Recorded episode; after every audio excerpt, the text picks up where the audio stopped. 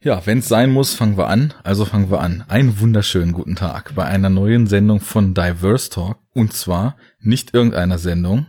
Es ist nicht der übliche Kram. Es ist nicht der übliche Quatsch. Es ist the one and only, Le Filmzerstörer, der staubige, ponchotragende, herzlose Klumpen mit Colt und Goldbarren im Sack über dem Pferdesattel. Es ist Tamino Mut. Guten Tag. Hallo. Das war wirklich eine Sergio Leone-hafte Einführung. Jetzt muss sich jeder noch so ein Close-Up auf meine Augen vorstellen und dann passt das. Genau. Du, du, du, du, du, du, du, du, du. Okay, ich sollte nicht singen im Podcast. Das haben wir vor einigen Episoden schon mal gemerkt. Du solltest, glaube ich, gar nicht singen. Auch außerhalb des Podcasts nicht. Also wenn ich erstmal am Wochenende meine heiße Kluft anziehe und die Karaoke-Bars dieser Welt unsicher mache, dann fängst du an zu staunen, mein Junge. Okay, okay. Ich nehm's zurück. Aber willst dich auch nicht vom Resultat überzeugen. Das kann ich verstehen. Ja. Ich kläre mal auf, worum es hier geht. Es gibt ja momentan so ein Häschen, was rumhoppelt und Eier verteilt. Man nennt es Ostern. Man denke sich zwei Buchstaben dazu und hat den O-Western. Ostern, Western, ne? Klingelt. Das kannst eigentlich nur du dir ausgedacht haben. Habe ich aber nicht, sondern es haben sich eine Reihe von Podcastern aus der deutschen Film-Podcastosphäre ausgedacht und diese Aktion gestartet und wir sind nun auch ein Teil davon. 7 aber da muss ich gleich einhaken. Wir sind nämlich nicht nur ein Teil davon, weil die Idee zu dieser Sendung, die ist schon irgendwann letztes Jahr geboren worden. Das stimmt. Eigentlich ist die schon in einer unserer ersten Gespräche, nachdem ich mich dann auch mal an Mikrofone gewagt habe, geboren, dass wir irgendwann mal diesen Western besprechen müssen. Nichtsdestotrotz, ich plugge jetzt hier einfach nochmal kurz diese Aktion. Wir haben uns einfach mal so, wir backen kleine Brötchen, haben uns einfach mal die glorreichen 7 getauft, ne, weil 7 Podcasts über Western sprechen zu Ostern dieses Jahr. Das sind ja die andere Hälfte deines Formates. Second Unit Christian hat schon über Gold gesprochen. Hast du bestimmt gehört, ne? Ich habe es gesehen, also den Film nicht, aber ich habe gesehen, dass eine Episode veröffentlicht wurde. Aber genau, da ich wie üblich den Film nicht kenne, habe ich noch nicht reingehört. Mit weiblichem Co-Host, der leider Skype-bedingt mit Roboterstimme am Start war, was die Episode nicht weniger hörenswert macht. Mit weiblichem Kuh-Host? Also so wie Kuhtreiber? Ja, natürlich. Sie trieb die Kühe und er schwang das Lasso. Oh mein Gott, ey. Das, also ich merke schon, das wird ganz, ganz groß hier heute. Wer noch mehr Bock auf Western-Besprechungen hat, soll natürlich jetzt erstmal diese Episode hier, die mit Sicherheit nicht kurz werden wird, zu Ende hören. Kann dann noch bei der Wiederaufführung reinhören. Die besprechen den DEFA-Western. Die haben sich ja in letzter Zeit eh schon mit DEFA-Filmen relativ viel befasst und besprechen tödlicher Irrtum. Dann etwas meditativer wird's im Lichtspielcast. The Assassination of Jesse James by the Coward Robert Ford. Den wollte ich auch schon mal gucken. Der ist doch noch relativ neu, oder? Ja, der ist, das ist so ein Spätwestern, ja, der eigentlich schon fast so als Genre-Dekonstruktion funktioniert. Ich finde den gut, nicht so gut wie viele Leute, die ihn als Meisterwerk hochjazzen, ihn finden. Ich habe da nämlich schon sehr viel Positives zu gehört. Ich glaube aber auch, das ist ein Film und vielleicht ist das etwas, was bei Western bei mir öfter vorkommt, im zweiten Mal besser gefallen könnte. Wer weiß. Auf jeden Fall gibt's den im Lichtspielcast. Das Bahnhofskino ist auch dabei mit wahrscheinlich dem schönsten Film aus der Auswahl. Django Nudo und die lüsternen Mädchen von Porno Hill. Okay. Sehr schön. Den kennt natürlich jeder. Wie das beim Bahnhofskino häufig ist. Richtig schöner Nischen-Sleaze wird da aufgefahren. Und im Spätfilm noch hier Kartoffelwestern vom Feinsten, der Schatz im Silbersee. Und etwas neuer, aktueller und auch horrorlastiger wird's in der Cine-Couch. Den von mir sehr geschätzten zweiten Western, der letztes Jahr mit Kurt Russell rausgekommen ist, nämlich Bone Tomahawk. Guck mal, ich wusste es, aber ich habe ihn auch noch nicht gesehen. Will ich aber auch noch gucken. Cooler Film, kann ich empfehlen. Und ich kann sicherlich auch einen Haufen dieser anderen Sendungen empfehlen. Vor allem Diverse Talk. Bitte? Vor allem Diverse Talk. Aber wer die Empfehlung hört, der hört ja schon. Also ich kann euch empfehlen, jetzt weiter zu hören. Aber die sollen ja wiederkommen, die Leute, ne? Ja, Enough Talk, Diverse Talk, Sneak Talk, Global Talk, gibt's alles bei uns im Feed. Wundervoll. Aber da hört man ja eigentlich schon bei dieser Auswahl, dass die meisten Podcasts haben sich ja dann doch eher so was Unbekannteres geschnappt, ne? Und wir haben es natürlich jetzt mal ganz anders gemacht, sondern wir haben uns so einen der ikonischsten, bekanntesten Western ever genommen. Auf jeden Fall. Aber das war auch Zeit, denn zum einen, wie wir eben schon gesagt haben, haben wir irgendwie in Messageboards, in euren Kommentaren, glaube ich, damals auch bei eurer Episode, weil du hast den ja schon mal besprochen in der Second Unit, wenn ich mich nicht irre. Nee, wir haben Once Upon a Time in the West besprochen. Da haben wir nur über The Good, The Bad and The Ugly, haben wir, glaube ich, noch gar nicht gesagt, dass es darum geht, sagen wir jetzt. Haben wir mal diskutiert und kamen ja irgendwie immer zu dem Schluss, wir müssen mal. Genau, das war ja so, ne, um mal aus dem Nähkästchen zu plaudern hier. Du hast den Film nämlich irgendwann vor so 2 Jahren ungefähr, kommt das hin? Ich glaube, es waren schon 3. Ja, dann so vor 3 Jahren hast du den Film, glaube ich, zum ersten Mal gesehen. Und du fandst ihn halt scheiße. Und du hast das dann beim Moviepilot, wie du das meistens tust, kundgetan. Und natürlich haben dann alle Leute auf dich eingedroschen und ich vorneweg, ne, dass das natürlich nicht sein könne und dass niemand den scheiße findet, ne, weil alle Welt den halt toll findet und wenn es nicht sogar der Beste ist von Leone und so weiter und so weiter. Und im Laufe der Zeit hast du dich dann ja auch bereit erklärt, dass du gesagt hast, hey, ich war krank, als ich den gesehen hatte, ich war ein bisschen fertig an dem Tag, vielleicht habe ich den falsch empfunden, irgendwann gebe ich dem nochmal eine zweite Chance, ne? Und so ist dann, glaube ich, dieser Gedanke, dass wir irgendwann mal da zusammen eine Sendung zu aufmachen wollen, ist das dann entstanden. Und das Spannende ist nämlich jetzt ja auch, weil ich weiß nämlich jetzt auch noch gar nicht, ob du deine Meinung überhaupt geändert hast zu dem Film. Ja, ich habe auch den jetzt tatsächlich Punktlandung 20 Minuten, bevor wir hier die Skype-Taste gedrückt haben, auch erst beendet. Beziehungsweise habe ich eine Hälfte davon gestern gucken müssen und dann ging es zeitlich einfach nicht anders. Das war zwar so ein bisschen schade, aber ich glaube, es hat dem Ganzen nicht unbedingt Abbruch getan. Ich glaube, ich habe den sogar beim ersten Mal auch so geguckt, denke ich gerade. Ja. Das geht mir häufig mit längeren Filmen so, weil, also ich habe zwar gestern irgendwie versucht, noch so früh anzufangen, dass ich dachte, okay, mit morgen früh zur Arbeit und so schaffe ich das noch, aber ich habe es halt nicht geschafft.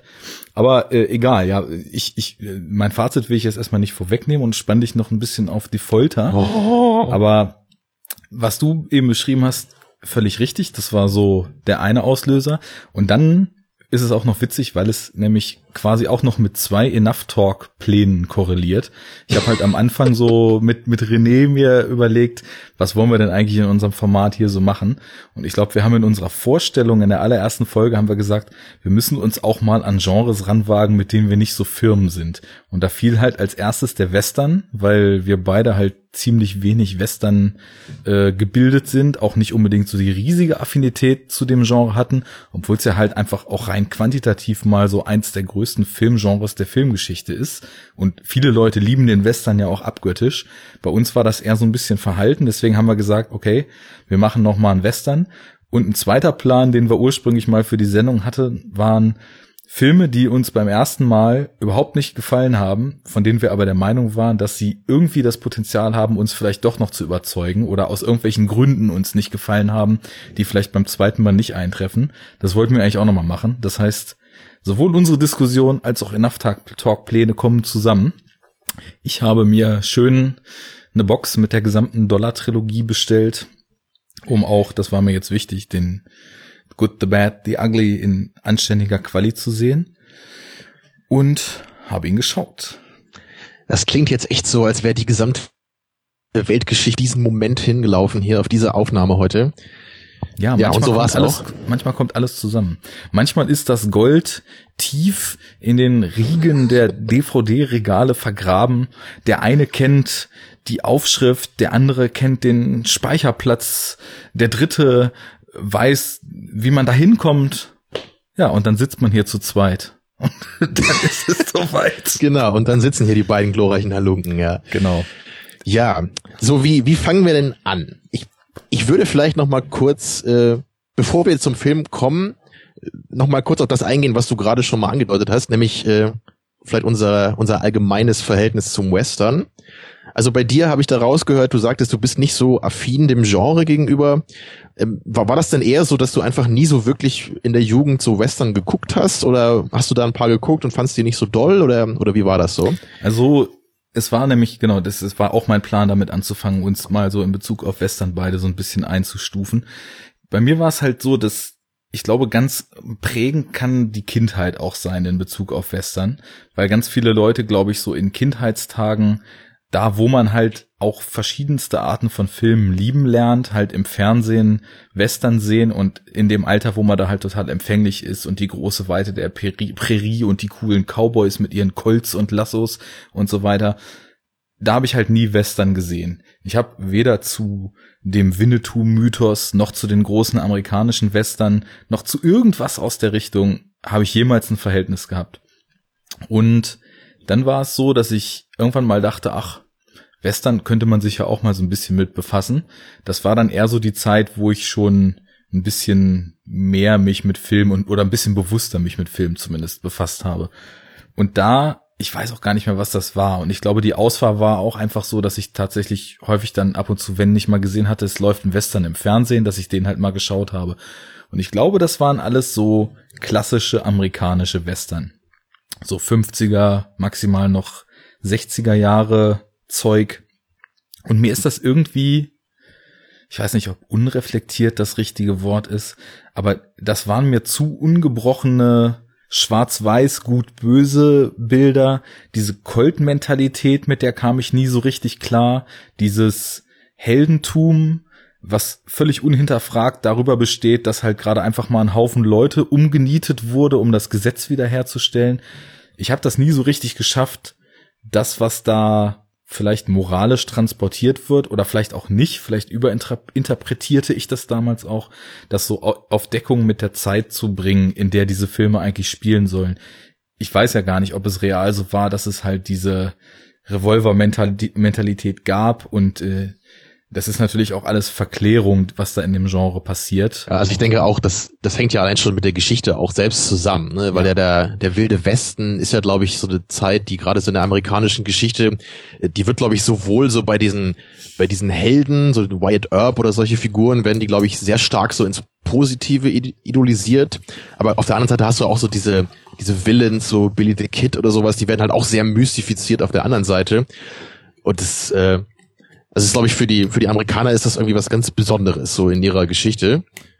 Und das hat sich, glaube ich, gerade so in den frühen Western eben noch stärker dann so da niedergeschlagen, als das später der Fall war, glaube ich. Ja, ich glaube, so ein bisschen ist es wichtig, sich noch mit in diese Western-Gleichung mit einzubeziehen, dass so dieser typisch amerikanische, das setze ich mal in dicke Häkchen jetzt, Glaube daran, dass das Gute immer siegt und dass die Ordnung und der American Way auch in so einer frühen Form, also in der Art und Weise, dass das Leben eben geregelt nach dem Gesetz und amerikanisch abläuft, dass das halt immer zu schützen ist und aber auch immer wieder herzustellen ist und immer siegen wird. Ich glaube, das fließt in diese alten Western ganz groß mit ein. Ja, und das Paradoxe dabei, finde ich immer, ist ja, dass das im Grunde arguably die irgendwie schrecklichste Zeit der amerikanischen Geschichte ist, wenn man es wirklich so auf das amerikanische Volk bezieht, weil die großartige, glorreiche Erschließung des Westens geht halt auf die Ermordung der Native Americans, also geht halt damit Hand in Hand. Genau. Und das ist halt in diesen Western von damals eigentlich nie thematisiert. Da hast du halt auch Indianer, die da gezeigt werden. Aber also ich habe da zumindest noch nie einen Western gesehen, der sich irgendwie kritisch damit auseinandersetzen würde. Das sind alles Filme, die neuer sind, die jetzt eben dann anfangen, sowas zu tun, eben mit dem Wolftanz, ne, oder wahrscheinlich auch schon ein bisschen früher, so mit Sam Peckinpah dann, wo es halt eher so in diese dreckigere Richtung ging dann. Genau, aber ich erzähle noch mal kurz weiter. Es war dann nämlich so, dass ich dann irgendwann das Ganze so ein bisschen hab liegen lassen und ich weiß auch gar nicht, ich habe dann irgendwann mal, ich glaube in der Schule habe ich Spiel mir das Lied vom Tod das erste Mal noch gesehen, ist auch schon ewig her. Ach, das habt ihr in der Schule geguckt, das ist unglaublich. Was die Leute für tolle Filme in der Schule gucken. Weißt du, was ich in der Schule geguckt habe? Smog. Ja?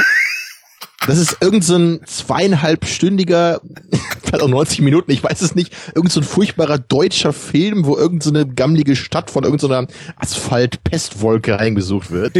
So ein Quatsch habe ich mir in Erdkunde angeguckt, ja. Und ihr guckt Spiel mir das Lied vom Tod. Das war ja, aber auch läuft, der einzige gute Film, an den ich mich erinnern kann. Na, immerhin. Beziehungsweise, ich fand ihn damals halt nicht gut, weil er mir viel zu langsam und viel zu reduziert war. Und habe den dann irgendwann später nochmal gesehen und war schon so ein bisschen von dieser Stimmung gepackt. Naja, und Jahre später war es dann einfach so, dass ich irgendwo aufgeschnappt habe, das alles, was du am Western doof findest oder meinst doof zu finden, wird halt im Italo-Western total karikiert, gebrochen, ironisch kommentiert und als absolut falsche Fassade demaskiert. Das war gerade das lyrische Du, nehme ich an. War's das? Wer weiß. Ja, ich bin einfach ein eloquenter... Nee, ich fange gar nicht an. Sprichst mit so einem Quatsch. In Rätseln, mein Freund. So, und dann habe ich mir die Dollar-Trilogie vorgenommen. Aus so einem spontanen Impuls heraus. Ich weiß gar nicht, bei welchem Streaming-Dienst ich damals so ein Abo hatte. Auf jeden Fall habe ich legal, irgendwo... ja, ich glaube, das muss noch... Bevor es Amazon Video, also Jahre bevor es Amazon Video gab, gab es ja diesen Love-Film-DVD-Verleih, der dann irgendwann auch so einen Streaming-Dienst hatte. Zumindest habe ich da dann erstmal für eine Handvoll Dollar so beim Durchscrollen gefunden. Dachte mir, okay, der hat doch einen guten Ruf. Clint Eastwood ist auch eine coole Sau. Nochmal kurz ein bisschen drumrum gelesen, bevor ich den angemacht hatte. Und dann halt so quasi so als einer der Grundsteine des Spaghetti-Westerns so gilt. Und den mochte ich dann auch sehr gern. Das war irgendwie... Da war so eine absurde Note mit drin, die mir ganz gut gefallen hat. Da habe ich auch relativ schnell halt noch den zweiten Teil hinterhergeschossen, der mir auch sogar noch ein Stückchen besser, glaube ich, als für eine Handvoll Dollar gefallen hat, weil da wirklich Szenen sind, die sich ikonisch in mein Hirn eingebrannt haben. Das Hut in der Luft halten oder die Gruppe von Villains, die einfach... da nachts vor dieser einen Pinte ihn umkreist und wie die Wahnsinnigen gefühlt 2 Minuten lang einfach nur irre lacht und all so ein Zeug. Naja, und dann war ich auch einige Monate später dann eben mit Il Bueno, Il Brutto, Il Cattivo zugange, wie er ja in Italien hieß. Ja, und irgendwie hat das gar nicht so richtig funktioniert. Aber das können wir vielleicht dann später so ein bisschen ausbreiten, wenn wir dann tatsächlich so zum Film kommen. Ich kann nur noch kurz hinterher schieben, dass ich dann seitdem nochmal verschiedene Italo-Western gesehen habe und verschiedene Klassiker und verschiedene Spätwestern, mit denen ich eigentlich allen bedingt bis gut was anfangen konnte. Also ich glaube, Western ist einfach nur was, wo ich die richtigen Filme mir raussuchen muss und mir immer so ein bisschen so einen Ruck geben muss, mir den mal anzugucken. Aber ich habe letztens vor kurzem zum Beispiel auch sogar einen der klassischen Western gefunden, der mir dann auch recht gut gefallen hat. Das war Last Train from Gun Hill mit, wie hieß nochmal der? Kirk Douglas, ne? War der Vater von Michael Douglas. Ja, genau. Mit dem in der Hauptrolle. Und das war ein sehr psychologischer Western, obwohl der halt auch von Anfang der 60er oder Ende der 50er sogar noch ist. Und insofern ist mein Verhältnis... entsteht, glaube ich, gerade zum Western. Und ich habe echt Bock in nächster Zeit, mir da verschiedene Sachen nochmal anzugucken. Also Django und Django 2 habe ich natürlich dann auch mal nachgeholt. Die Filme mit dem roten Blut. Und habe jetzt in dieser Box, die ich hier von Eastwood mir bestellt habe, noch Hang 'em High mit drin. Den werde ich mir demnächst auch mal angucken. Ja, so sieht's mit mir und dem Western aus. Wie ist das bei dir denn so, das Verhältnis? So, ich glaube, wir sind uns da gar nicht so unähnlich. Weil bei mir war das nämlich ähnlich wie bei dir, dass ich auch als Kind wenig Kontakte hatte mit Western. Also ich habe irgendwann mal der mit dem Wolftanz, glaube ich, geguckt, mit meinem Opa oder so. Da war ich noch ziemlich jung. Das ist natürlich dann auch so ein ziemliches Mammutwerk. Also ich habe auch diese Langfassung gesehen damals, dieses 4-Stunden-Ding. Das, für ein das Kind so als, natürlich auch heftig. Ja, so als 10-Jähriger ist das halt, glaube ich, schon ganz schön anstrengend, sowas zu gucken. Und da ist jetzt ja auch nicht dauernd Action drin, ne, was einem bei Laune hält. Aber ich weiß noch, dass ich es ziemlich traurig fand, als sein Vater irgendwann stirbt. Ja. Ich habe den vor Ewigkeit mal gesehen. Ich weiß das gar nicht mehr so genau, was da so passierte. Ja, ich habe den auch vor 2-3 Jahren mal wieder geguckt. Der ist schon ganz nett, aber er hat also sehr dieses Kostner-typische. Also manche Momente sind halt doch so sehr manipulativ. Und das finde ich halt nie so geil. Mhm. Und so ein paar Szenen sind halt auch echt ein bisschen bescheuert. Also am Ende gibt's da halt so eine Szene, wo dann halt die, also seine ehemaligen Kollegen da aus der Army, dann kommen die irgendwie da an, wo er gelebt hat. Und dann findet halt irgendwie einer sein Tagebuch und er braucht halt irgendwie Klopapier, ja, zum Arsch abwischen. Und dann nimmt er halt das dazu. Und das ist halt so ein bisschen so, okay. Ja, he's an asshole. Im wahrsten Sinne des Wortes. We got it. Naja. Jedenfalls war das bei mir auch nicht so, wie das, glaube ich, bei vielen anderen so aus unserer Generation ist, wenn ich uns beide mal so als Generation zusammenfassen darf. Das geht gerade noch. Ja. Machst mich ja jünger mit, ne? Genau, mit dem Respekt vor dem Alter hier, mit dem gebührenden Respekt. Oh, die Hüfte. Ich weiß halt so, dass viele meiner Freunde auch damals irgendwie so immer so diesen Karl-May-Festspielen gefahren sind. Ich war da nie. Ich weiß, was das ist, aber ich habe das nie miterlebt. Und ich habe auch nie verstanden, was daran so toll sein soll, dass man da jedes Jahr hinfährt, weil das ja nicht immer das Gleiche ist, oder? Naja, will ich nicht viel zu sagen. Ich habe das nur erwähnt, um mal zu zeigen, das war halt irgendwie nicht so mein Ding, glaube ich. Und bei mir in der Familie anscheinend auch nicht. Ich war als Kind immer eher so der Action-Fan. So, als ich halt Filme wie Judge Dredd oder Robocop zum ersten Mal gesehen habe, das war dann immer so mein Western. Naja. Und es fing dann halt irgendwann auch an, so als ich ein bisschen älter wurde, dass ich mich halt ein bisschen mehr dafür interessiert habe. Und ich glaube sogar, dass, da kann ich mich jetzt nicht genau dran erinnern, aber es kann, glaube ich, echt sein, dass The Good, The Bad and The Ugly einer der ersten Western war, die ich auch wirklich geguckt habe, als ich gesagt habe, so hey, ich will da mal ein bisschen Ausschau halten, so was gibt's denn hier eigentlich so? Würde ja naheliegen, wenn man also mal guckt, was eine gute Reputation hat, dass man dann ziemlich fix auf den stößt. Der ist ja, glaube ich, bei IMDb auch immer noch irgendwie die Nummer 4 oder so, ne? Also irgendwie ganz weit oben, auf jeden Fall in den Top 10. Ja, und den habe ich eben dann, glaube ich, als erstes geguckt und fand den halt echt klasse. So, der hat mich halt richtig begeistert, so mit diesen ganzen Setpieces, die es da gibt, ne, mit der Eisenbahn und dem Bürgerkrieg und diesen ganzen coolen Figuren, ne, und dieser epischen Laufzeit.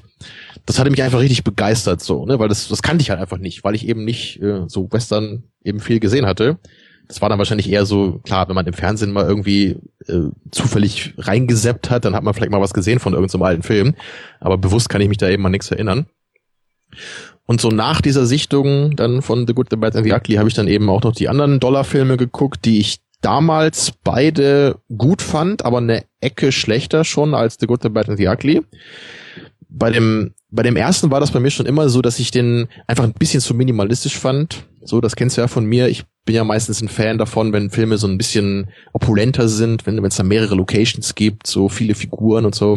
Ja, das und im Vergleich dann natürlich der dritte Teil um einige, ja nicht nur Nuancen, sondern einige Schippen stärker. Genau, ja. Und deswegen, der erste war immer ganz cool, so. Den zweiten habe ich auch relativ spät erst gesehen, denke ich gerade, wenn ich mich jetzt nicht irre. Ich glaube, also den habe ich auf jeden Fall als letztes gesehen von den dreien. Und den fand ich dann wiederum ein bisschen besser, aber den dritten, da kam irgendwie da nichts für mich ran. Mhm. Ich glaube, ich hatte mir das damals auch immer so gesagt, so im ersten Film gab's halt eine richtig coole Figur eben, ne, von Clint Eastwood, so. Im zweiten kam dann eben Lee Van Cleef dazu und im dritten kommt dann eben der Tuco noch dazu. Und dann hast du halt 3 coole Figuren. Also deswegen wird halt jeder Film sukzessive besser. Ich glaube, ganz sagen, so einfach ist es nicht mehr, aber... Sorry, ich muss auch sagen, ich habe auch den ersten Film nicht als das Riesending empfunden. Für mich war das ein kleiner Film, der mir gut gefallen hat. So, nichts Spektakuläres, einfach eine coole Figur und ja, so der Ton, der hat mir gefallen. Das war's eigentlich auch schon.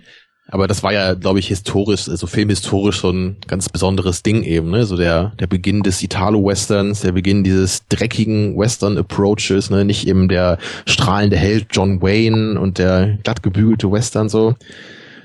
Da können wir vielleicht nachher noch ein bisschen drüber reden.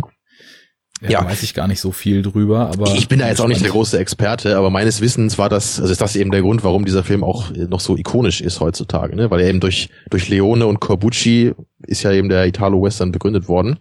Das war nämlich jetzt, was ich mich gefragt habe, weil ich habe nämlich jetzt noch im Zuge des Films noch ein Interview gesehen mit so ein paar Beteiligten oder also so ein Feature halt auf der Blu-ray, die so ein bisschen erzählen, wie das damals war, und die haben halt erzählt, dass damals also es schon eine Gattung europäische Western gab, die halt auch ausschließlich für den europäischen Markt eigentlich produziert wurden und sich dann halt eben, so wie damals Clint Eastwood, aufsteigende US-Stars geholt haben. Clint Eastwood hatte ja, glaube ich, vorher nur so ein paar Fernsehfilme gedreht oder in TV-Serien mitgespielt oder halt total abgehalfterte, die keine anständigen Rollen mehr gekriegt haben und die dann halt in Europa ins Kino mit quasi das als Zugpferd irgendein US Star in Häkchen auf dem Poster stand. Und dann, da war ich mir dann eben nicht sicher, ob es das vielleicht auch schon in relativ ausgeprägter Form vor Leone gab, nur Leone eben das als erster so gut gemacht hat, dass es dann tatsächlich international erfolgreich geworden ist. Aber ich glaube, wenn wir uns da beide nicht so richtig auskennen, ist das eh nur Spekulation. Ja, auf jeden Fall hast du natürlich völlig recht, dass er die ersten gemacht hat, die dann eben international eingeschlagen. Genau, wollte ich gerade sagen, darauf können wir uns auf jeden Fall einigen. Und zumindest sind das eben auch die Dinger gewesen, die dann in Amerika auch wieder Resonanz fanden. Ja, weil da gab es ja eben vorher nur die eigenen Western. Wobei ich da auch nicht genau weiß, wie gut die alle damals schon angekommen sind. Ich bin mir ziemlich sicher, dass Once Upon a Time in the West relativ schlecht rezipiert wurde, als der neu rauskam, was halt so ziemlich unvorstellbar ist heutzutage. Also wie das bei der Dollar-Trilogie war, ich glaube, die wurde besser rezipiert, aber da müsste ich auch nochmal gucken. Also auf jeden Fall wurde sie in den USA in recht kurzem Abstand ins Kino gebracht. Also die wurden auch in relativ kurzem Abstand in Europa halt ja gedreht, soweit ich weiß, in Italien und in Südspanien, wo man halt so diese ganze Landschaft hat, die man eben braucht, um so das Western-Feeling einzufangen. Und sind dann halt in USA, also haben zumindest sich da eine Reputation aufgebaut. Aber ob die dann so nach und nach zum, böses Wort, Kultfilm geworden sind oder direkt eingeschlagen sind, das ist halt die Frage. Das weiß ich auch nicht. Und die englischsprachige Fassung ist aber auch im Vergleich zu dem, was in Italien lief, jetzt also vom dritten Teil, dann auch eine Extended-Fassung. Aber die ersten beiden, die müssen schon relativ gut angekommen sein, fällt mir gerade auf, weil das waren ja quasi tatsächlich noch so rein italienische Indie-Produktionen sozusagen, absolut low budget. Und der dritte Teil ist ja dann schon von United Artists aus den USA co-produziert gewesen. Und die haben da ja auch ein gewisses Budget reingepumpt. Anders wäre das ja gar nicht gewesen in dem, ja teilweise muss man schon wirklich sagen, monumentalen Ausmaß, wie der Film umgesetzt ist. Wenn man sich jetzt zum Beispiel die Schlachtszenen am Ende vor Augen ruft, das geht ja ohne Budget gar nicht. Insofern nehme ich mal an, dass die ersten beiden dann, als die angelaufen waren, schon gut angekommen sind. Ja, um jetzt nochmal kurz mein Vorverständnis hier abzurunden. Wir nehmen uns über Zeit hier. Das ist ja das Format Diverse Talk. Ne? Genau. Das dauert über so ein bisschen. So machen wir das. Ja. Was gesagt werden muss, muss gesagt werden. Ja. Irgendwie habe ich gerade ein Bild von Angela Merkel im Kopf, wo du das so sagst. Ich weiß auch nicht warum. Könnte ich mir vorstellen, dass sie das so sagt. Es ist alternativlos, dass wir hier lang sprechen. Genau, ja. Wir müssen in dieser Angelegenheit Geschlossenheit zeigen. So genug mit Merkel. Ich möchte keinen Western mit Frau Merkel sehen, nein. Ich habe jedenfalls mal ein paar Western auch mit John Wayne geguckt. Diesen Rio Bravo habe ich dann auch nochmal geschaut und irgendeinen anderen auch noch. Aber die waren echt auch nicht so mein Ding. So, das ist mir einfach auch noch ein bisschen zu alt, glaube ich. So diese 50er-Dinger. Ist eh nicht so ganz mein Jahrzehnt, was Filme angeht.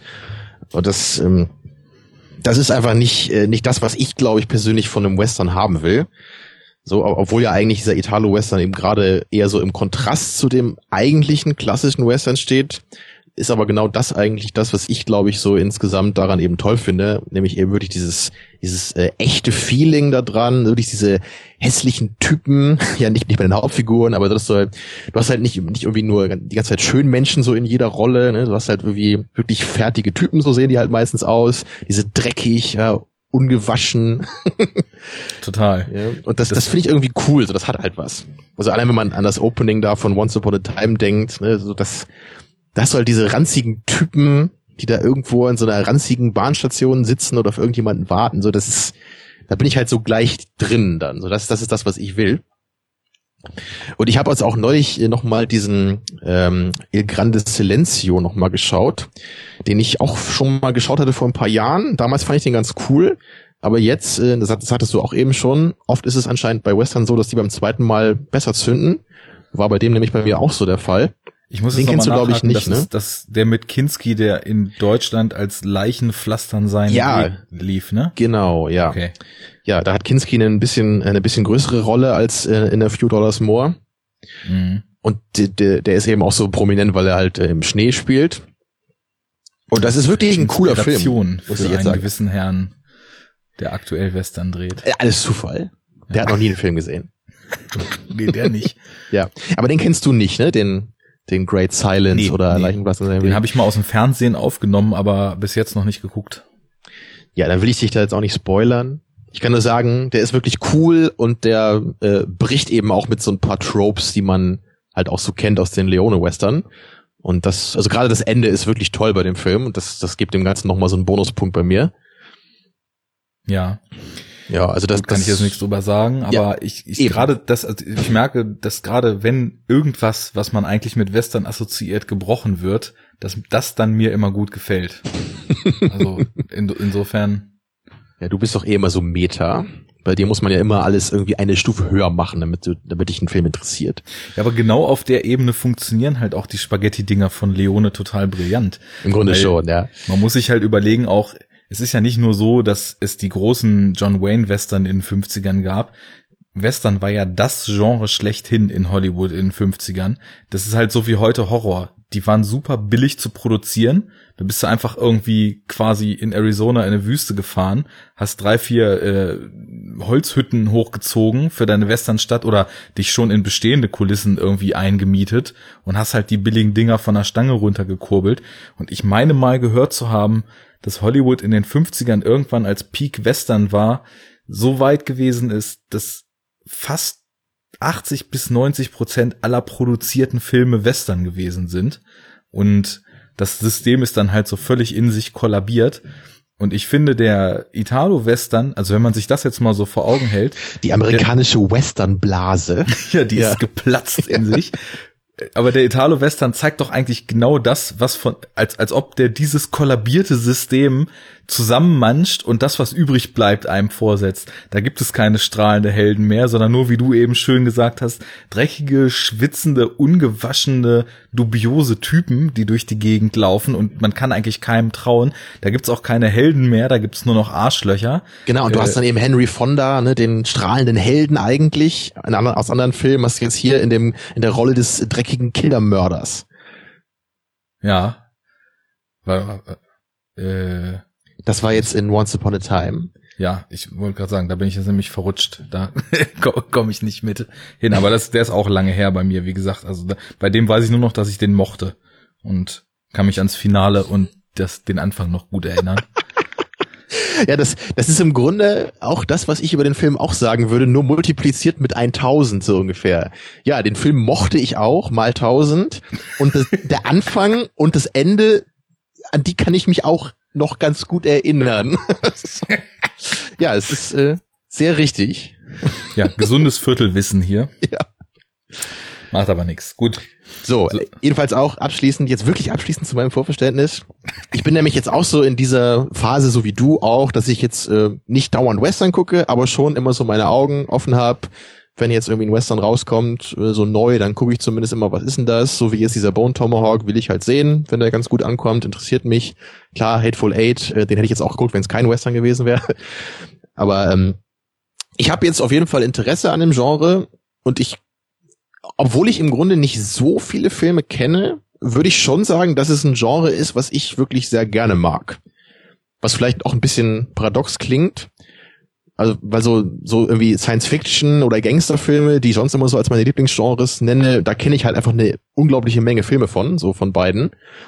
Und bei Western ist das im Verhältnis relativ wenig. Aber viele von denen, die ich kenne, habe ich halt auch schon recht oft geguckt und habe immer wieder so meine Freude mit denen. Ja, und ich glaube, also wenn ich einen Favoriten nennen müsste, so von allen Western, dann wäre es, glaube ich, The Wild Bunch von Sam Peckinpah, den du, glaube ich, auch nicht kennst, oder? Nee, auch nicht. Ja, dann würde ich den dir natürlich sehr wärmstens ans Herz legen, sobald du das nächste Mal einen Film guckst. Ich hatte nur mal aufgeschnappt, dass der wohl, also auch in seinem Showdown, sehr brutal, konsequent und ja auch düster, morbide sein soll. Genau, der ist halt auch sehr, sehr ehrlich.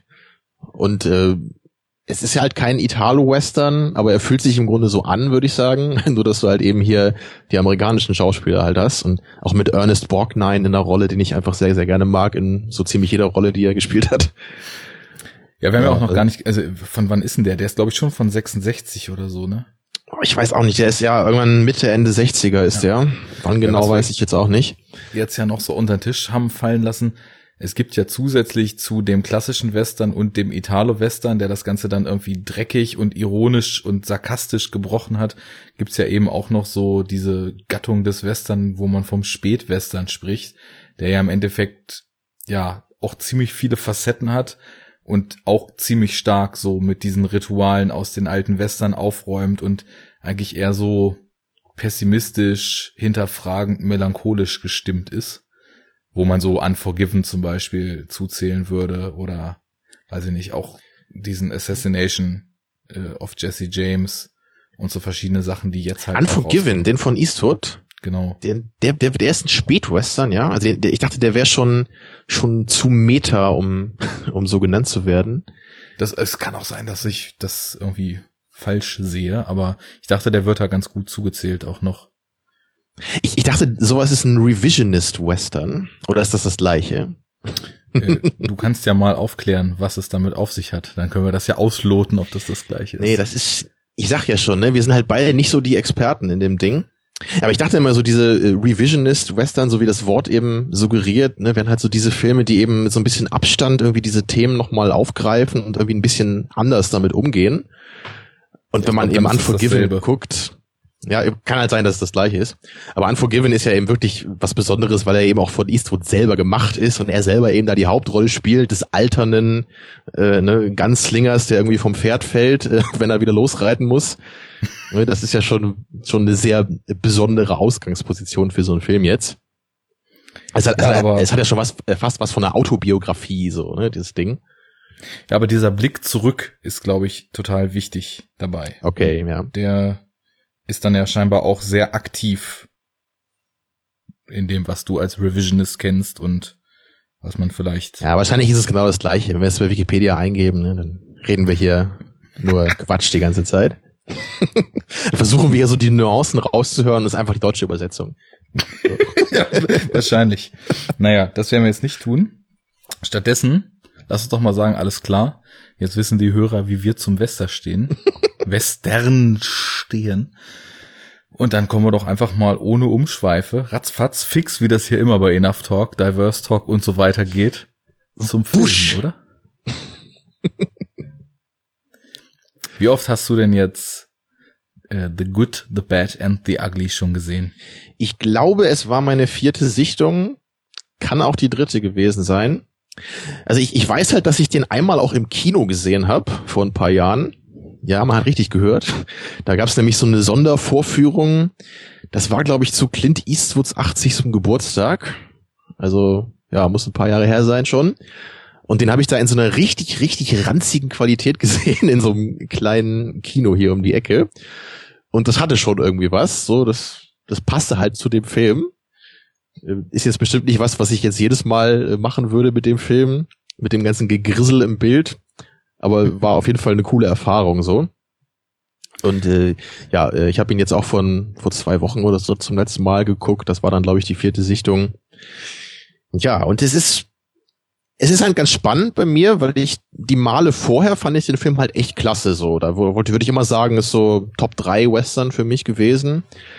Und jetzt hat der Film aber doch ein bisschen verloren. Mhm. So, also er ist halt immer noch ein super Film so für mich, gar keine Frage. Ich habe den gerne geguckt, von vorne bis hinten. Aber ich muss doch sagen, meine Präferenz scheint sich da ein bisschen geändert zu haben. Liegt vielleicht auch daran, dass ich einfach jetzt mehr Western kenne über die Jahre und andere dann doch vielleicht noch ein bisschen das gemacht haben, was der Film für mich hier vielleicht nicht so ganz perfekt schafft. Ja, also das ist so meine Sicht auf den Film. Immer noch gut, aber irgendwie nicht mehr ganz so geil wie früher. Ich habe jetzt überrascht getan, ich habe es ja auf Moviepilot schon gesehen, wobei natürlich, ich weiß ja auch, wie du so ungefähr Zahlen zu Filmen aufdrückst und die 7,5, die du da gegeben hast, ist ja für deine Verhältnisse auch immer noch eine mehr als solide Wertung. Von daher hatte ich mich einfach nur gewundert, weil ich war ja auch, glaube ich, mir fast sicher, dass der sogar bei deinen 10 Punkte Lieblingsfilmen vorher aufgelistet war, oder? Also ich hatte ihn, glaube ich, mal bei einer 9,5. Okay. Ich glaube, das war das Höchste. Ja, ich glaube der andere, Once Upon a Time war mal bei meinen Lieblingsfilmen dabei. Da bin ich mir auch nicht mehr so ganz sicher, aber bei dem kann ich auf jeden Fall sagen, dass das mein Lieblings-Leone ist. Okay. Ja, müsste ich aber allerdings auch mal wieder gucken. Vielleicht ist er auch bei den erneuten Sichtungen nur noch eine 3 oder so, wer weiß.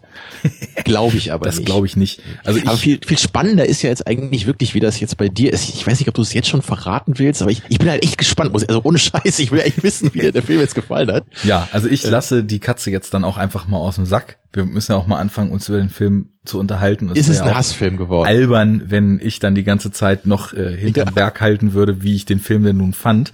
Also der hat mir auf jeden Fall in diesem Durchgang wesentlich besser gefallen als beim ersten Mal. Na, guck an. Na, Applaus. Jacker also, hat's auch endlich gerallt, so, ja. Genau. Ich habe da sowieso ja so eine Liste von Filmen, wo ich glaube, dass vielleicht einfach eher so die Bedingungen, wo ich den beim ersten Mal sah, unter einem schlechten Stern standen. Und ich glaube, um dann nochmal kurz einzuhaken, du bist da, glaube ich, sehr angreifbar, was sowas angeht. Oder also habe ich so das Gefühl, wenn ich auch so deine Reviews lese, weil ich würde von mir behaupten, kann natürlich auch falsch sein, aber ich habe bei mir immer das Gefühl, dass das nicht so eine große Rolle spielt, wie ich gerade so drauf bin. So, das kann bestimmt auch so tendenziell vielleicht einen Unterschied machen. Aber ich kann mir einfach nicht vorstellen, dass wenn ich irgendwie krank bin oder schlechte Laune habe und dann gucke ich irgendwie einen coolen Film und dann finde ich den scheiße oder so. Also kann ich mir irgendwie nicht vorstellen, so, dass das so krasse Ausmaße hat. Aber also kannst du das bei dir öfter beobachten?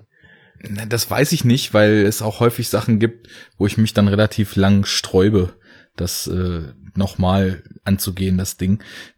Mir fallen auch jetzt nicht so viele Beispiele ein, wo sich beim späteren Schauen das wirklich noch maßgeblich geändert hat. Also da würde mir nur Death Proof von Tarantino einfallen. Und die Star Wars Prequels. Ja, genau, stimmt. Aber ich habe es auch als Kind gesehen, glaube ich, zum letzten Mal dann so quasi, ne? Gut, war dann schon nicht mehr ganz Kind, aber ich habe die halt, als sie rauskamen, alle einmal gesehen und das war's. Oder als vielleicht unreifer, pubertierender Idiot. So. Genau. Ich mochte zwar schon Sachen wie Cube und Matrix, aber anscheinend auch die Star Wars Prequels. Aber die mögen ja auch die pubertierenden Leute eben. Genau.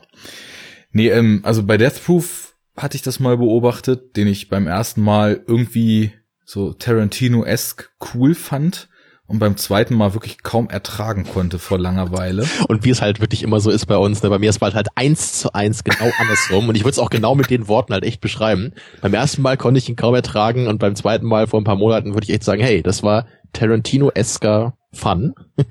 Ja, ich bin mal gespannt. Also witzigerweise, Tarantino ist jemand, der grundsätzlich in Zweit- oder auch Fünftsichtungen mit Jahren Abstand oder so irgendwie nie konstant geblieben ist. Also ich habe ja so eine Tarantino-Retro gemacht vor 1-2 Jahren und da ist Reservoir Dogs leicht abgerutscht, Pulp Fiction leicht hochgerutscht, Jackie Brown relativ stark abgerutscht, Kill Bill von mag ich sehr auf absolute Lieblingsfilme hochgerutscht, Death Proof massiv eingebrochen.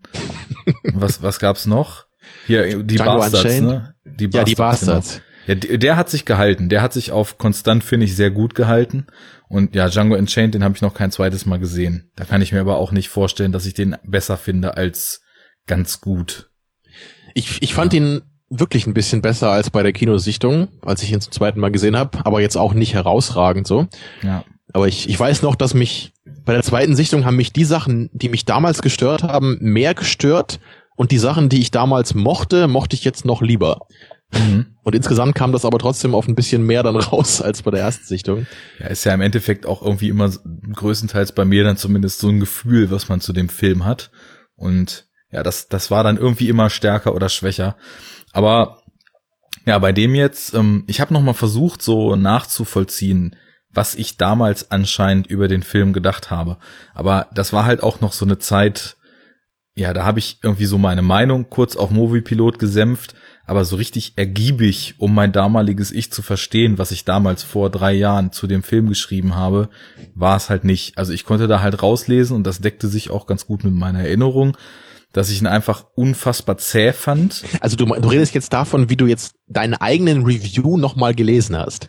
Ja, ich wollte wissen, also ich dachte, ich konnte mich nur noch erinnern, ich mochte halt den Film nicht, die glorreichen Halunken. Jetzt musstest du versuchen, in diesem Jacker-Nonsens von damals irgendwie rauszulesen, was dieser Mensch damit wohl gemeint haben könnte. Genau, diese weit entfernte Person, damals unreif und blauäugig. Ich musste mich damals schon mit dem rumschlagen, ey. Schrecklich. Du Armer. Und die ganzen anderen erst. Ja. Naja, zumindest, also ja, das deckte sich, ich wusste halt noch, dass ich den zäh und ja, relativ schleppend und total überlang und in dem, was er mir liefert, irgendwie nicht so richtig ergiebig fand. Ich hatte halt gehofft, dass ich das damals sehr detailliert aufgeschrieben habe, um tatsächlich mal konkrete Kritikpunkte oder so zu lesen. Ne? Hab ja, ich aber nicht. Ganz objektiv hast du das aufgeschrieben. Ja, weil ich das ja immer tue. Ja. Ne? Ich bin ja sowieso ein Riesenfan der objektiven Filmkritik. Ich denke gerade, ich kann mich auch noch an eine Sache erinnern, die du damals kritisiert hast, wenn ich mich nicht irre. Ich glaube, es war die Musik. Stimmt das? Nee. Ich habe nur hinten dran noch gehängt, dass ich das jetzt nicht unbedingt für den besten Score aller Zeiten halte, weil das in jedem zweiten Review stand. Aber ach so, also da war das nur eine relative Kritik. Weil ich habe nämlich da jetzt nochmal drauf geachtet bei der Sichtung von mir, weil ich irgendwie so im Kopf hatte, dass du den Score zumindest nicht so geil fandest. Und das hatte mich halt schon gewundert, weil ich halt echt sagen würde, der ist auf jeden Fall mit allen anderen Morricone-Scores auf einem Level so, also da habe ich gar nichts dran auszusetzen. Das geht mir mittlerweile auch so. Aha. Also ich finde es eigentlich schon auch ziemlich stark eingesetzt, wie der Score teilweise auch mit den Figurenthemen spielt und die quasi fast so ein bisschen ja so dubios umschmiegt musikalisch. Mal werden die so angedeutet, dann verändert sich's aber wieder in ein anderes Thema und ja, das der hat schon so eine gewisse Tragweite, die ganz gut zu dem Film passt. Naja, ich kann ja noch mal erzählen, wie ich dann, also hier, mit welcher Einstellung ich jetzt an den Film rangegangen bin. Ich bin ja auch irgendwie überhaupt nicht so jemand, gerade weil du das eben schon ganz schön festgestellt hast, dass das bei mir irgendwie auch viel von der Tagesform abhängt. Ich bin da jetzt ganz offen rangegangen, weil, also zum einen dachte ich mir, okay, ich habe jetzt vor, einen 3-Stunden-Film zu gucken und mit dir über den zu quatschen. Warum sollte ich jetzt mit der Einstellung, oh, wieder den Scheiß hier reinziehen, rangehen? Das wäre ja irgendwie total unsinnig, denn es wäre ja eigentlich schön, wenn ich den Film dann mag. Ich meine, warum will man einen Film gucken und ihn nicht mögen wollen? Das wäre ja Unsinn. Das hält mir, glaube ich, bei jedem zweiten meiner Reviews irgendjemand vor. Dass das halt meine größte und wichtigste Prämisse wäre, bei jedem Film, den ich gucke. Hoffentlich kann ich ihn scheiße finden. Ja, weil du ja auch niemand bist, der irgendwie auch Themen und Gefallen und Freude aus Filmen ziehen will und deswegen bestimmt total zufrieden bist, eben, dass du dir ständig irgendwelche Sachen überhaupt nicht gefallen. Ich liebe es, alleine hier zu sitzen, in dem Wissen, dass ich als Einziger erkenne, wie scheiße irgendein Film ist. Und zwar bei jedem Film. Ja, und endlich sprichst du es mal aus, Tamino. So, jetzt habe ich es endlich mal zugegeben, ja. Gut, das war das Erste und dann verändert sich natürlich auch die Art, wie man Filme guckt. Und ich habe bei mir so in den letzten 2 Jahren vor allem das Gefühl, dass sich das schon sehr verändert hat, dass die Art, wie ich das aufnehme, was da auf dem Schirm oder der Leinwand passiert und das, was ich daraus ziehe, das, was mir wichtig daran ist und auch so dieses Verständnis dafür, was ein Filmemacher vielleicht damit hat bezwecken wollen oder mir sagen will. Oder vielleicht auch einfach nur die Methodik, mit der ich da so meine eigenen Sachen draus ziehe. Da sind wir ja auch so ein bisschen anderer Meinung, ob wichtig ist, was man selber im Film sieht oder wichtiger ist, was der Filmemacher einem sagen wollte. Es ist aber ja auch egal, wenn man bei einem von beiden das Gefühl hat, das gibt mir was. Entweder ich verstehe, was das soll, oder ich kann mir einen Reim drauf machen, was mir das gibt. Das ist ja, hat ja beides einen Wert. Und ich glaube, da habe ich mich auch sehr verändert und war deswegen halt auch relativ gespannt, wie der Film so auf mich wirkt. Ja, und irgendwie, ich habe halt die erste Hälfte gestern ungefähr so geguckt, bis die von der Union da gefangen genommen werden und dann in dieses Camp kurz. Ja, das macht als Einschnitt, glaube ich, auch Sinn. Ja. So inhaltlich. Hat sich tatsächlich einfach so ergeben, aber auch als ich dann heute weitergeguckt habe, so als Zweiteilung, ist auch ja fast genau die Hälfte der Spielzeit, also fast genau bei 1,5 Stunden. Das passte irgendwie schon so ganz gut. Und ja, ich würde jetzt also insgesamt so mit Blick zurück auf den Film immer noch nicht sagen, dass es jetzt mein neuer Lieblingsfilm ist, aber ich fand ihn auf jeden Fall deutlich besser. Ja, es gibt Szenen, wo ich noch weiß, wo er mich zum Beispiel beim ersten Mal endgültig verloren hatte, war bei dieser Bürgerkriegsszene mit der Brücke. Da war ich dann so raus, dass mich das alles irgendwie überhaupt nicht mehr interessiert hat. Okay. Und interessant, nur, ja. Weil das, ich meine, ist halt arguably eine der ernstesten Szenen des ganzen Films. Also man kann sich natürlich darüber streiten, inwieweit die so im Kontext mit dem anderen so wirklich Sinn ergibt in dem Film. Aber wenn ich jetzt eine Szene nehmen würde, wo ich das Gefühl habe, da geht's halt um ein bisschen mehr als nur um diese recht kleine Geschichte, ne, zwischen Tuco und dem Blondie, dann wäre es natürlich die. Genau da wollte ich jetzt auch gerade noch drauf hinaus. Und dieses Mal, also ich hatte tatsächlich wieder das Gefühl, obwohl genau das, was du sagst, zutrifft, dass es auf jeden Fall eine, wenn man jetzt mal tatsächlich von den Themen und der Aussage des Films ausgeht, eine der gehaltvollsten Szenen ist. Also diese ist mir sowieso jetzt komplett erstmalig aufgefallen bei diesem Durchgang, dass sich diese Antikriegsthematik ja in Andeutungen schon relativ stark auch durch den gesamten Film, also durch gewisse Szenen zumindest im Vorfeld schon zieht. Mhm. Und da nimmt das ja so seinen Höhepunkt, als die beiden dann da eben an diesem Schlachtfeld ankommen. Das ist ja auch typische Antikriegssymbolik. Ich meine, umkämpfte Brücken sind ja seit jeher schon in Antikriegsfilmen eigentlich so das Symbol für die Sinnlosigkeit. Und genau das Symbol wählt Leone ja hier auch wieder. Fällt dir da ein anderer Antikriegsfilm ein, in dem es eine Szene um eine umkämpfte Brücke gibt, der bei mir relativ hoch in der Gunst steht? So als Testfrage? Weißt du nicht, ne? Etwa einer im Dschungel? Ja, der ging mir durch den Kopf. Dann, also vom Titel her schon ja eindeutig, gibt's ja diesen, die Brücke, ne? Diesen, ich weiß gar nicht, ob es ein deutscher Film ist oder nur in Deutschland spielt im Zweiten Weltkrieg, wo auch diese Kindersoldaten noch auf Teufel komm raus diese Brücke verteidigen müssen und dann auch größtenteils. Wie heißt denn der? Ich kenne diesen riesigen Hollywood-Ensemble-Film da, wo so unglaublich viele Stars dabei sind, wo es auch um diese eine Brücke geht. Wie heißt der denn nochmal? Hab ich vergessen.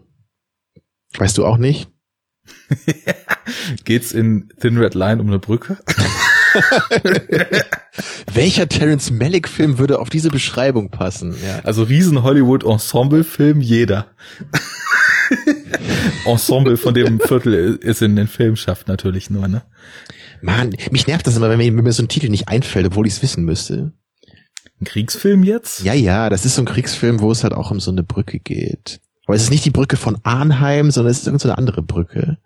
Es gibt die Brücke am Quai, aber ist das ein Kriegsfilm? Ich kenne nur den Titel. Ich glaube auch, aber ich glaube, das ist ein anderer. Den wollte ich auch schon lange mal gucken. Naja, ich will das jetzt nicht zu sehr off-topic steuern. Rede einfach mal weiter. Ich werde mit diesen Off-Topic-Spitzen, das ist völlig in Ordnung, die Abschweiferei. Das macht. Dann lass uns den Rest der Sendung nur noch damit zubringen, über diesen Titel zu rätseln. Genau. Anrufe bitte auf Skype-Handle so und so. So, naja, zumindest das war halt so der Punkt, wo der Film mich im ersten Durchgang komplett verloren hatte, weil ich aber auch vorher einfach schon gar nicht involviert war. Und naja, diesmal, ich empfand die zweite Hälfte auch wieder ein bisschen schwächer, kann ich nicht sagen, aber ich glaube ein bisschen weniger charmant und vereinnahmend und so auf so einem, dieses Gefühl der Lockerheit, was man beim Schauen dieses Films hat, war nicht mehr so ausgeprägt. Das ist natürlich auch klar, weil du jetzt ja auch schon gesagt hast, es wird ernster, aber das Tempo und das Timing hat mir auch nicht so gut in der zweiten Hälfte gefallen, wie es in der ersten Hälfte der Fall ist. Wohingegen dann natürlich das Finale nochmal einiges rausreißt. Das ist schon echt ein spannender Punkt, den du da gleich ansprichst.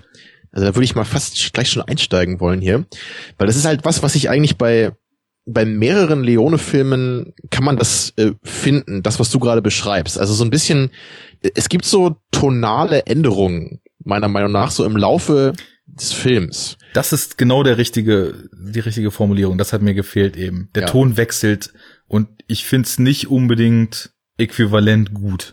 Ich habe da nämlich auch immer so meine Probleme mit bei Leone. Also am deutlichsten ist mir das bis jetzt aufgefallen bei dem letzten Western, den er gemacht hat, den du auch nicht kennst, ne? Der hat ja so viele Titel. Duck You Sucker heißt er, glaube ich, wirklich, aber irgendwie auch bekannt als Fistful of Dynamite oder Todesmelodie auf Deutsch. Das ist nämlich ganz spannend, weil der fängt sehr klamaukhaft an, so gerade so in der ersten Dreiviertelstunde, das ist vermutlich sogar das abgefahrenste so von allen Leone-Western. Und der wird aber immer ernster im Laufe so der Geschichte. Und da gibt's am Ende halt wirklich Szenen, die halt echt krass sind. Also die sind wirklich bewegend und also nicht nur ernst, sondern wirklich fast verstörend, kann man sagen. Aber das Ganze fängt an als ein sehr lockerer Klamauk. Und ich finde eigentlich beides auch gut, aber ich habe immer so ein bisschen Probleme, das irgendwie in einem Film so zusammenzubringen. Der Film ist ja bei dir stark ausgeprägt, eben. So diese Abwehrhaltung und dieses nicht so gerne tonale Wechsel im Film sehen. Genau, also ich muss aber sagen, also inzwischen ist er trotzdem meine Nummer 2, was Leone-Filme angeht. Der ist nämlich auch immer so mit jeder Sichtung gestiegen. Der ist auch hier von meinem Kumpel Hannes, ist das auch der Lieblings-Leone sogar. Meint er, den fand er schon immer am coolsten. Und bis auf diese tonale Geschichte ist er auch wirklich nahezu perfekt, würde ich sagen. Aber das ist immer was, mit dem ich so ein bisschen zu kämpfen habe dabei. Ja, und das ist hier, glaube ich, auch der Fall, ne? Weil du halt einerseits bei The Good, The Bad and The Ugly eben eher diesen komödiantischen Ansatz hast, ne? So gerade durch den Tuco-Charakter, der halt sehr lustig ist und sehr charmant in gewisser Weise, auch wenn er ja irgendwie ein ekliger Mörder ist in gewisser Weise. Aber du hast das eben so in der ersten Hälfte eher, ne, dieses Hin und Her mit ihm und Blondie, ne, und dieses wir hängen ihn jetzt und dann holen wir ihn wieder raus und so weiter und so weiter. Aber am Ende kommen die beiden dann eben in dieses etwas ernstere, ne, Bürgerkriegs-Setting oder auch in diesem Gefangenenlager schon, ne, wo dann immer die Kapelle spielt, wenn die Leute da verprügelt werden in der Hütte. Also das sind halt schon so Sachen, die sind tonal ein bisschen anders als das am Anfang so, ne? Und da muss man irgendwie mit klarkommen. Und ich weiß auch nicht so ganz, wie man das genau macht als Zuschauer. Ja, also ich komme damit ja eigentlich sehr gut klar. Also zum Beispiel Filme, die du für ihre tonalen Wechsel eigentlich kaum gucken kannst, wie Snowpiercer oder so. Wobei, da hast du ja auch noch andere Probleme mit. Aber die Tonalität war ja auch so eins deiner Hauptargumente, wie man so viel verschiedene Facetten in einen Film kleistern kann und dann soll das noch funktionieren. Ich komme da ja hingegen relativ gut klar mit, weil ich habe irgendwie am Ende immer nur so ein Gesamtbild und das passt auf jeden Fall jetzt bei Good, Bad, The Ugly auf jeden Fall schon. Soweit bin ich definitiv. Aber genau das, auch die Beispiele, die du eben genannt hast, die passen, weil als plötzlich diese Kapelle einen total melancholischen, traurigen Song spielt während dieser Gefangenschaft, da macht er ja das erste Mal eine ganz, ganz starke Tonbildschere auf. Also drinnen wird Tuco übelst verprügelt, richtig brutal, geschlagen, getreten, auf den Boden hin und her geschmissen, blutet schon. Ich dachte auch bei der einen Szene, jetzt holt er sich schon so einen ausgeschlagenen Zahn raus, nachdem er sich da im Mund rumfummelt. Und draußen läuft so tragende, erhebende Musik. Das passt schon so seltsam nicht zusammen. Und plötzlich flechtet sich, was vorher nur in Andeutungen zum Beispiel passiert ist, als zum Beispiel hier wie heißt denn eigentlich der Lee Van Cleef, wenn er nicht nur The Bad ist? Hat er einen Namen? Ja, der heißt Sentenza und er wird auch ein paar Mal Angel Eyes genannt. Ja, Angel Eyes, ne? Was ich sehr cool finde, ja. Definitiv, er hat auch den krassesten Blick überhaupt. Also da gefriert man ja, wenn in den Close-Ups der Typ einen direkt anguckt. Aber als er einmal durch so ein zerbombtes Fort von der Südstaatenarmee dort durchwandert und auch noch auf der Suche ist nach diesem, oh Gott, ey, Namen. John Bear? Naja, weißt schon, meinst, ne? Du den, der den Schatz früher als Jackson unterwegs war. Wir können ja gleich mal kurz durchgehen. Ist er nicht Bill Carson? Bill Carson, nicht John irgendwas. Das habe ich jetzt gerade so im Kopf. Stimmt das noch? Ja, ne? Genau, früher Jackson und dann Bill Carson. Er sucht ihn ja und geht dann durch so ein ausgebombtes, ausgebranntes Vor, was von der Armee besetzt war, wo eigentlich nur tote, verletzte und kaputte Typen rumliegen und völlig desillusioniert mit ihm sprechen. Und da ist auf einmal auch schon so eine seltsame Stimmung in der Luft. Da hast du auch das Gefühl, also hier will Leone auf jeden Fall mehr erzählen als so eine lockere Gaunergeschichte über ein paar Typen, die in der Wüste unterwegs sind und mehr oder weniger doof gesagt einen Schatz bergen wollen, sondern da sind total starke politische Anklänge auch drin. Und in der ersten Szene halt mit Angel Eyes wird das so angedeutet. Und im Vor hast du dann auf einmal, ja, so eine Szene, die emotional schon auf so eine gewisse Wirkung abzielt. Und als sie dann da an der Bürgerkriegsfront am Fluss sind, was der Commander denen da erzählt, sind ja richtig, ja, zynische, aber halt wahre Dinge, die man über Krieg und über so die Gesellschaft sagen kann. Also als er dann meint, den Krieg gewinnt sowieso der den meisten Schnaps hat, um die Soldaten abzufüllen, um sie in ihr Verderben rennen zu lassen. Das ist halt ein total krasses Zitat eigentlich. Naja, das war so, ich weiß auch gar nicht, also ich bin nicht aus dem Film rausgeflogen dieses Mal. Wir hatten ja letztes Mal auch irgendwann mal im Netz diese Diskussion, dass Szenen einen so aus dem Film kicken und man dann nicht wieder reinfindet. So war es nicht. Es war nur so, dass ich ein bisschen geschluckt habe aufgrund dieses tonalen Wechsels. Aber danach kommt halt gleich eine Szene, die mich emotional wieder stark abgeholt hat. Und dann das Finale. Und dann war ich auch eigentlich total zufrieden. Und weiß jetzt noch nicht, wie sehr der Film in meiner Gunst gestiegen ist. Auf jeden Fall sehr stark. Hast du denn schon ein Rating abgegeben? Habe ich noch nicht. Oh, also wirklich, du hast noch so einen krassen Prozess in dir, dass du nicht mal diese Zahl abgeben konntest. Naja, ich mache das ja nur so semi-wissenschaftlich. Für mich heißt ja, alles ab 7 Punkte würde ich problemlos nochmal gucken. Bei mir ist das eher so 4 bis 4,5, glaube ich. Also da könnte ich mir vorstellen, den Film nochmal zu gucken unter gewissen Umständen. Und ich glaube, ich würde sagen, Bock haben, den Film nochmal zu gucken, wäre wahrscheinlich eher so bei 6 oder so. Okay, bei mir ist es so, ja. Also alles 1 bis 3 sind Sachen, die mich aktiv aufregen, wo ich wirklich in gewissen Abstimmungen, also 0 natürlich auch, ne, wie jetzt mit dem neuesten Michael Bay-Film gerade passiert. Wer hätte gedacht, dass der scheiße werden könnte? Ja, dass er scheiße ist, das muss ich jetzt nicht zu lang ausführen, weil da erzähle ich auch in der noch nicht erschienenen, aber jetzt morgen oder übermorgen rauskommenden, von unserer Aufnahme für die Hörer vor 2 Wochen rausgekommenen letzten. Ich kann da absolut folgen gerade, ja. Enough Talk Sendung erzähle ich da nochmal was drüber. Das halt, also nicht einfach nur stumpfe Scheiße, wie Michael Bay bis jetzt gemacht hat, sondern in meinen Augen höchst gefährliche Propaganda und Kriegsverherrlichung. Aber noch egal. Mehr als bei Transformers, oha. Man muss sich ja steigern, ne, anscheinend. Ja, also das geht ab jetzt nicht mehr. 13 Hours ist das Maximum. Mieser geht's nicht, was Suggestion und Menschenhass und Ideologie betrifft. Egal. Also lass mich nur kurz dieses eine Zitat aus Judge Dredd bringen, falls du das noch weißt. Da gibt's ja diese Szene, wo dieser alte Kampfroboter reaktiviert wird. Und vermutlich ist das so auch der Geist, den Michael Bay auch so verspürt. Weil da fragt dann nämlich dieser Roboter so, Mission. Und dann sagt er eben nur der Typ, der ihn reaktiviert, so, we are going to war. Und der Roboter sagt nur, war. Ja, das scheint tatsächlich Motivation gewesen zu sein, denn we have to start acting right now, otherwise Americans are going to die. Das ist eine Line aus dem Film? Ja. Nicht schlecht, ja. Das ist eine der harmlosen. Aber das ist noch krasser als dieses, du bist jetzt Soldat, mein Junge, in Transformers. Das weiß ich halt noch. Aber na gut, ja.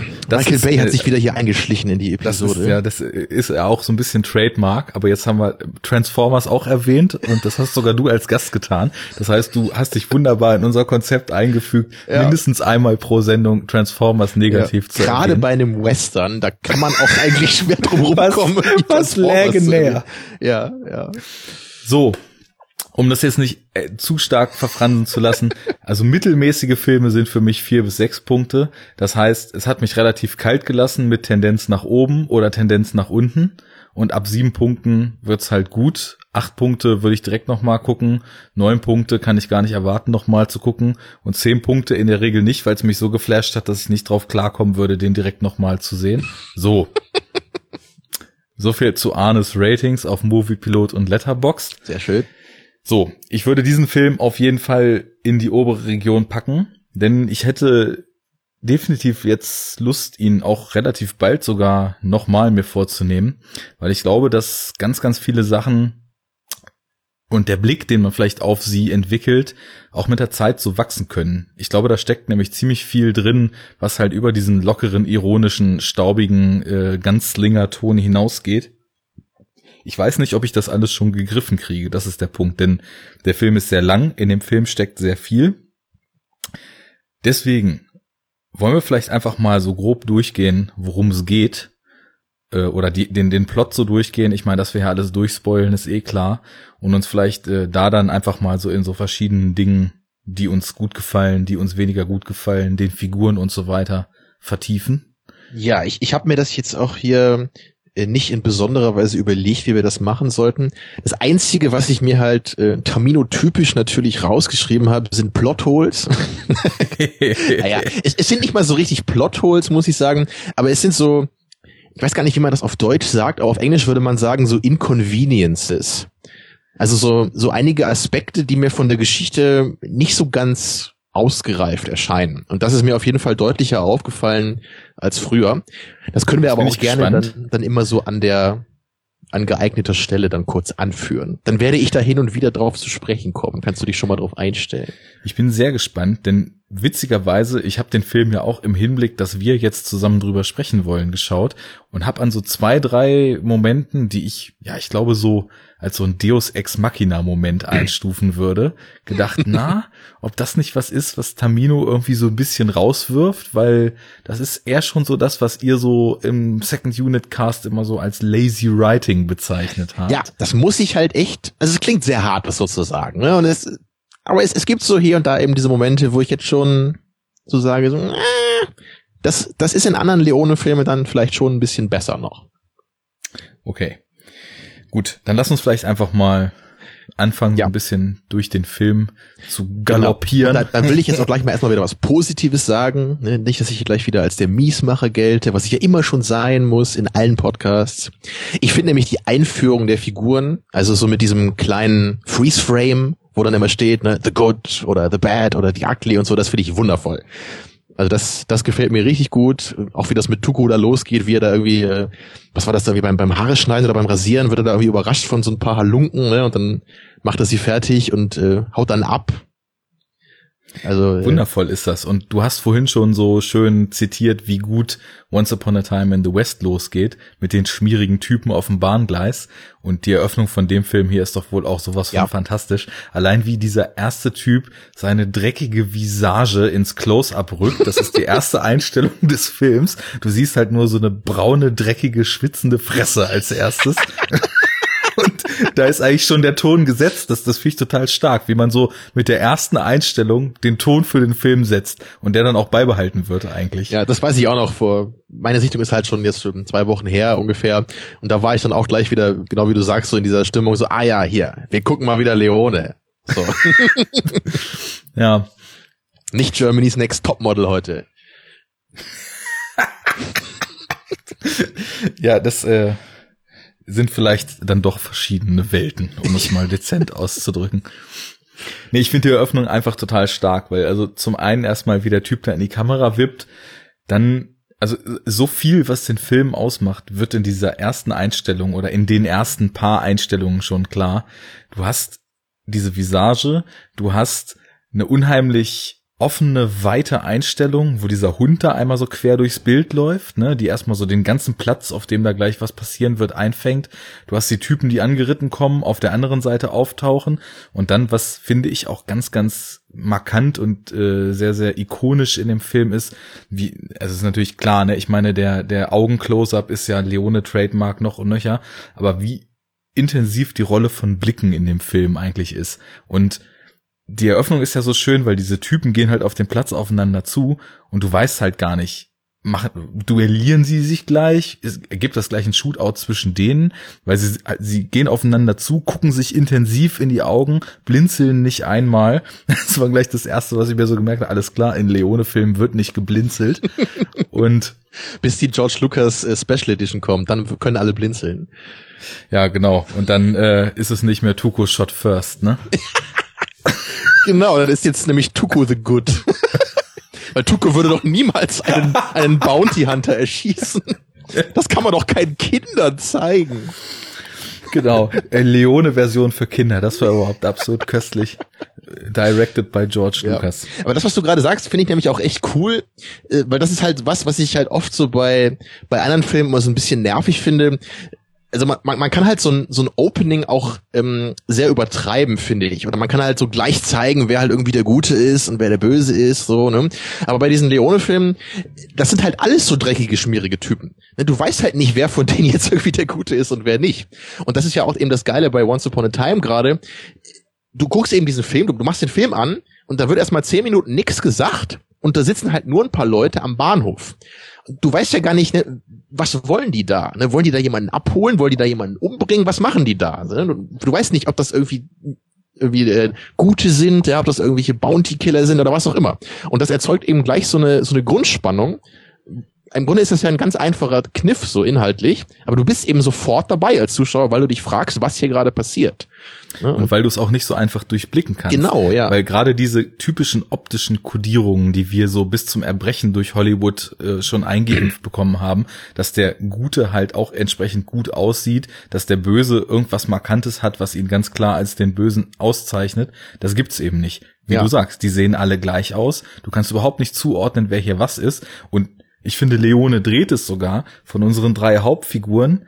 Der eigentlich noch so am geslicktesten, am glattesten aussieht, ist eigentlich die größte Drecksau von allen. Und ja, weiß ich nicht, das ist schon stark. Und das geht halt so gegen Sehgewohnheiten und gegen Konventionen, aber halt auch auf eine sinnvolle Art und Weise und nicht einfach nur so als auf Krawall gebürstetes Kontraprodukt. Ist schon ziemlich cool. Und ja, so lernen wir dann ja Tuco kennen. Tuco wird beim Rasieren, es wird versucht, ihn umzubringen, was allerdings nur den Effekt hat, dass 3 andere Leute auf den Planken liegen und er durchs Fenster gesprungen kommt. The Ugly. Ich muss aber auch sagen, so in Retrospekt jetzt so nach vielen Sichtungen, so ugly ist Tuco eigentlich gar nicht, oder? Ich meine, er ist schon natürlich... Hin und wieder ist er schon so ein Arschloch, das muss man schon sagen. Aber ich weiß nicht, ob ich ihn wirklich ugly nennen würde. Also da gibt's schon ekligere Leute, so auch gerade so in Leone-Western. Ja, ohne Frage. Das ist sowieso ein total spannendes Thema, weil es wird ja dann als nächstes Lee Van Cleef als The Bad eingeführt, der halt wirklich sich auch erstmal von seiner absolut badesten Seite zeigt und erstmal einen Typen umbringt. Ja. Für Geld. Vor seiner Familie aber, ja auch noch, ja. Genau, und die Familie. Und sich aber vorher von dem noch einen Auftrag holt, um den eigentlichen Auftraggeber, für den er unterwegs war, umzubringen. Was einfach mal so das Dirtieste ist, was man überhaupt machen kann. Für Geld geht alles. Ja, und da habe ich mir auch übrigens auch schon gedacht, so, ob das irgendwie zu viel ist. Also war so ein Gedanke, der bei mir so aufkommt. Aber es war hier so ein bisschen das Gefühl, was ich auch habe, wenn ich so den Imperator angucke bei Star Wars. Da denkt man sich halt nicht so, oh, wie blöd, der ist ja nur böse, so, sondern es ist halt so eine, dieser Genuss, den halt Sentenza da zeigt, ist halt irgendwie geil dabei. Also dieses, wie er halt dem anderen Typen dann sagt, so, hey, du weißt doch hier, wenn jemand mir Geld zahlt, ne, für so einen Auftrag, dann werde ich den Auftrag auch erledigen. Also mit welcher fiesen Genugtuung er es halt wirklich genießt, diese beiden Leute dann umzubringen. Das ist halt schon so evil, da kann man ihm gar nicht mehr böse für sein. So.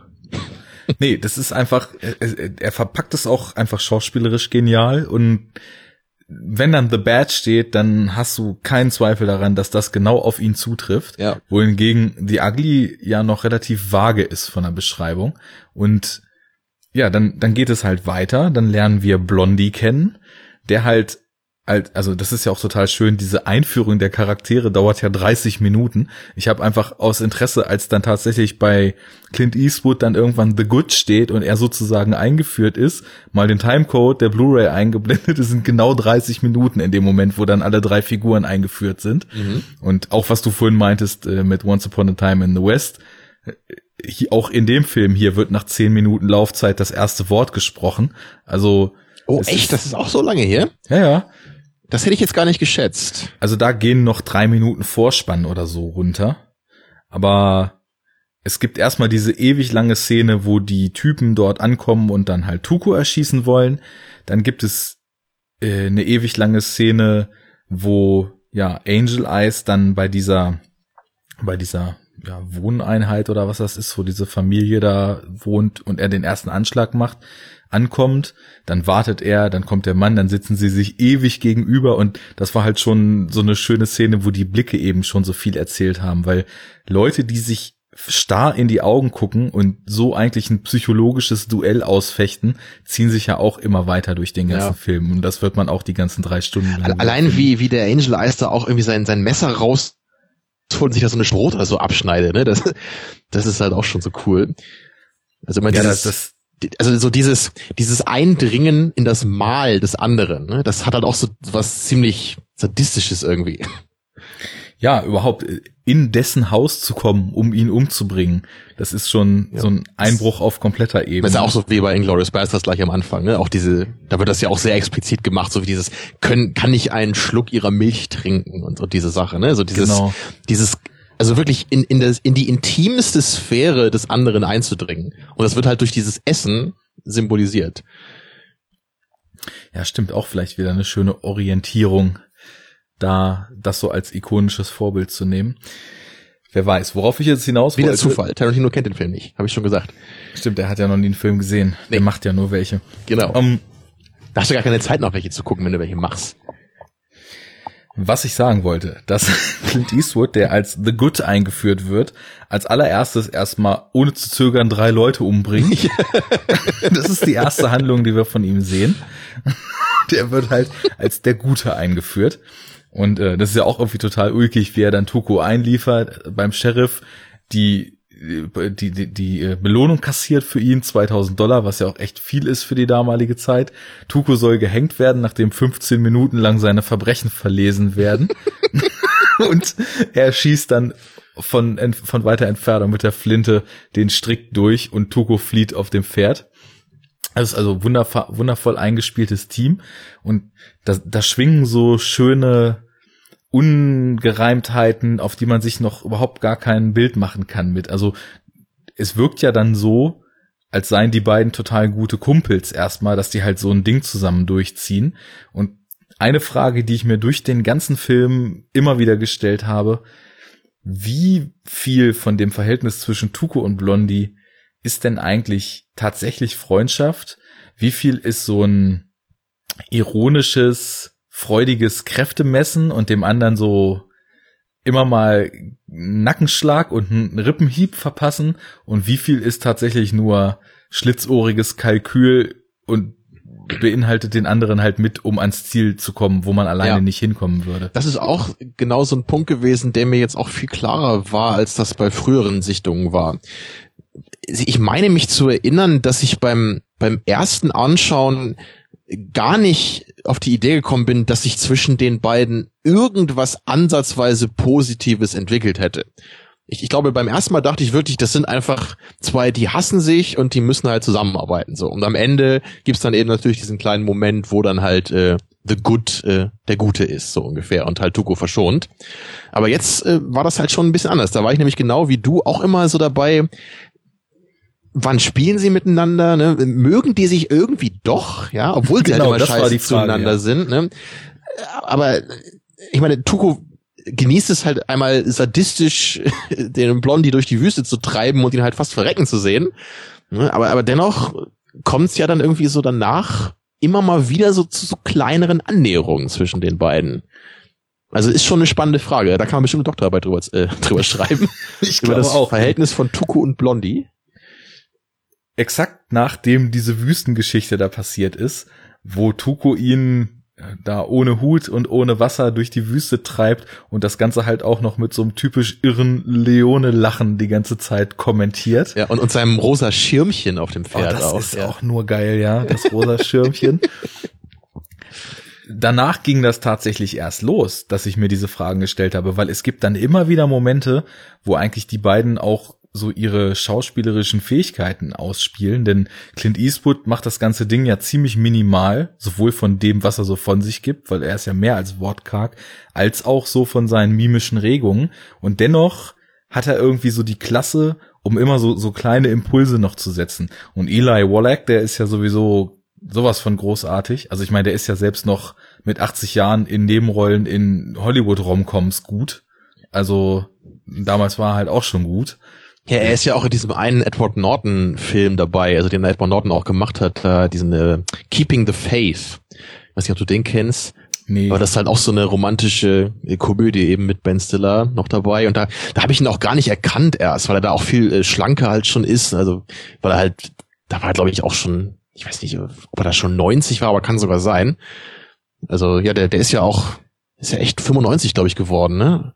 Irgendwie uralt jedenfalls. Ja. Ja, klasse Typ. Habe ich aber gar nicht in so vielen Filmen gesehen. Also im Paten 3 war noch dabei, das weiß ich, aber ich glaube, ansonsten fällt mir da jetzt nichts mehr ein. Nee, ich kenne ihn halt, wie gesagt, auch nur als Nebenrolle aus der Rom-Com The Holiday mit Jude Law, Jack Black, wie heißt sie? Kate Winslet und die Nervige. Da gibt's Blond viele. Und nervig. Die kann ich alle aufzählen. Okay. Blond und Diaz. Nervig. Ja. Ach so. Auch die finde ich gar nicht so schlimm. Aber ich weiß, viele mögen die nicht. Habe ich auch schon öfter gehört. Ja. Ich würde gar nicht sagen, dass ich sie nicht mag, aber sie ist halt manchmal ein bisschen nervig. Ist auch egal. Da spielt er einen alten Hollywood-Drehbuchautor, der auf die alten Jahre nochmal geehrt wird für sein Lebenswerk. Ist irgendwie auch so ein bisschen Meta angelegt. Ganz cool. Sowieso eine der, ja, ich weiß nicht, ob man davon besten, aber definitiv erträglichsten und mich am positiven, tiefsten entlassen habendsten Romcoms, die ich so gesehen habe. Naja. Wenn wir uns das nächste Mal treffen, dann werden wir mal einen Romcom-Marathon machen, glaube ich. Julia Roberts und Ryan Reynolds nonstop. Das wird endlich mal Zeit. Und danach können wir dann gucken, was denn wirklich die erträglichste Rom-Com war. Ja. Nicht immer nur diese 80er Jahre Science-Fiction-Scheiße hier oder Western aus den 60ern. Mal eine solide Rom-Com. Genau. Mal ein bisschen Emotion zulassen im eigenen filmischen Spektrum. Um jetzt elegant den Bogen zurückzuschließen. Ich glaube nämlich, dass bei The Good, The Bad and The Ugly nur eine Frau zu sehen ist. Kann das sein? Weil ich glaube, die einzige Frau, die man im ganzen Film sieht, ist doch die von der Familie sitzt, dieses, ne? Typen, oder? Also ganz am Anfang, ja, gibt's zwei. Also Angel Eyes erschießt ja diesen Typen ganz am Anfang, wie wir eben besprochen hatten, und da gibt's ja seine Frau zu sehen. Und gibt's sonst noch eine? Genau, einmal geht Angel Eyes noch in einem Ort, kurz nachdem Tuco da gehängt werden sollte und dann aber vom Blonden gerettet wurde, in so eine Kutsche. Und da sitzt eine Frau drin und der erzählt er irgendwas. Ich weiß nicht mehr was. Während Tuco das zweite Mal gehängt werden soll und gerade auch wieder die Strafen verlesen werden. Dann gibt's ja doch noch eine starke Frauenrolle hier in dem Film. So, da können sich die Feministen nicht beschweren. Genau, diese ganzen Kritiker, die immer sagen, Leone könnte keine Frauenrolle schreiben. Guck da ist eine Frau. So, jetzt halt ruhig. Ja, was soll's. Also das ist aber auch wirklich das allerletzte, was ich jetzt als Kritikpunkt hier an den Film anlegen würde, dass es da halt irgendwie keine oder nur eine Nebenrollenfrau gibt.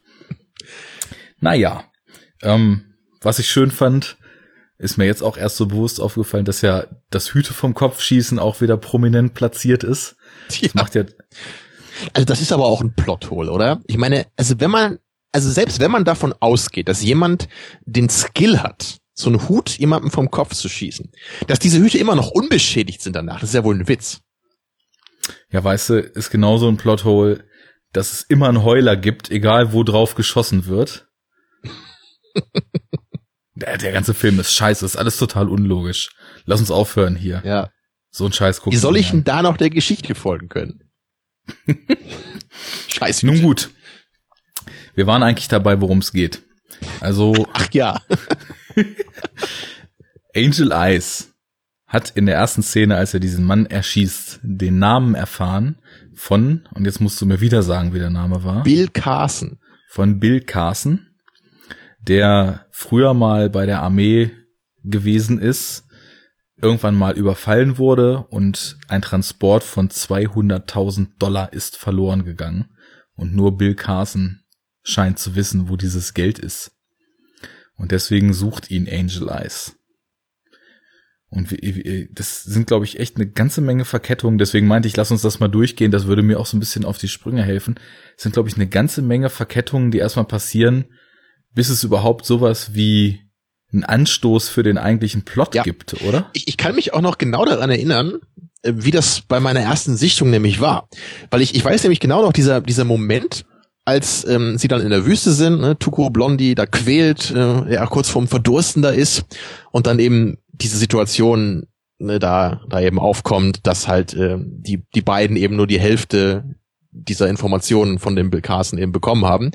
Da war ich halt, da weiß ich, dass ein ganz breites Lächeln bei mir auf dem Gesicht entstand, weil ich dann habe ich gedacht, so, okay, das ist der Witz dieses Films. So, darum geht's eigentlich, ne? Weil vorher war es genau, wie du sagst, es gab noch nicht so richtig den Plot, ne? Es waren so, die Figuren wurden eingeführt, so man wusste ungefähr, dass es um dieses Geld geht, aber so was jetzt so dieser konkrete Plot eben gerade in Bezug auf Tuco und Blondie sein würde, wusste man eben noch nicht.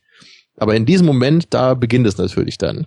Vor allem, weil sich ja auch quantitativ allein an der Spielzeit der Film erstmal total stark von Angel Eyes entfernt und sich eigentlich fast nur mit Tuco und Blondie und deren gemeinsamer Sache beschäftigt. Und am Anfang hat Angel Eyes ja nach der Kohle gesucht sozusagen.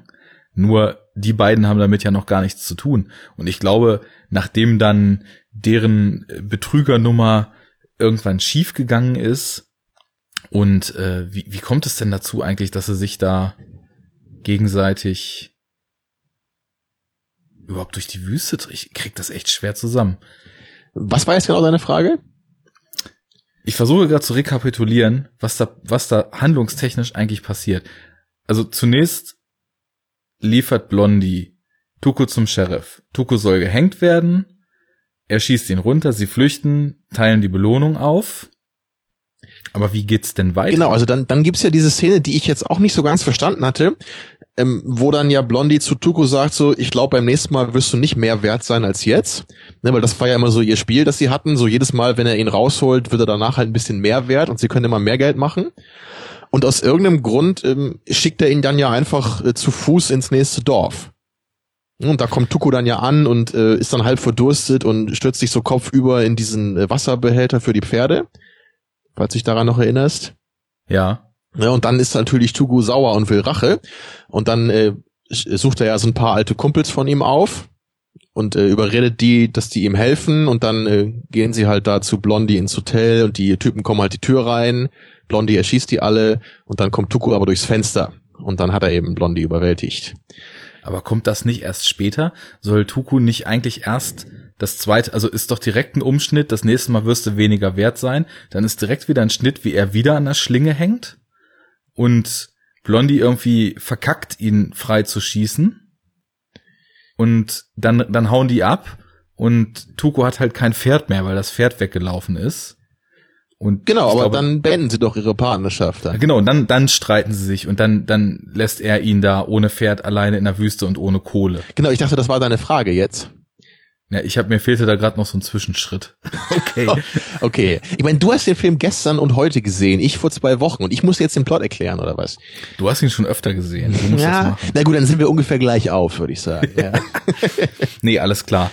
Ja. Zumindest, Tuco fängt an, auf Blondie ein bisschen Wut zu schieben und will ihm das heimzahlen. Ja, und da wollte ich nämlich jetzt eben nochmal fragen, warum genau ist denn eigentlich Blondie so fies zu Tuco? Also warum lässt er ihn da zu Fuß in dieses andere Dorf laufen?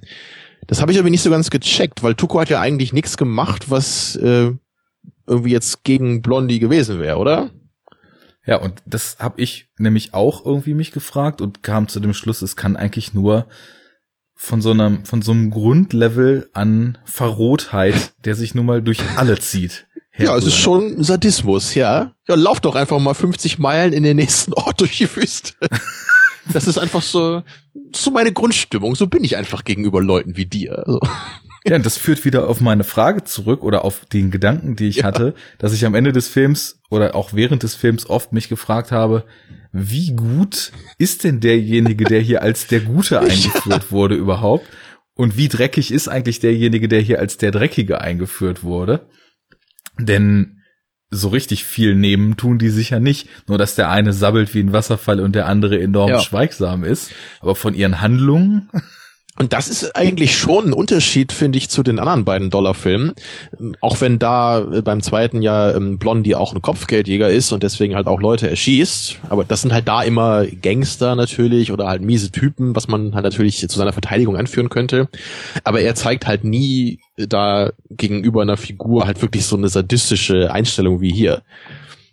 Ja, und das ist natürlich schon irgendwie bemerkenswert. Ich weiß auch nicht, ob das irgendeine Metasache ist oder ob das einfach nur ja zeigen sollte, dass Tuco einfach im Grunde ein verachtenswerter Idiot ist und dass deswegen auch der Gute so mit ihm umgeht.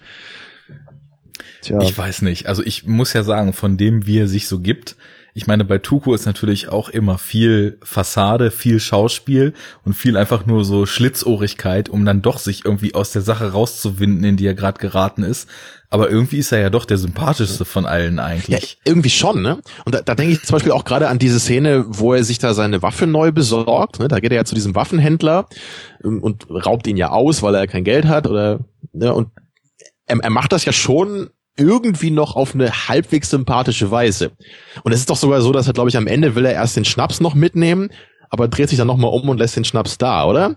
Ja, das ist eine total coole Geste. Ich habe dir jetzt eh schon dein ganzes Geld genommen und deine beste Knarre gezockt, dann lasse ich dir wenigstens den Schnaps. Natürlich ist das halt irgendwie auch scheiße von ihm, aber es zeigt ja doch so, hey, so ein bisschen check ich ja schon, dass ich halt gerade ganz schön scheiße zu dir war, also lasse ich dir wenigstens den Schnaps noch hier.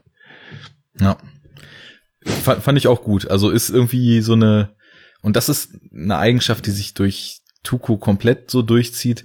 Er hat immer so eine liebenswerte Ebene, die mal verdeckt ist durch seine Arschlochigkeit und mal so klar zur Geltung kommt. Also das Geilste an Tuco ist übrigens seine Bekreuzigung. Ja, also das habe ich mir auch gedacht. Das ist halt so klasse, wie er das halt immer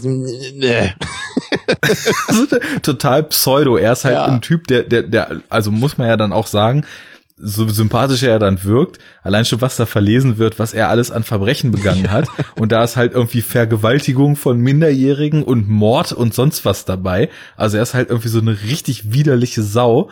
Aber dann dieses Alibi bekreuzigen. Und wenn man dann auch so mitkriegt, er hat noch einen Bruder, der ins Kloster gegangen ist. Also spielt dieses Religionsverhältnis bei ihm in der Familie anscheinend auch so eine gewisse Rolle.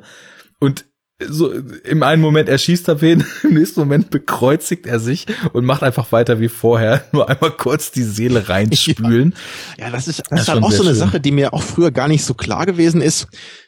Es ist eigentlich relativ ungewöhnlich, finde ich, dass man einer Figur wie Tuco doch so eine emotionale Tiefe irgendwie auch gibt, indem man diesen Bruder da von ihm einführt. Ne, halt da eben zu zeigen, hey, er hat eine Familie, ne, und andere in seiner Familie haben sich eben anders entschieden als er. Und da wird ja auch schon angedeutet, so dieses irgendwie, dass auch so die Welt, wie sie ist, irgendwie daran schuld ist, was aus den einstigen Leuten geworden ist. Ne, so der eine sagt eben, ich muss irgendwie gegen die Welt im Grunde kämpfen, ich muss mich hier irgendwie selber durchschlagen und das geht nur, indem ich genauso scheiße bin wie die Welt. Und der andere geht halt ins Kloster, ne, was natürlich der radikalste Gegensatz dazu ist. Also ich finde es irgendwie bemerkenswert, ne, weil man eigentlich denkt, so Tuco, das ist halt so eine oberflächliche, lustige, ikonische Filmfigur, aber in der Szene ist da eben doch noch so eine gewisse Tiefe dabei. Und nicht nur in der, also man hat ganz oft in so kleinen Andeutungen eben das Gefühl, dass in ihm einfach so von der Figurenbeschreibung her am allermeisten steckt. Und ich würde auch so weit gehen zu sagen, dass die eigentliche Hauptfigur, wenn man jetzt eine von dreien auswählen musste, ganz klar er ist und nicht Blondie, weil da einfach am meisten passiert. Und was auch schön ist, man kann halt diese, ja, was du eben meintest, mit diese Betrachtung der Welt, was sie aus den Menschen macht, ist zum einen erstmal auch wieder ein schönes Meta-Ding, was so den Western betrifft, weil da ist halt nicht heile Welt, sondern die leben irgendwie in Umständen, die aus allen Leuten eigentlich nur verzweifelte, ruppige Typen machen. Ja, und gerade wir haben ja auch das Bürgerkriegs-Setting bei der ganzen Dollar-Trilogie, was natürlich da dem nochmal die Krone aufsetzt. Genau, das kommt auch dazu. Und zum anderen wollte ich noch sagen, weil das sind so Feinheiten in den Dialogen. Ich hatte vorhin schon mal angedeutet, dass ich das Gefühl habe, man kann den Film wahrscheinlich immer wieder gucken, weil auch, glaube ich, in Nebensätzen und in so kleineren, ja, Begegnungen auf dem Weg, einfach mit auch vielleicht unwichtigen Leuten für die Handlung, dass da viel drin steckt. Und ich glaube, so wie in dem Gespräch mit seinem Bruder auch in der Subebene extrem viel erzählt wird, halt auch über die Welt, über die Figuren, über deren gemeinsame Vergangenheit. Und das formt ja auch die Figur so weit, dass man später auch Entscheidungen schon wieder ganz anders versteht, die er trifft. So ist, glaube ich, auch, wenn die mit Soldaten mal eben 3 Sätze am Wegesrand wechseln oder wenn sie in der zerbombten Festung da auf Deserteure treffen oder wenn irgendwelche Leute einfach Dialoge führen, dass man, glaube ich, extrem viel draus ziehen kann und die Welt dadurch, je häufiger man den Film sieht, wahrscheinlich immer ausformulierter wird und immer mehr Nuancen kriegt, die einem vielleicht einfach aufgrund der Fülle an Informationen, die der Film einem auch nur mal gibt, aufgrund seiner epischen Laufzeit und den vielen Setting-Wechseln und so weiter, das einem vielleicht entgehen kann beim ersten oder zweiten Mal. Vor allem liegt es natürlich auch daran, wie du so als Zuschauer so in deiner Grundstimmung gepolt bist, glaube ich. Weil ich früher eben, da war ich eher so drauf, dass ich halt mehr auf die 3 Hauptfiguren geguckt habe und was die einfach erleben. Ich habe das mehr so als deren Geschichte gesehen, was es natürlich auch ist.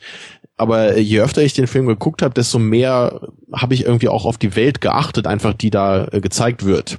Und dann ist es halt nicht nur irgendwie so ein einen Punkt in ihrem Abenteuer, dass sie da eben bei diesen Soldaten vorbeikommen und dann über diese Brücke müssen, sondern es ist halt ein bisschen mehr als das. Ne? Das gibt der Welt halt Tiefe und nicht nur, es ist nicht nur ein Checkpoint auf ihrer Geschichte, der ne, das Abenteuer bereichern soll.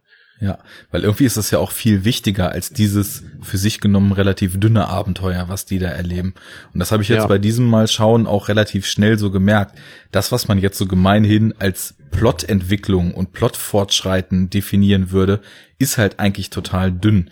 Und witzig ist, dass ich mich in letzter Zeit, weil ich da demnächst auch was zu aufnehmen wollte, mit Jim Jarmusch wieder ein bisschen mehr befasst habe. Dass du gerade in Verbindung gesetzt hast. Hä?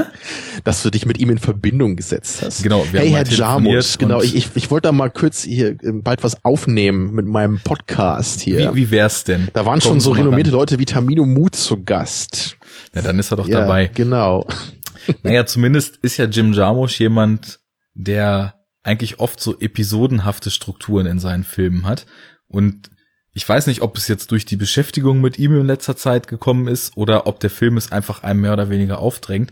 Ich hatte auch so das Gefühl, dass es viel, viel ergiebiger ist, jetzt diesen Film hier auch als so ein episodenhaftes Ding zu rezipieren. Weil irgendwie wechseln ja ständig die Schauplätze und irgendwie purzeln die beiden auch ständig von einer Situation in die nächste, die mit dem Vorangegangenen überhaupt nichts zu tun hat. Und die sie dann, und da sind wir vielleicht auch bei so ja, zumindest kleineren Faktoren, die man kritisieren kann, wenn man will, da führt ja eigentlich nicht eins logisch zum anderen, sondern oft sind es auch irgendwelche Zufälle, die sie dann diesem Gold näher bringen oder überhaupt auf die Spur bringen, dass es dieses Gold geben kann. Also du wirfst mir hier heute echt perfekt den Ball zu, immer in dieser Diskussion. Das wirkt fast wie abgesprochen. Erstmal muss ich nochmal einen kurzen Seitenhieb hier an dich austeilen. Weil wir nämlich heute so spontan aufgenommen haben, hatte ich jetzt nicht mehr die Chance, nochmal Deadman zu gucken, der eben auch natürlich thematisch schön gepasst hätte noch zur Folge. Den habe ich mir nämlich extra nochmal ausgeliehen, weil das bei mir nämlich so ein Kandidat auf dieser imaginären Zweite-Chance-Liste ist. Den habe ich nämlich einmal vor Urzeiten gesehen. Ne, da komme ich halt gerade drauf, auch wegen Jarmusch. Und den fand ich damals eben irgendwie sehr, sehr ermüdend und ich habe irgendwie gar nicht verstanden, was das alles sollte. Und ich habe aber echt so in den Jahren irgendwie immer mehr Bock bekommen, den nochmal zu gucken, weil ich irgendwie denke so, hey, ich glaube, da kann ich heutzutage viel mehr mit anfangen, jetzt wo ich mehr Western gesehen habe. Ja, hätte ich natürlich gerne nochmal gemacht, ging aber nicht, weil du ja so einen blöden Zeitplan hast. Ja. So, erstmal das. Aber danke natürlich für den Erzählball, den du mir zugeworfen hast, nämlich das episodenhafte Erzählen. Das ist nämlich wirklich ein wichtiger Punkt bei dem Film und das war irgendwie auch einer der Gründe, warum er jetzt eben ein bisschen abgefallen ist bei mir in der Gunst. Genau das, was du nämlich gerade beschrieben hast, ist mir so ein bisschen sauer aufgestoßen. Immer dieses, hier ist ein Setpiece, was cool ist an sich, da erleben die Figuren irgendwas und dann haben wir ein neues Setpiece. So, ne? Also die ganze zweite Hälfte des Films ist eigentlich so aufgebaut. Ne, da gibt's eben dann diesen einen Ort, wo sie da sind, ne, wo dann Angel Eyes und Blondie zusammen unterwegs sind und er sich dann von der Gruppe wieder trennt. Danach gibt's dann irgendwie das Bürgerkriegssetting, ne, und vorher hatten wir irgendwie noch das Gefangenenlager. Das sind halt alles coole Sachen, aber es fühlt sich manchmal nicht so an, als würde das alles so ja so natürlich ineinander übergehen, finde ich. Ne? Also das ist so, das habe ich bei den anderen Dollarfilmen auch nicht. Gut, beim ersten Film ist es klar, weil es da einfach kaum Setpieces gibt. Aber gerade im Vergleich jetzt zu A Few Dollars More, den ich nämlich heute Nachmittag nochmal geguckt habe, da muss ich dann eben schon sagen, dass mir der zweite Teil der Trilogie da eben ein bisschen besser gefällt, weil ich da nicht das Gefühl habe, dass hier nur einzelne Setpieces, nur in Anführungsstrichen, ne, aber dass die aneinandergereiht sind, sondern das ist eher so, es fühlt sich an wie eine richtig aus sich selbst heraus entstehende Geschichte, so mit einem klaren Anfang, klarer Mitte und klarem Ende so. Und das ist hier bei Good, The Bad and The Ugly irgendwie nicht so der Fall. Ich weiß nicht, wie schlimm das eigentlich ist, aber ich kann schon sagen, dass es mich irgendwie gestört hat jetzt und früher nicht. Für mich ist das jetzt ein bisschen schwierig, weil ich kann das gut nachvollziehen. Ich habe nämlich auch teilweise zwischen diesen Szenenwechseln ganz konkret das Gefühl gehabt, wow, also irgendwie ist das jetzt hier von einem Moment auf den anderen was völlig anderes als vorher. Und zwar konkret auch, als sie da an diesem Bürgerkriegsbrücken-Setpiece ankommen, hatte ich ja vorhin schon gesagt, da bin ich so leicht in Richtung Aussteigen gedrückt geworden, weil ich nicht genau wusste, wie ich das jetzt so zu lesen habe. Kurzer Einschub von mir, ich habe jetzt rausgefunden, wie der Film heißt, falls du dich noch erinnern kannst, den ich vorhin nennen wollte. Es ist A Bridge Too Far. So, den nur fürs Protokoll. Nicht. A Bridge Too Far wird vermerkt. Naja, und ich habe jetzt halt aufgrund meiner zweigeteilten Sichtung dieses Mal ja schon einen krassen Bruch drin gehabt. Und ich bin gespannt, wenn ich den Film, was man ja eigentlich sollte und wie ich natürlich logischerweise Filme auch am liebsten gucke, am Stück weg, am besten auch ohne irgendwie mal auf Pause zu drücken oder so zwischendurch, sondern einfach sich den Film anzugucken. Wenn er lang ist, muss man halt lange sitzen, aber dann mal zu gucken, wie das vom Fluss sich so ineinander gliedert. Weil ich habe in der ersten Hälfte eigentlich komplett das Gefühl, egal wie stark da die Schauplätze wechseln oder plötzlich der Ton oder der Stil wechselt, du hast immer das Gefühl, der Film ist noch so stark damit beschäftigt, auszuformulieren, wie diese Figuren ticken, in welcher Welt sie sich da eigentlich bewegen. Und jedes Mal gibt dir diese Szene irgendwas ganz, ganz Elementares, was du in die nächste Szene mitnimmst, obwohl es vom Aussehen des Sets und von dem, was da gerade passiert, eine völlig andere Szene dann eben ist. Und in der zweiten Hälfte hatte ich das Gefühl halt weniger. Da dachte ich mir so, also ich weiß jetzt schon langsam, wie die Figuren so ticken und wie sie sich in was für Situationen verhalten. Ich weiß jetzt langsam, wenn Tuco am Krankenbett eine hochemotionale Rede losfeuert, dass das von einem Moment auf den anderen kippen kann, wenn er dann merkt, dass er damit mit seinem Gold nicht weiterkommt und plötzlich das, doch wieder nur das Arschloch ist. Das ist auch so ein geiler Moment, wie er da so einen auf super mitfühlend macht. Ja. Ich hab am Boden gelegen. Also haben wir sowieso ja so konkret noch gar nicht gesagt. Ich finde den halt auch einfach so jetzt in diesem Durchgang unheimlich witzig, den Film zwischendurch, weil das ist so. Ich meine mich zu erinnern, dass du ihn damals irgendwie so als sowas wie Plattenklamauk oder so bezeichnet hattest. Ist das richtig? Nee, aber ich habe irgendwie die das nicht, aber ich habe diese ironische Ebene irgendwie überhaupt nicht wahrgenommen. Ich glaube, das liegt vielleicht auch daran, dass ich damals generell vom Western überhaupt weniger Erfahrung hatte. Und gar nicht so richtig wusste, was eigentlich der Film auch für einen Kommentar auf das, was Western vorher gewesen ist, darstellen könnte. Und deswegen dann eben, ja, diesen Sarkasmus, diese Ironie und diesen, ich nenne es mal, zelebrierten Zynismus, den man aber nicht ganz zu ernst nehmen darf, so darin gesehen habe. Und diesmal halt voll. Also allein schon an Tuco kann man sich nicht satt sehen, aber auch diese trockenen Dinger, die Blondie die ganze Zeit raushaut. See you later, Idiots. Und dann gibt er das Blatt an Tuco. It's for you. It's for you. Ja. Wundervoll.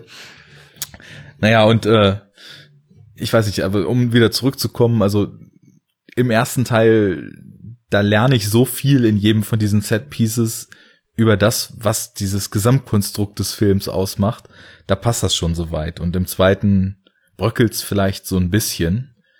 Ja, aber dann wäre vermutlich eher der Zeitpunkt gekommen, so die narrative Ebene eher in den Vordergrund zu stellen. Da würde ich dir recht geben. In der ersten Hälfte kann man, glaube ich, eher mit sowas leben. Weil da geht's nicht so sehr um die Geschichte selbst, weil ja auch noch gar nicht klar ist, was die Geschichte eigentlich ist. So, aber danach, nach der Szene in der Wüste ist ja eigentlich klar, worum geht's jetzt? So, worauf läuft es hinaus? Und da wäre es vielleicht schon einfach schöner gewesen, wenn man auch ein bisschen mehr ein Gefühl dafür hätte, wo sie eigentlich gerade sind und wie sie eben von einem Ort zum nächsten kommen und ob da irgendwie eine große Entfernung dazwischen liegt, ob da irgendwie Zeit vergangen ist von dem einen Setpiece zum anderen. Aber all das ist sehr, sehr vage gehalten.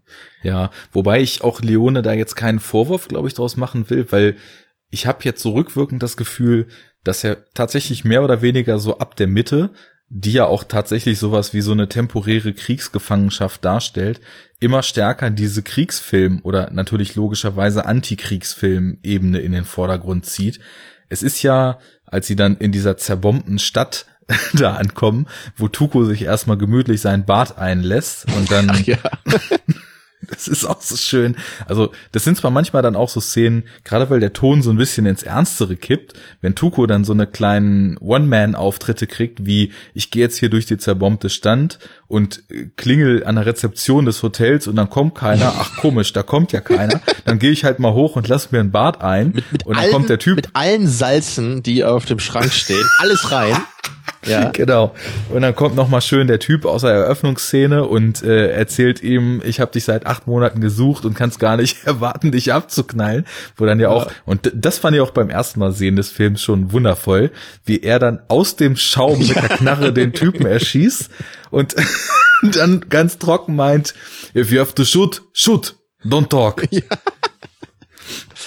Das ist so, das ist auch wieder so ein Kommentar auf Hollywood, finde ich, so von Bösewichten, die lange Reden schwingen und noch ihren diabolischen Plan erklären. Das gibt's da halt nicht. In dieser Welt wird halt geschossen und nicht geredet. Das ist super.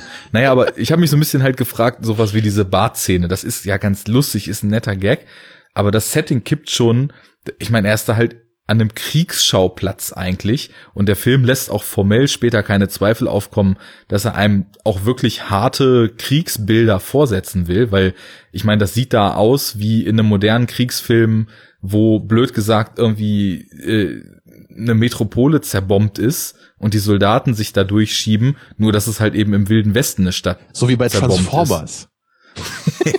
Genau so wie in 13 Hours, als die Botschaft in Benghazi gestürmt wird, sieht das da aus. Michael Bay hat das 1:1 übernommen. Ich versuche ja nicht mehr Michael Bay zu erwähnen, aber die Vergleiche drängen sich einfach auf. Nein, aber also kannst du nachvollziehen, was ich meine, dass ich dann so teilweise diese humorvollen Spitzen, die so in der ersten Filmhälfte noch total gut platziert wirken, so ein bisschen rausfallen, weil ich meine, dass der Film eigentlich sogar ernster wird, als dass sich noch natürlich anfühlen würde. Ich habe da ja selber auch so in gewissem Maße meine Probleme damit, aber irgendwie, jetzt wo wir nochmal so drüber reden, eigentlich ist das ja auch irgendwie eine ganz clevere Sache, also eine clevere Art von Leone, wie er damit umgeht. Also weil dieser Tuco-Charakter, er interagiert ja mit dieser Szenerie. Es ist ja nicht einfach nur so, dass wir ein ernstes Setting haben und lustige Figuren, sondern diese lustige Figur des Tuco, die geht ja eben in dieses Hotel und haut da eben auf die Glocke und es kommt keiner. Also das bringt ja beides irgendwie zusammen. Ne, das ist halt irgendwie schon eine clevere Art und Weise. Es ist halt schon befremdlich für den Zuschauer. Das stimmt halt eben. Und es ist, sagen wir es mal so, vielleicht noch nicht mal auf Dauer, sondern man muss erstmal nur wissen, wie man das zu nehmen hat. Wenn wir jetzt so drüber reden, er ist ja auch eine Figur, die immer irgendwie das Beste draus macht, auch wenn es auf ganz seltsamem Weg ist, aber in allem irgendwie seinen Vorteil sucht und wenn er kein Mensch ist, also ich meine, wenn er da fertig gebadet hätte, hätte er sich da wahrscheinlich noch alles zusammengerafft, was er da hätte mitnehmen können, so wie man ihn vorher kennenlernt. Es passt schon irgendwie. Man muss es nur einzuordnen wissen, glaube ich. So, und ich habe mich jetzt lange genug zurückgehalten. Ich muss jetzt mal an ein paar Plotholes rangehen. Das kann ja nicht wahr sein hier. Also, ich meine, ich weiß nicht, wie wir das jetzt machen. Das ist chronologisch. Also wir sind ja gerade in der Badewanne. Ne? Bleiben wir noch mal kurz in der Badewanne. Weil, also bei diesem Moment, ich habe mich einfach gefragt, da ist halt dieser Tuco, ne? Der war halt irgendwie im Gefängnis da, in diesem Gefangenenlager. Dann ist er da irgendwie ausgebrochen, er ist halt aus dem Zug gesprungen und irgendwie in diese Stadt gekommen. Und dann taucht da dieser Typ auf und sagt, ich habe dich seit 8 Monaten gesucht, hier bist du. Wie zum Teufel hat dieser Typ ihn gefunden? Da ist auch noch ein Krieg gerade um die rum, ja? Ich meine, es ist vielleicht nicht so zentral für die Geschichte, aber das ist echt so dieses, what? Wo kommt der denn her? Ja, weil ich nämlich eben selber auch gar nicht verstanden habe, wie Tuco eigentlich Angel Eyes und Blondie gefunden hat. Ja, also er ist ja auch aus dem Zug abgehauen und dann woher wusste er denn, dass die beiden da in diesem Ort sind?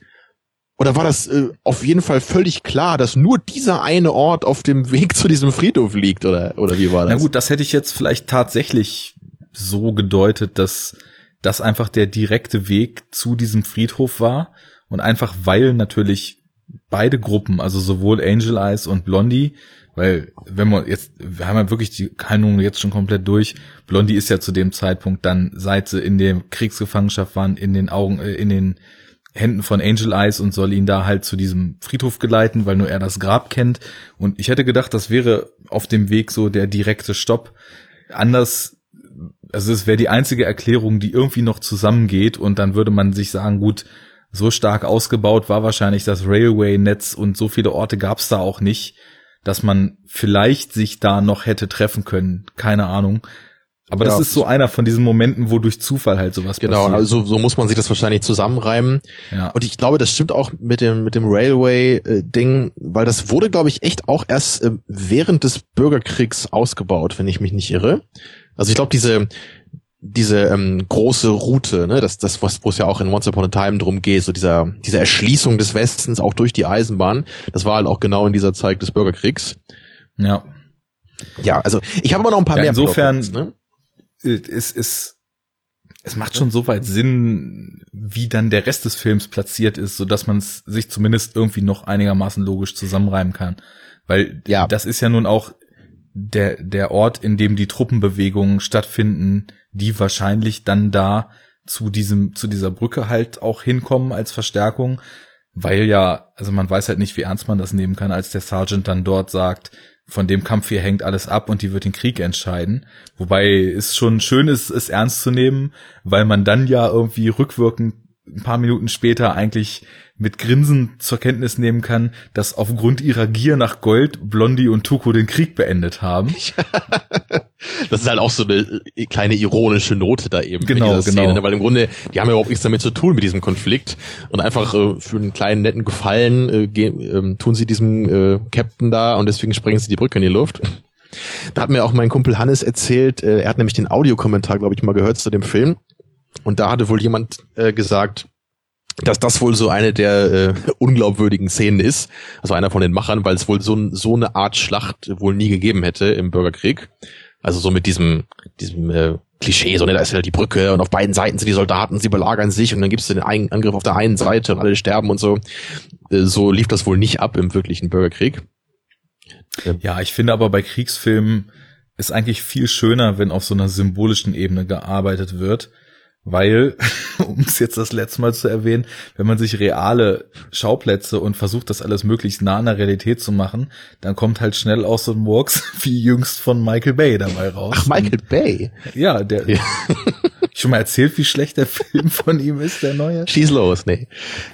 Ja, das war jetzt auch keine große Kritik, es war nur ganz interessant vielleicht zu wissen, weil wusste ich halt auch nicht, aber so muss man sich den Bürgerkrieg wohl eigentlich nicht vorstellen, so wie das hier so gezeigt wurde. Da ist wahrscheinlich dann eher so diese Note, so diese etwas allgemeinere Note ist wahrscheinlich die wichtigere da, ne? Das, was es halt einfach mit der Zeit an sich gemacht hat, ne? Welches Elend das halt verursacht hat, klar, das wird schon stimmen. Ich habe auch witzigerweise, wenn es so um Bürgerkrieg USA-Bilder geht, eher sowas, wie man im letzten Mohikaner von Michael Mann sieht, immer vor Augen. Also so Truppen, die dann wirklich auf freiem Feld aufeinander zustürmen und sich einfach vollkommen sinnlos abmurksen gegenseitig. Kennst du den eigentlich? Nee, den habe ich noch nicht gesehen. Ich kenne aber The Patriot. Der ist bestimmt ähnlich gut. An den kann ich mich zumindest noch erinnern. Oder da gab es nämlich auch diese Szenen. Den kenne ich jetzt nicht. Den musst du auch nicht gucken. Der ist mit Mel Gibson, ne? Ja. Er ist trotzdem nicht gut. Nee, letzte Mohikaner ist eigentlich nicht verkehrt, weil... Ja, Daniel Day-Lewis, ne? Mit dem macht man, glaube ich, nie viel falsch. Genau, und mit Michael Mann ja eigentlich auch nicht. Also ja, der ist aber bei mir noch schon so ein bisschen Hit or Miss inzwischen. Ja, also Heat, klar, aber alle anderen Filme, ist alle mal mehr und mal weniger gut. Ich finde den insofern schwierig, dass ich glaube, man muss erstmal lernen, diesen Filmemacher verstehen zu können. Also zumindest habe ich das Gefühl bei mir. Ich habe das Gefühl, jedes Mal, wenn ich einen Film sehe, egal ob das einer ist, den ich weniger mag, wie zum Beispiel Miami Vice, oder einer, der mir halt extrem gefällt, wie Heat oder eben Thief jetzt zum Beispiel, der mir eben auch sehr gut gefallen hat, dass ich jedes Mal mehr verstehe, wovon Michael Mann eigentlich erzählen will. Ja, von dem Mann, ne? Von dem Mann, ja. Wie Max das immer so schön sagt. Ja, das hat sich eingeprägt, das finde ich sehr schön, seine Formulierung da, ja. Aber es ist auch so treffend, weil der Mann ist halt einfach so ein Typus, um den es halt in jedem dieser Filme geht. Aber ich glaube, jedes Mal, wenn man einen Film von ihm durchdenkt und da etwas mehr wieder von den Themen so zu greifen kriegt, kann man das auch wieder in Filme mitnehmen, die man vielleicht schon kennt und darauf wieder anwenden und versteht die vielleicht auch ein bisschen besser. Also ich habe jetzt nach Thief das Gefühl, dass ich vielleicht zum Beispiel mit Miami Vice noch gar nicht durch bin und vielleicht einfach, wenn ich den nochmal sehe, den doch wieder besser finde als bei dem Mal vorher. Ich meine, den finden halt echt alle scheiße und ich kann mich halt bei dem wirklich nur noch an eine Sache erinnern und zwar, dass dauernd irgendwie Leute Sex haben in dem Film. Zumindest habe ich so in Erinnerung, vielleicht stimmt das auch gar nicht. Aber daran kann ich mich noch erinnern, dass ich das Gefühl hatte, hey, schon wieder irgendeine Sexszene in der Dusche oder so. Naja, ich weiß nicht, ob ich den nochmal gucken möchte irgendwann. Ich habe irgendwie mittlerweile das Gefühl, es bringt mir mehr, so von Filmemachern, die ich hochschätze, vielleicht auch nochmal zu versuchen, Filme, die mir nicht so reingingen, doch nochmal zu verstehen, als mancher anderer Quatsch, den ich so gucke. Oh man, hast du mal von Richard Kelly die nicht-Donnie Darko-Filme geguckt? Ey? Nur den The Box. Und da weiß ich nicht, ob ich nochmal versuchen will, den zu verstehen. Daran dachte ich nämlich auch gerade. Ich meine, der Southland Tales ist halt auch nicht besser. Also, ja, aber der klingt so, als ob er mir eigentlich 100%ig gefallen ist. Ja, ich meine, ich mag halt auch irgendwie dystopische Filme, ja, der spielt ja irgendwie Post-World War III und so, aber trotzdem siehst du irgendwie Leute, die da irgendwie in Vice Beach noch irgendwie Eis essen und so. Aber das war so ein irrer Film, ey, das... Ich kann mich auch nur noch daran erinnern, dann kommen wir mal wieder zum Film zurück gleich, aber ich habe den nämlich mal vor unserem Podcast noch mit Christian zusammengeguckt, den Southland Tales, und das Einzige, was ich da auch noch weiß, ist, nach 10 Minuten hat Christian auf Pause gedrückt und mich angeguckt und er meinte nur, ich könnte jetzt schon mit dir 2 Stunden darüber reden, was alles falsch ist in diesem Film. Das war ein schnelles Fazit. Ja, aber naja, ich wollte damit eigentlich nur sagen, ich weiß nicht, ich tue mich immer so ein bisschen schwer, obwohl ich dann auch manchmal viele Filme von dem Filmemacher sehe, die ich alle gerne mag, und bei Michael Mann gibt's halt auch viele, die ich toll finde. Klar, Heat ist da ganz oben und ich fand auch den Manhunter, der war auch klasse. Mit dem Thief konnte ich jetzt halt nicht so viel anfangen, obwohl ich da schon interessante Ansätze gesehen habe. Aber mit Miami Vice, das ging halt gar nicht früher, und ja, Collateral finde ich jetzt auch bei weitem nicht so toll wie die meisten anderen. Tja. Gut, es gibt halt noch so viele andere Filme, die ich noch gar nicht kenne, weißt du, dann denke ich immer, dann könnte ich auch die gucken, bevor ich Miami Vice nochmal eine zweite Chance gebe. Ja, das ist so die Sache. Ich bin in letzter Zeit voll am Driften und also vom Geschmack her total in so eine Genre-Affinität wieder rein. Und ich glaube, so nochmal zu versuchen, von jemandem, der sowas Brillantes wie Heat gemacht hat, nochmal Miami Vice vielleicht doch irgendwie auf dem richtigen Fuß zu erwischen, gibt mir mehr als Avengers 3 zu gucken. So, aber damit, wenn das die Alternative ist, ja, oder irgendwie Michael Bay zu gucken, um mal ein anderes Beispiel zu nehmen. So, wo waren wir gerade, bevor wir diesen Abschwiff unternommen haben? Du wolltest Plotholes. Oh ja, meine Lieblingsbeschäftigung. Wie konnte ich das vergessen? So, dann gehen wir noch mal aus der Badewanne einen Schritt zurück, steigen aus der Badewanne und fangen mal an bei dem ersten, in Anführungsstrichen, Plothole oder Inconvenience. Was halt auch, da würde ich halt gleich sagen, das ist nicht so schlimm, aber es ist schon das, was du vorhin, glaube ich, auch mit diesem Deus Ex Machina Moment so ein bisschen beschrieben hast. Ne, weil, also der Film fängt eben an, haben wir ja gesehen, da ist Angel Eyes unterwegs, ist hinter diesem Bill Carson her, weil der dieses Gold halt haben will. Okay. Und jetzt ist es halt so, dass diese beiden völlig unabhängigen Figuren, ne, von Tuco und Blondie, da irgendwie in der Wüste gerade sich zu Tode quälen. Und dann kommt halt einfach dieser Planwagen da vorbeigefahren. Der so, hey, guck mal, da ist das Plot-Device. Guck mal rein in den Planwagen, da drin ist es. Ja, war genau die Szene, bei der ich gedacht habe, genau, das muss dir doch eigentlich unangenehm aufstoßen. Aber um das trotzdem mal gleich klarzustellen, ich finde sowas nicht so schlimm, wenn das für die Prämisse des Filmes wichtig ist. Oder da ist halt eben Star Wars, ne, der erste Star Wars, das beste Beispiel. Da kannst du natürlich auch sagen, hä, wieso findet denn Luke zufällig diese beiden Droiden, ne, die jetzt genau diese Informationen haben, die halt, wie sie später rausstellt, seine Schwester sogar da reingesteckt hat in die Droiden. Ne, da kann man natürlich dann auch entweder mit der Machterklärung kommen oder man sagt natürlich, okay, das ist halt die Prämisse des ganzen Films. Ne, und darum geht's irgendwie und man will halt eben diese Geschichte erzählen und dann kann man sich eben auf diesen einen Zufall vielleicht mal einlassen. Und das würde ich hier dann eben auch so schon machen, ne, weil es wirklich eben die Grundlage ist und sonst könnte die Geschichte einfach nicht so entstehen, wenn sie da eben diesen Typen nicht finden würden. Man hätte sich vielleicht eine etwas clevere Weise überlegen können, wie sie ihn finden, dass er halt nicht einfach nur so ins Bild gefahren kommt, mitten in der Wüste. Ja, weil es echt so, wenn sie irgendwie eine halbe Meile weiter Süden gewesen wären, dann hätten sie ihn nicht getroffen, so ungefähr. Naja. Ja, das ist eben alles so eine Sache, wie man auf solche Events in Filmen guckt. Und ich finde das da zum Beispiel ganz interessant, sich einfach mal zu überlegen, was, du hast es jetzt schon ganz schön gesagt, das ist eigentlich der Startpunkt für die gesamte Prämisse des Films. Und dann sich mal so zu überlegen, wo geht denn das Writing los? Und man könnte jetzt sagen, okay, mit Minute 1 des Films beginnt das Drehbuch und alles andere muss sich logisch darauf aufbauen. Du kannst aber auch sagen, okay, wir erzählen jetzt die Geschichte um zwei Typen, die einmal in der Wüste zur richtigen Zeit am richtigen Ort waren. Und was davor ist, ist Vorgeschichte, damit man auch weiß, was das eigentlich für Typen sind. Und was danach kommt, ist die eigentliche Geschichte, die ich erzählen will. Natürlich ist das ein Zufall, aber nur weil es ein Zufall ist, muss es ja nicht sein, was per se nicht möglich ist. Viele Dinge passieren zufällig, ne?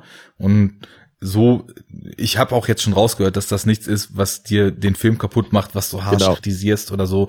Aber ich finde immer, man kann da, je nachdem, wie man Filme guckt und je nachdem, wie man sowas gewichtet und was man auch von einem Film erwartet, kann man da mit verschiedener Blickrichtung rangehen. Ja, du hast das auch echt sehr schön zusammengefasst gerade. Es ist nämlich echt dieser, wenn man eben diesen Gedanken so formulieren kann, dass das irgendwie die Essenz dieser Geschichte ist, ne? So dieser, was wäre, wenn sich zwei Typen in der Wüste, ne, treffen und da auf diese Information stoßen, ne? Das ist so die Essenz dieser Geschichte eigentlich, der Ausgangspunkt für all das, was passieren muss, ne? Dann kann man eben damit leben. Aber eben, ich habe halt genau darüber mal diskutiert, auch mit jemand anderem, weil er halt meinte, ich kritisiere ja mal gerne diese eine Szene in dem neuen Star Trek-Film, ne, von Abrams da, also in dem gleichnamigen Film, wo halt da eben irgendwie einmal Kirk auf diesen Eisplaneten geschmissen wird und da irgendwie zufällig den Spock aus der Zukunft und außerdem noch irgendwie diesen Scotty trifft. Ne? Und das ist halt eben genau was anderes, weil das ist eben nicht der Kernpunkt der Geschichte. Das ist einfach nur irgend so eine Szene, wo dem Writer einfach scheißegal war, wie Kirk diese Figuren treffen soll. Ja, er wird auf irgend so einen Planeten geschmissen, ne, auf einen unbewohnten Planeten. Und er trifft dort zwei essentiell wichtige Figuren zufällig, weil sie fußläufig entfernt sind von ihm. Und das ist für mich eben schon was anderes, als das eben bei Star Wars ist oder jetzt hier, wo halt, ne, das ist ein Kernelement, was dann eben ein Zufall war. Und darauf kann ich mich eben einlassen. Genau, es wird nichts, was man lange entwickelt hat und auf einen bestimmten Punkt hingeführt hat, einfach mit irgendeinem Zufall aufgelöst, weil einem nichts Besseres eingefallen ist, sondern im Endeffekt kann man das als den Startpunkt der Story nehmen und auch, wie sie dann in Verbindung mit diesem Angel Eyes treten. Natürlich gibt's da auch wieder ein paar Zufälle, dass er nun gerade in diesem Lager, wo sie dann eingesperrt werden als Kriegsgefangene, als Sergeant ist und nun auch gerade hört, dass Tuco, den er sowieso schon kennt, sich als Bill Carson ausgibt. Ja. Aber das geht alles so unter, ja, ich finde, liebevoller filmischer Konstruktion, die so einen Film fortschreiten lässt. Das ist eben das Schöne auch bei dem Film. Man kann eigentlich für, glaube ich, so ziemlich alle Punkte, die ich jetzt auch so nennen werde, immer auch so noch Faktoren anführen, die das so ein bisschen abmildern. Und genau bei dem Punkt, den du gerade genannt hast, ist es halt eben auch so, der Angel Eyes, er ist ja bewusst auf der Suche nach diesem Bill Carson. Und genau, man kann sich ja vorstellen, dass er eben in mehreren Lagern schon war, ne, dass er da immer dann bewusst hingehört hat, wenn die Neuen da eben vorgestellt wurden, weil er ja eben genau auf der Suche nach diesem Namen ist. Natürlich immer noch ziemlich lucky, dass es auch echt klappt und bei den ganzen Leuten den auch wirklich findet, ne, aber immerhin gibt's diese Faktoren, die dafür sprechen. Ich wollte aber noch mal einmal ganz kurz bei dem Wagen bleiben. Ich finde es halt auch ein bisschen merkwürdig, wie das da mit diesen Informationen läuft, ne, die eben dieser Bill Carson da kurz vor seinem Tod nochmal raushaut. Also Tuco kommt ja zu dem Wagen hin, ne, der Bill Carson sagt, oh, gib mir Wasser, ich weiß, wo extrem viel Geld ist und dann erzähle ich dir das. Na, und dann will natürlich Tuco erst das von ihm hören, aber der Bill Carson sagt, nee, ich sag dir jetzt erst den Rest, wenn du mir Wasser bringst, was irgendwie auch Sinn ergibt. Und dann ist es schon ein bisschen komisch, finde ich, weil dann geht eben Tuco weg, um das Wasser zu holen von seinem Pferd.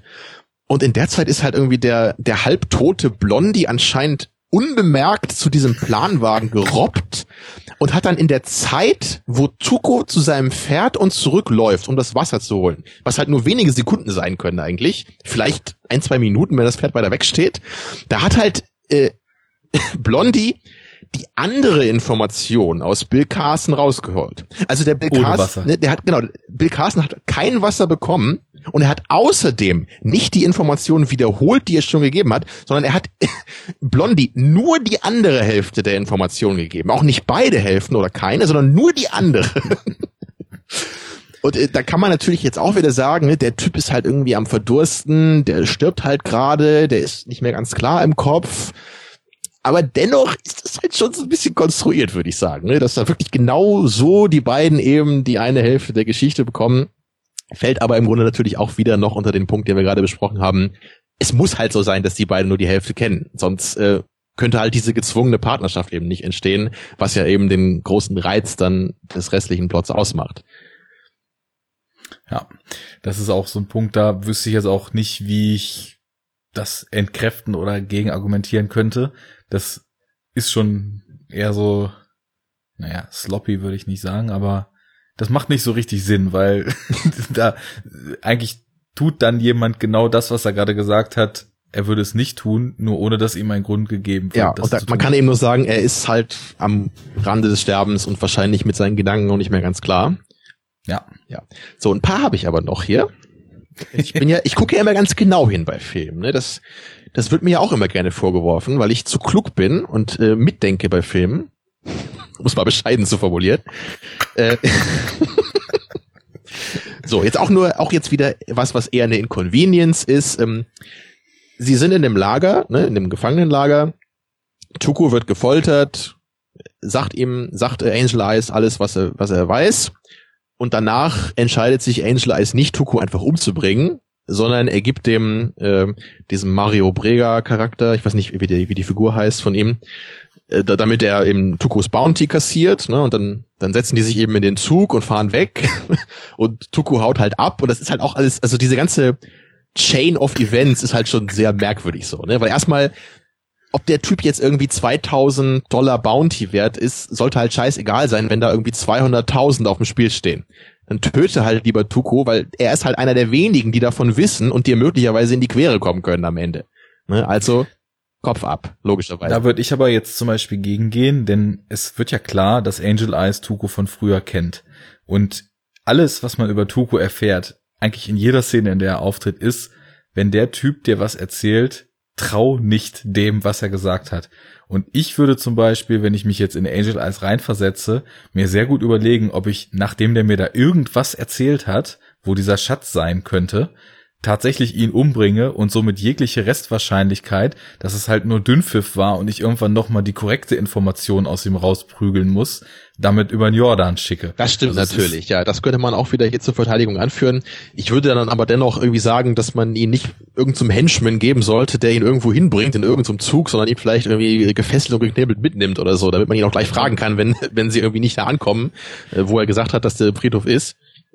Vor allem dazu musst du beachten, jeder in diesem Film ist absoluter Sklave des Geldes. Also alle sind nur davon getrieben, sich irgendwie zu bereichern. Ja. Da gibt's diese schöne Szene, als Tuco in das Versteck von seinen alten Gefährten oder wer das war, dann kommt und dann in diesem Kochtopf rumwühlt und meint, Kartoffeln, da müsste er ja schon ganz schön arm sein, wenn er euch von Kartoffeln ernährt. Ja. Und dann irgendwie einen erzählt von wegen, aber ich kann euch reich machen und wir wissen ja, reich will jeder werden. Und sofort kommen die Typen raus und sind bei der Sache und steigen ein auf die Aktion, dann Blondie umzubringen.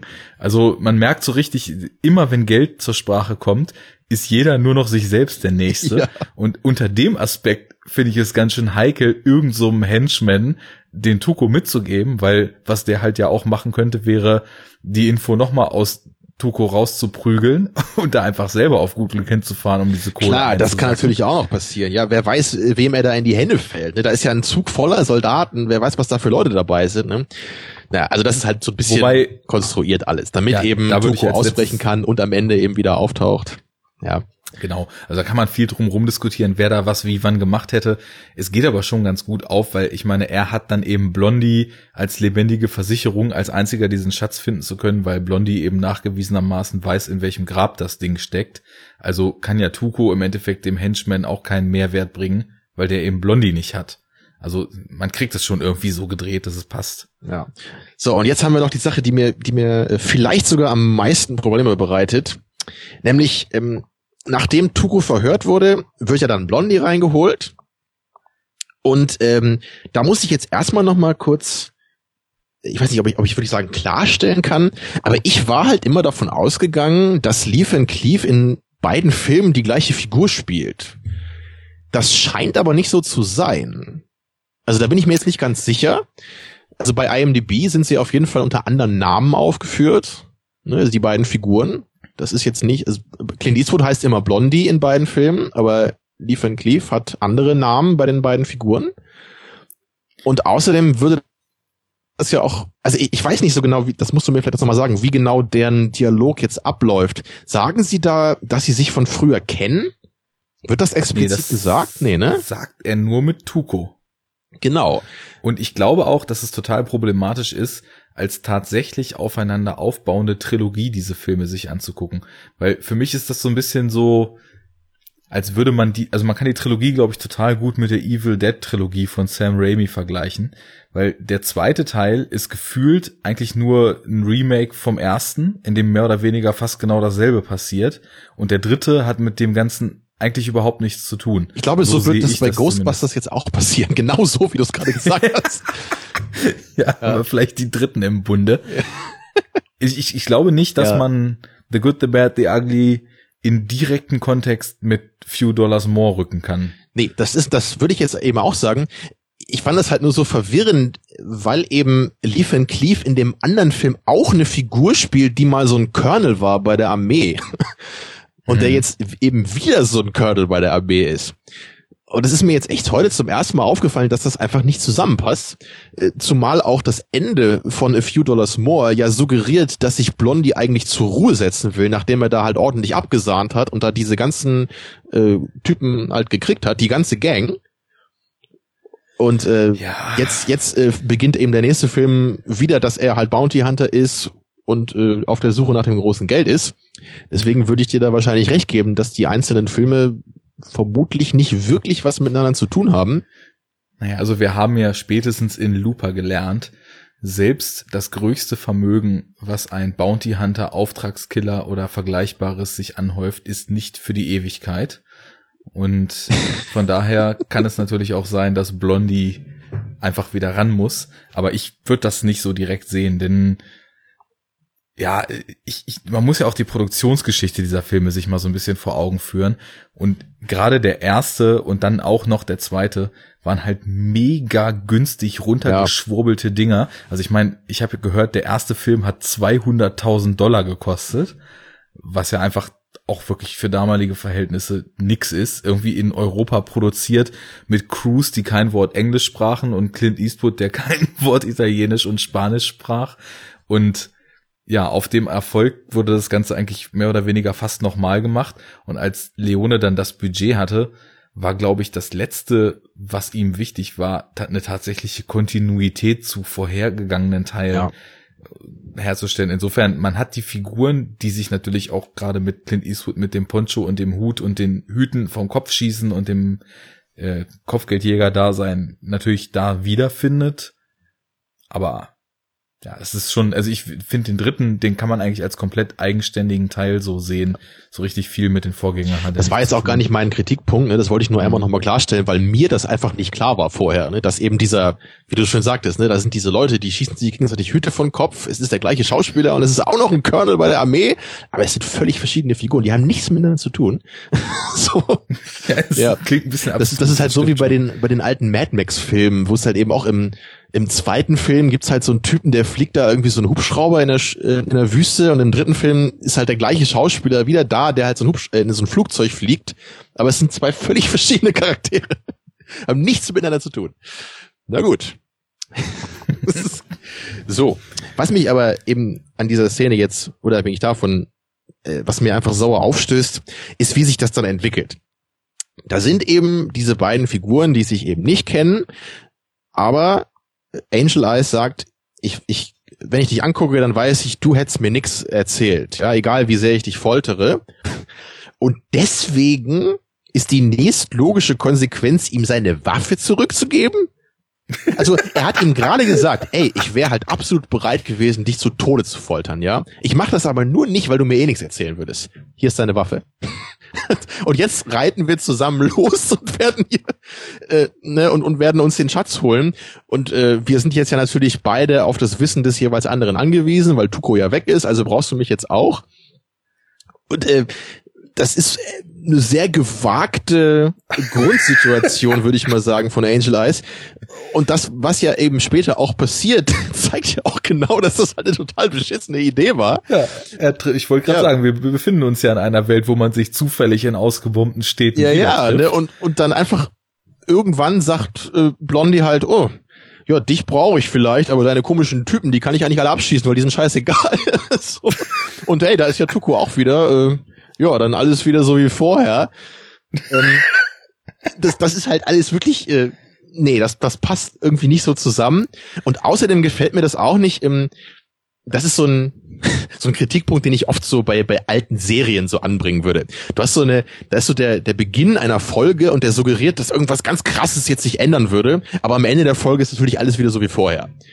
Ne, so diese Mechanik. Und das hast du jetzt hier eben auch so in dem Film, nicht als Serienepisode, aber als so eine kleine Episode innerhalb des Films. So, hey, jetzt sind Tuco und du getrennt und Tuco ist jetzt ganz woanders, jetzt musst du mit mir arbeiten. Aber alle Umstände puzzeln sich irgendwie so zusammen, dass die gleiche Situation wie vor der Gefangennahme wieder da ist, nachdem sie beide da entkommen sind. Und das finde ich halt so ein bisschen, naja, es ist alles nicht so hundertprozentig geil geschrieben, finde ich. Ist nicht so wasserdicht. Es versprüht aber schon so ein bisschen diese Movie-Making-Magic, dass du einfach diese zwei Typen hast, die zusammen, so schräg sie auch sind und so, ja, so sehr sie auch ihre Reibungsflächen miteinander haben, voneinander weg, ja, die einfach zu smart sind, um nicht zusammen zu funktionieren und die sich irgendwie wieder zusammenraufen. Das gefällt mir schon ganz gut. Ich kann das aber total gut nachvollziehen, was du da meinst, weil gerade das Ding mit der Waffe, das ist schon gewagt. Ja, das war, glaube ich, genau das richtige Wort, da eben einfach mal jemandem seinen Revolver wieder zuzuschmeißen. Da müsste man jetzt auch wieder, da müsste man irgendwie sowas anführen wie, vielleicht muss wie Angel Eyes ihm irgendwie respektvoll begegnen, damit eine Chance besteht, dass Blondie sein Wissen mit ihm teilt, weil wenn er ihn gefesselt auf dem Pferdearsch transportiert, dann sagt er ihm auch nichts oder so. Vielleicht ist das der Gedanke, ich weiß es nicht. Aber dann hätte ich ihm nicht erzählt, dass ich ihn vorher zu Tode gefoltert hätte. Na gut, ich meine, die wissen ja, wie sie da gegenseitig alle ticken. Nur, ich glaube, man kann es einfach darauf runtermünzen, dass wahrscheinlich jeder sich bewusst ist, dass jeder andere absolut drauf geiert, diese Kohle zu kriegen und er wahrscheinlich davon überzeugt ist, also Angel Eyes jetzt, dass er in dem Moment auch eben nicht wegzudenken ist für Blondie, weil er dann eben Blondies Zugang zu dem Geld ist und Blondie nun mal eben auch gerade vorher auf dem Weg gewesen ist, diesen Schatz zu finden. Insofern denkt er oder nimmt er sich wahrscheinlich wichtiger, als er eigentlich ist. So die bisschen Hybris, die bei so einem General dann mitschwingt oder bei so einem, was weiß ich, was er eigentlich ist, ob er nun Auftragskiller ist, der sich in die Armee eingeschleust hat oder wie auch immer. Ja. Nun ja. Ich will jetzt auch, um das nochmal zu betonen, ich will auch nicht sagen, dass deswegen der Film jetzt scheiße ist. Es ist einfach nur hier so eine Dosis von Ungereimtheiten, die ich in dem Ausmaß bei Once Upon a Time zum Beispiel nicht habe. Da kann ich der Geschichte deutlich besser folgen, da verstehe ich auch viel besser, was die einzelnen Figuren so voneinander wollen und wie die miteinander umgehen. Und deswegen ist das im Vergleich, obwohl eigentlich auch im Kontrast, ja, dann einfach für mich dann hier schon eine Schwäche. Es macht den Film nicht kaputt, aber es macht ihn für mich inzwischen schwächer, als das die meisten anderen Leone-Western sind. Ja, weil es wahrscheinlich auch dieses Kunststück ist, so einen relativ lockeren Ton, der sich so stetig wandelt, in Einklang mit wirklich wasserdichten Plot- und Figurenentscheidungen zu bringen. Ich habe nämlich immer das Gefühl, das ist übrigens auch mein neues Füllwort schlechthin, ich habe das Gefühl, mir erscheint es immer so, als ob so ein lockerer Ton automatisch dazu verleitet, manch anderes auch ein bisschen lockerer zu nehmen. Und so kommt dann im Endeffekt vielleicht die ein oder andere Ungereimtheit dabei raus. Kann aber auch sein, dass da der Schein trügt. Intuitiv würde ich dir aber recht geben, auch so bei anderen Filmen. Was mir gerade auch noch einfällt, ich finde es ein bisschen schade, wie sich das auch so mit dem, also wir hatten das ja vorhin schon mal angesprochen, dieses Verhältnis von Tuco und Blondie, dass die anscheinend ja so ein bisschen sich annähern, obwohl man sich dann nie so ganz sicher sein kann. Jedenfalls führt das ja zu diesem Moment, den sie da haben, als sie diese Brücke da in die Luft gejagt haben, glaube ich. Ich glaube, kurz danach ist das, wo sie dann ja auf die Idee kommen, dass sie sich vielleicht gegenseitig ihr Wissen verraten sollten, falls denn einem der beiden was passiert. Kurz bevor sie springen. Ja, oder so, ja. Und da kann ich mich auch noch dran erinnern, dass das hat mich sogar beim ersten Ansehen damals ziemlich merkwürdig gefunden, weil sie ja eigentlich, wenn das eine Option wäre, dass sie sich wirklich gegenseitig das sagen, dann hätten sie das ja eigentlich auch schon früher machen können. Also muss ich jetzt davon ausgehen, dass die Erlebnisse, die sie kürzlich gehabt haben, irgend so eine Art Vertrauensverhältnis aufgebaut haben zwischen denen. Weil das ja eigentlich der einzige Grund ist, warum sie wirklich jetzt dem anderen das sagen würden. Man sieht ja auch gleich in der Szene, sie vertrauen sich nicht so richtig, weil sie sagen, ja, soll ich zuerst? Nee, sag du lieber zuerst. So, ja, nee. Aber irgendwie, dass das überhaupt aufgemacht wird, finde ich ein bisschen merkwürdig. Weil die Prämisse ist ja eben, die beiden trauen sich nicht, sind aufeinander angewiesen und deswegen müssen sie jetzt zum Friedhof. Und dass sie dann einfach plötzlich so fast aus dem Nichts auf die Idee kommen, vielleicht sollten wir uns das doch mal sagen, falls wir getötet werden. Es ist jetzt nicht so, dass ihnen gerade aufgefallen ist, dass sie in einer gefährlichen Welt leben. Ja, da ist Krieg. So, das wussten sie vor 2 Wochen auch schon. Ja, aber da waren sie noch nicht so nah dran. Also ich glaube, ich muss den Film sowieso noch 1-2 Mal häufiger sehen, um mir endgültig ein Bild zu machen, wie ich glaube, dass Blondie und Tuco bis ins Letzte ticken. Ja. Aber bei beiden, ich hatte es ja anfangs schon mal die Frage aufgemacht, wie gut ist der Gute eigentlich? Wie ugly ist der Ugly-Typ eigentlich? Nur beim Bad wissen wir, der ist ziemlich bad, ja. Der ist wirklich komplett bad und da ist es sehr eindeutig, bei beiden anderen aber nicht. Und zum Beispiel bei Eastwood habe ich immer wieder zwischendurch das Gefühl, dass in so ganz zarten Regungen tatsächlich so eine ganz humane menschliche Seite in ihm durchkommt. Zum Beispiel, nachdem sie die Brücke gesprengt haben, dann ja eingeschlafen sind beide und das ganze Schlachtfeld leer ist und alle Soldaten sind weg. Als sie dann rüber sind auf die andere Seite. Wem ist das nicht schon mal passiert, dass man einfach auf dem Schlachtfeld eingepennt ist, oder? Eben, wenn man viel hinter sich hat, dann ist man eben müde. Und als sie dann rüberkommen und in dieser ausgebrannten Kirche noch diesen einen jungen Soldaten finden, der mit dem Leben kämpft gerade. Und plötzlich hast du so einen Moment, der mich jetzt irgendwie ziemlich bewegt hat, als ich das gesehen habe, wo auf einmal die ganze Fassade von Blondie fällt und er so einen total menschlichen Moment hat. Und das wird dann zwar auch über so, ja, Leone-Mechanismen ausgedrückt. Er deckt dann diesen Soldaten zu mit seinem Poncho und gibt ihm nochmal den Zigarillo in den Mund, dass er noch 2-3 Mal rauchen kann. Und dann stirbt er. Und in dem Moment ist so eine, ja, fast so eine Resignation in Eastwoods Augen. Und da habe ich gedacht, krass, es ist dieses Gute, was behauptet wird durch das anfängliche Freeze-Frame von so 2 kleineren Momenten vorher im Film, die mir jetzt irgendwie entfallen sind, wo ich aber noch weiß, dass ich beim Gucken auch dachte, okay, der ist tatsächlich so ein bisschen gut abgesehen. Das war der Moment, wo ich gedacht habe, er hat irgendwie einen guten Kern. Und bei Tuco ist das nämlich auch so. Du hattest ja vorhin schon von dem Gespräch mit seinem Priesterbruder erzählt und ich hatte von dem Monolog über dem Krankenbett, als Eastwood verbrannt aus der Wüste kommt, erzählt. You need a friend.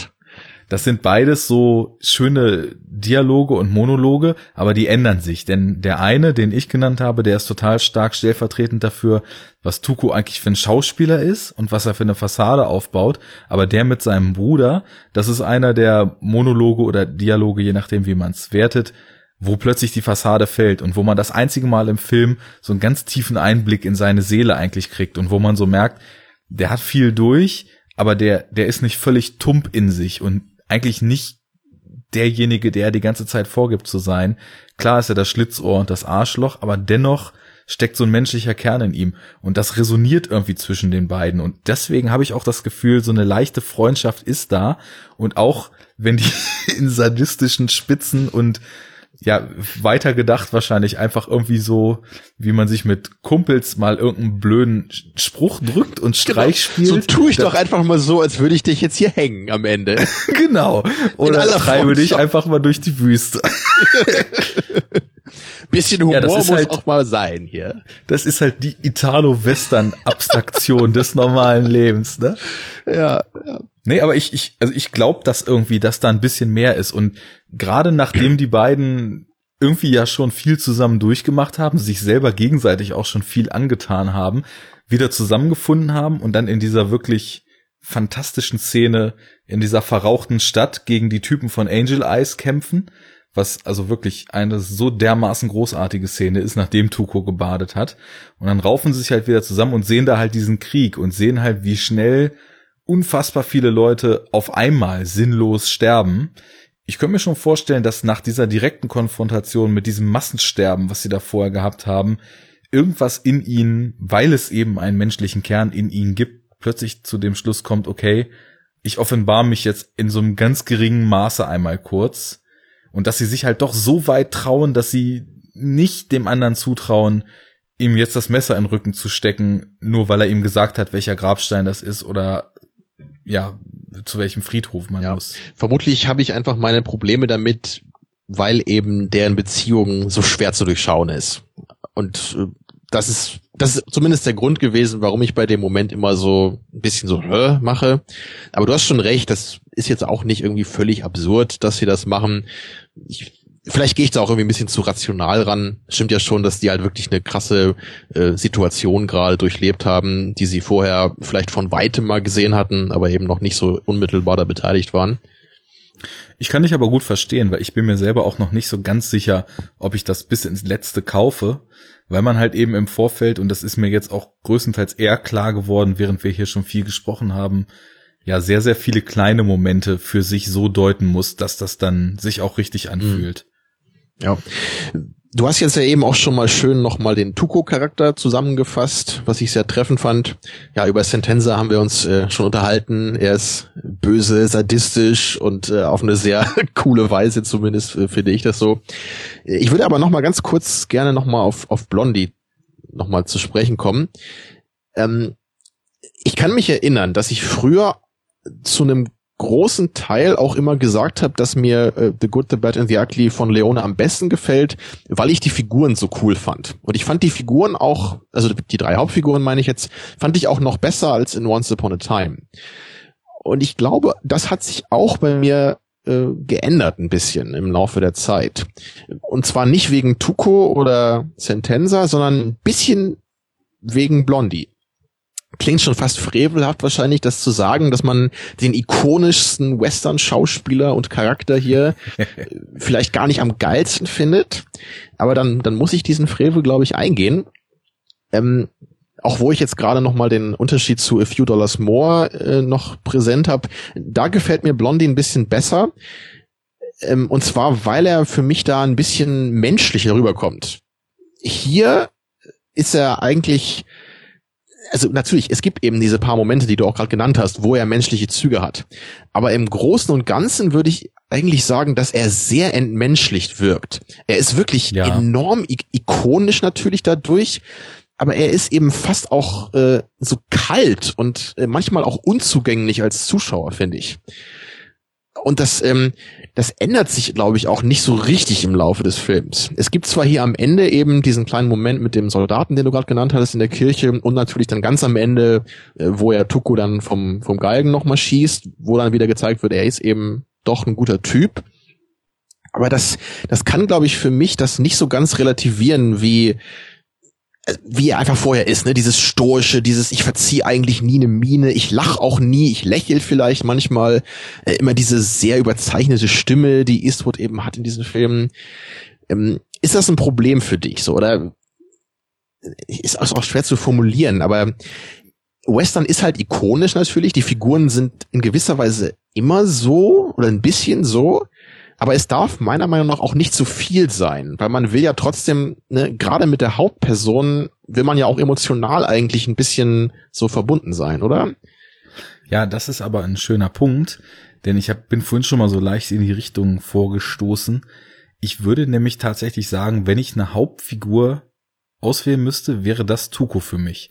Also wir haben ja von der Erzählperspektive, die ist ja allwissend. Wir sind ja allen Figuren gleich nah und können auch Dinge erleben, die einer anderen Figur verborgen bleiben und so weiter.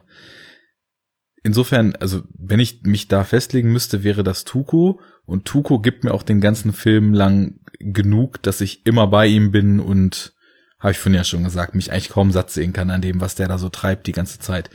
Was du jetzt über Blondie gesagt hast, stimmt in gewisser Weise auch irgendwie schon. Weil es auch, und es fällt auch auf, weil es in einem Kontrast eben zu Tuco steht. Angel Eyes ist genauso einseitig charakterisiert. Der ist böse, der guckt fies und intensiv, der foltert Leute, quält Leute und geht seinem Ziel nach. Und ja, Blondie ist eben, ist schwierig. Der ist so wortkarg und ja fast schon, als ob man sich darauf verließe, dass die Figur, obwohl wir ja gerade vorhin gesagt haben, der direkte Zusammenhang besteht vielleicht gar nicht, schon in den Vorfilmen so weit etabliert ist, dass man hier schon fast mit einem Mythos arbeitet und nicht mehr mit einer eigentlichen Figur. Ja, das würde ich auch sagen. Und also mir gefällt das schon, weil er einfach so trocken ist zwischendurch, dass ich da irgendwie genügend mit anfangen kann. Aber eben auch nur, weil als Projektionsfläche, und das ist auch sehr schön, dass das geht, weil Tuco ja auch irgendwie ein Drecksack ist, aber trotzdem als Projektionsfläche funktioniert. Und Blondie, ich meine, die Sprüche, die sind halt Gold wert. In this world, there are people with loaded guns and people who dig. Dick. Ja, das ist schon. Aber ich weiß, was du meinst. Dass da, also er ist fast ja wie so ein Mythos im eigenen Werk. Und ja, man versteht auch gar nicht richtig, was wirklich seine Beweggründe sind. Weißt das hast du vorher auch schon mal gesagt. Ich glaube, ich muss da jetzt schon in die Tiefen der Tamino-Psyche vorgreifen, um das noch ein bisschen besser zu erläutern hier. Ich habe da auch schon mit anderen drüber geredet. Das ist schwer zu erklären für Nicht-Tamino-Leute wahrscheinlich. Also du hast ja auch Dredd gesehen, ne? Also nicht Judge Dredd, sondern den neuen Dredd. Ja. Auch ein irres Beispiel vielleicht jetzt, aber es passt ganz gut, weil ich habe nämlich in Bezug auf den Film auch mal mit einem Kumpel mich genau darüber unterhalten. Ich finde es halt in dem Film, wenn ich den gucke, ich habe da in gewisser Weise, ich mag den ganz gerne so, aber ich habe da in gewisser Weise Probleme, wenn ich mir die beiden Hauptfiguren angucke. So da hast du eben Karl Urban als Dredd, ja, als diese ikonische, entmenschlichte, symbolhafte Figur. Und dann hast du seine Partnerin, deren Schauspielernamen habe ich jetzt vergessen und den Charakternamen auch. Die Blonde nennen wir sie mal, so wie Blondie. Ja. Und sie wird im Film als ein sehr glaubwürdiger Mensch dargestellt, ne? So ein Mensch mit Schwächen, mit Ängsten. Sie wächst über sich hinaus, sie hat einen Character-Arc, ne? Ihre Einstellung ist am Ende des Films eine andere als am Anfang und so weiter. Und all das hast du bei Dredd eben überhaupt nicht, ne? Er ist am Anfang genau die gleiche krasse, taffe Sau wie am Anfang und am Ende ist es genau gleich. Und ich kann mit beiden Arten, wie man Figuren konzipiert, kann ich durchaus was anfangen. Also womit ich weniger anfangen kann oder meine Probleme habe, ist, wenn diese beiden Arten Figuren, also einmal diese entmenschlichte, symbolhafte, abstraktere Figur mit der menschlichen, glaubwürdigen Figur interagieren.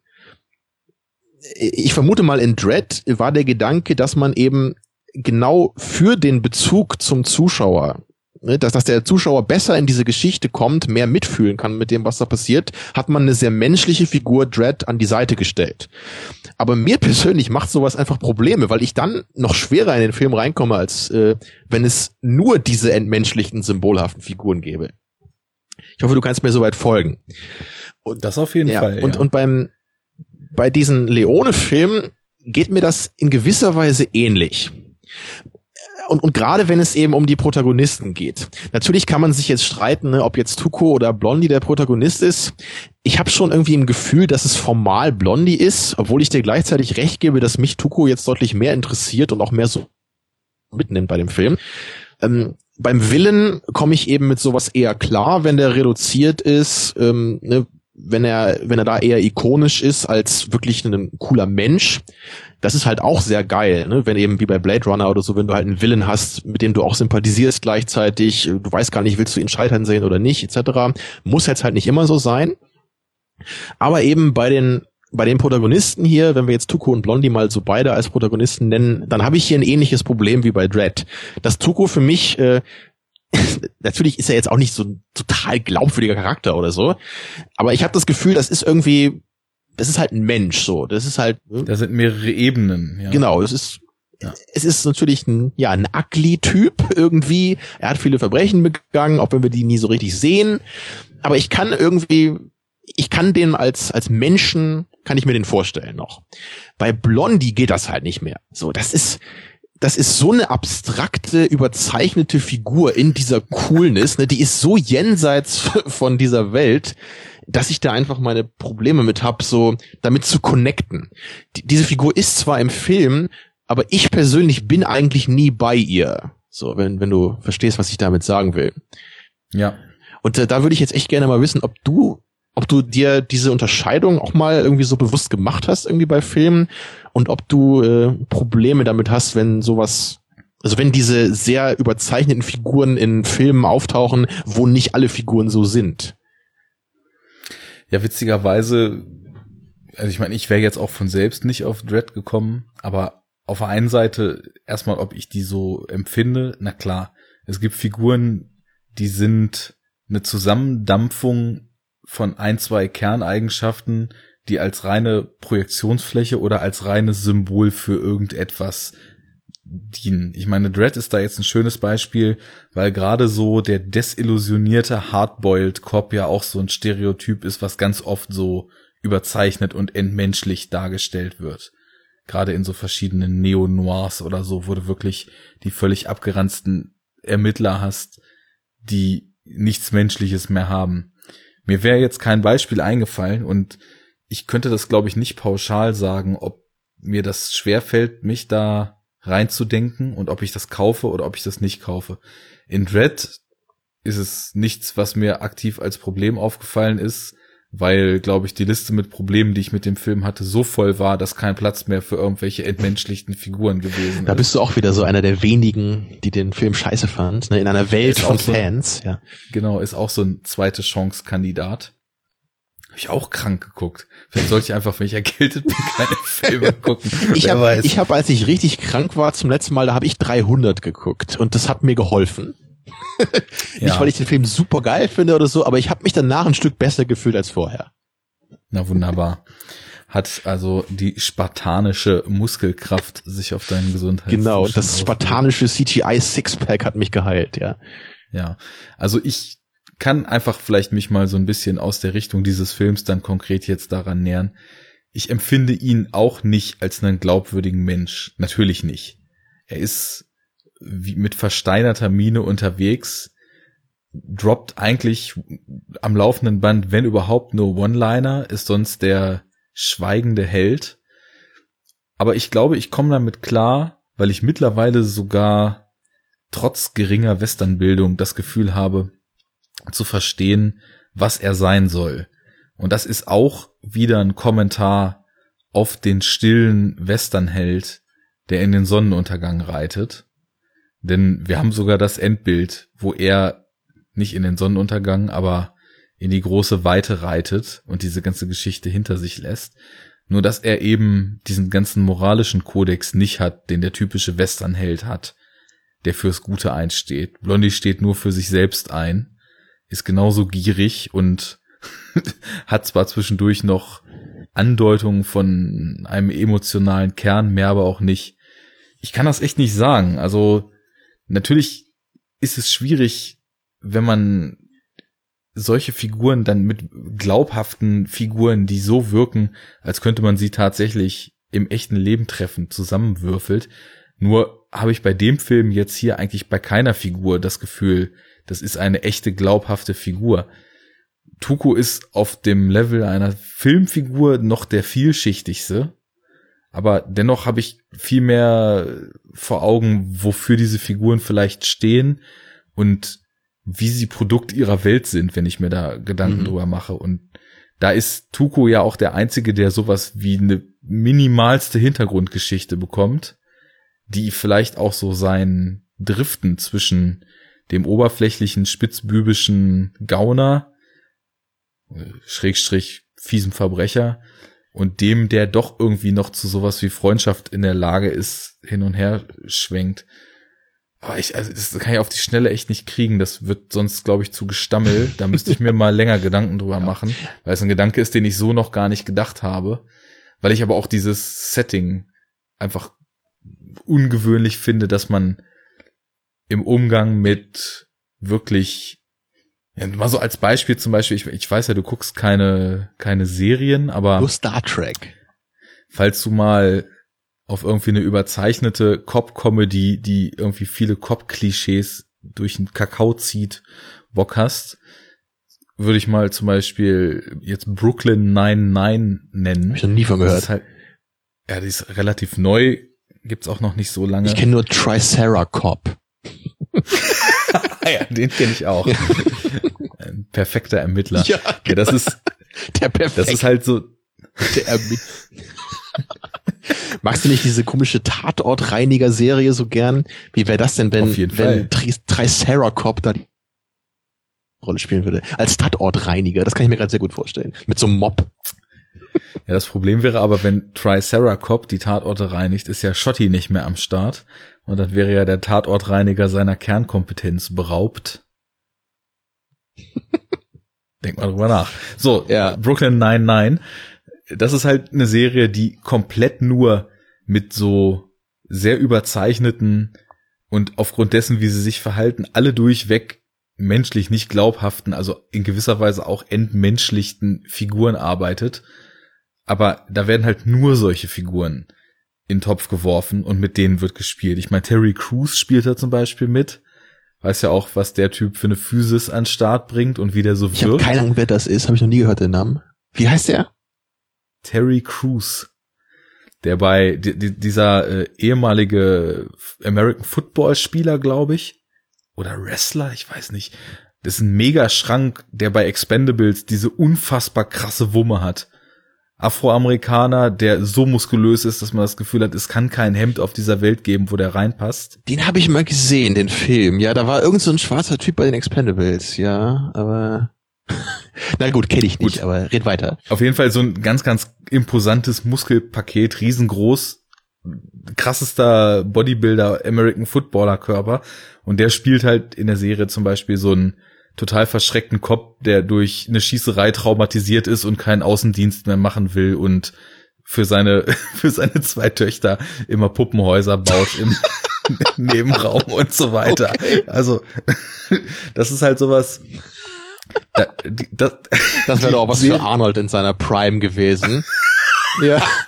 Ja, look here, darling. So. I made a puppet home. Das ist halt sowas, das lässt keinen Zweifel daran, was mit dieser Figur erzeugt werden soll. Das ist völlig eindeutig. Und so eindeutig finde ich es jetzt hier eben nicht, um wieder zum Film zurückzukommen. Ich weiß nicht, als was ich den Blonden lesen soll. Das erschließt sich mir nicht auf Anhieb. Ich kann nur erstmal so rein aus dem Bauch raus sagen, dass er so als Tool für mich gut funktioniert hat, dass aber der Bindungspunkt für mich nicht er war, sondern dass das Tuco war. Ja, das ist jetzt auch wieder sowas, also bei Dredd hat mich das wirklich gestört, das kann ich schon sagen. Ich fand den Film immer noch okay, aber ich hatte da wirklich Probleme mit, als ich den geschaut habe. Da ticke ich vielleicht auch einfach ein bisschen anders als andere Leute. Ich würde jetzt hier auch nicht sagen, dass das wirklich ein Problem für mich ist. So, das stimmt eben schon. Die wenigsten Figuren wirken richtig menschlich in diesem Film. Und deswegen, auch wenn Tuco menschlicher wirkt als Blondie, ist das immer noch kein großes Problem. Es ist eher wieder das, was ich heute schon oft gesagt habe. Im Vergleich zu anderen Leone-Filmen wirkt es auf mich trotzdem ein bisschen schwächer. Und da würde ich nämlich jetzt gerne nochmal Once Upon a Time anführen, der ja eigentlich ähnliche drei Figuren hat. Da haben wir einerseits Henry Fonda als den Villain, der auch sehr eindimensional ist, sehr evil in jeder Hinsicht, ne, eben die Kinder umbringt gleich am Anfang des Films, wo man auch genau wie hier weiß, mit dem Typ ist nicht gut Kirschen essen. Dann haben wir da Cheyenne von Jason Robards gespielt, der menschlichste ist von den Figuren. Und dann haben wir eben noch Charles Bronson als Harmoniker, der gerade zu Beginn des Films natürlich eine ähnlich wortkarge und emotionslose Gestalt ist, wie das hier Blondie ist. Der Unterschied aber ist bei Once Upon a Time, dass diese Figur für mich am Ende einen Sinn ergibt durch diese Rückblende, weil wir eben dann erfahren, dieser Typ hat als Kind auf eine extrem grausame Weise seinen Vater verloren. Daran kannst du dich noch erinnern, hoffe ich, ne? Ja, das endet ja in diesem grandiosen Finale da noch. Genau, das Finale ist übrigens auch echt eine meiner absoluten Lieblingsszenen aus allen Filmen, die ich kenne. Also diese weiß nicht, so 8-9 Minuten sind das, glaube ich, aus Once Upon a Time, die da mit diesem, also dieser ganze Showdown mit dieser Rückblende, die da eingewoben ist, das ist für mich absolut perfekte Filmkunst, die man nicht übertreffen kann. Und ja, und in dieser Rückblende bekommt diese wortkarge Figur einen Background, der sie im Nachhinein wieder vermenschlicht. Weil dadurch versteht man eben, warum er so geworden ist, wie er ist. Oder zumindest kann man sich das so erklären, warum er eben auf diese Art, auf diese kalte, rohe Art, ne, Rache üben will. Weil er wahrscheinlich auf die Weise aufgewachsen ist, die, ja, da wird nicht viel Liebe gewesen sein in seinem Leben. Da kann man sich einfach vorstellen, dass es durch diesen Lebensweg jetzt zu diesem Showdown kommt. Natürlich wird der Film dadurch jetzt nicht zu einem super emotionalen Drama oder so, aber die Figur bekommt dafür eine Tiefe. Und das finde ich eben dadurch stärker, als das hier der Fall ist. Weil für mich hier Blondie eben auch am Ende, wenn wir diese kleinen menschlichen Momente haben, immer noch eigentlich diese entmenschlichte Figur bleibt. Und Harmonika wird das am Ende für meinen Geschmack, also die wird wieder vermenschlicht dadurch. Und ich bin einfach emotional auch bei der Figur dann. Ja, bei Blondie reicht das auch nicht insgesamt, das stimmt schon. Also das Level ist nicht deutlich abgehoben von einem, ja noch nicht mal Symbol, weil dann wüsste man nicht wofür, von einem Geist, oder einem gierigen Geist, der durch diese verrohte Welt schwebt und dann am Ende auch im letzten Shot dieser Welt wieder entschwebt. Alles, was darüber hinausgeht, ist halt nicht ausreichend ausformuliert, als dass man sagen könnte, er steht vielleicht für das letzte restliche bisschen Gutes, was es in dieser Welt noch gibt oder Vergleichbares, weil dafür sind dann eben die Fetzen, die das Drehbuch, sofern man das sagen kann, weil laut Beteiligter am Dreh hat Leone ja nicht mal Drehbücher verteilt, sondern Anweisungen gegeben und die machen lassen. Das reicht alles nicht. Es kommt nicht über den Status so eines Mythos irgendwie. Genau. Hinaus. Und bei der Figur Dredd weißt du ja ganz klar, was diese Figur auszeichnet. Bei Blondie habe ich da eben auch so meine Probleme, das so genau zu verorten. So, weil es ist halt eher so ein Archetyp. Es ist vielleicht auch so ein bisschen wie die Indiana Jones Figur auch eine große Projektionsfläche, ne? Und was den Film auch so als Power Fantasy vielleicht funktionieren lassen könnte. So dieses, so würde ich doch auch gerne sein. Dass man so diesen Gedanken vielleicht unterbewusst so ein bisschen hat beim Schauen. Und dass man deswegen, also sowas geht ja meistens ganz gut mit einer Figur, die nicht allzu viele Eigenschaften hat, damit man sie einfacher als Projektionsfläche benutzen kann. Mhm. Also ich denke, so könnte man den Film eben auch sehen. Oder also zumindest diese Figur des Blondie. Ja, lass uns doch einfach mal einen Aufruf draus machen, dass vielleicht die Hörer, die den Film ja sicherlich auch alle kennen und lieben, dass die mal ihre Meinung dazu kundtun, was Blondie eigentlich für sie ist, was er darstellt und was sie so mit ihm assoziieren. Ja. Auch gerade Unforgiven hattest du ja vorhin auch nochmal in den Topf geworfen. Da behandelt Eastwood ja, glaube ich, auch sehr stark diese Figur hier, das Blondie.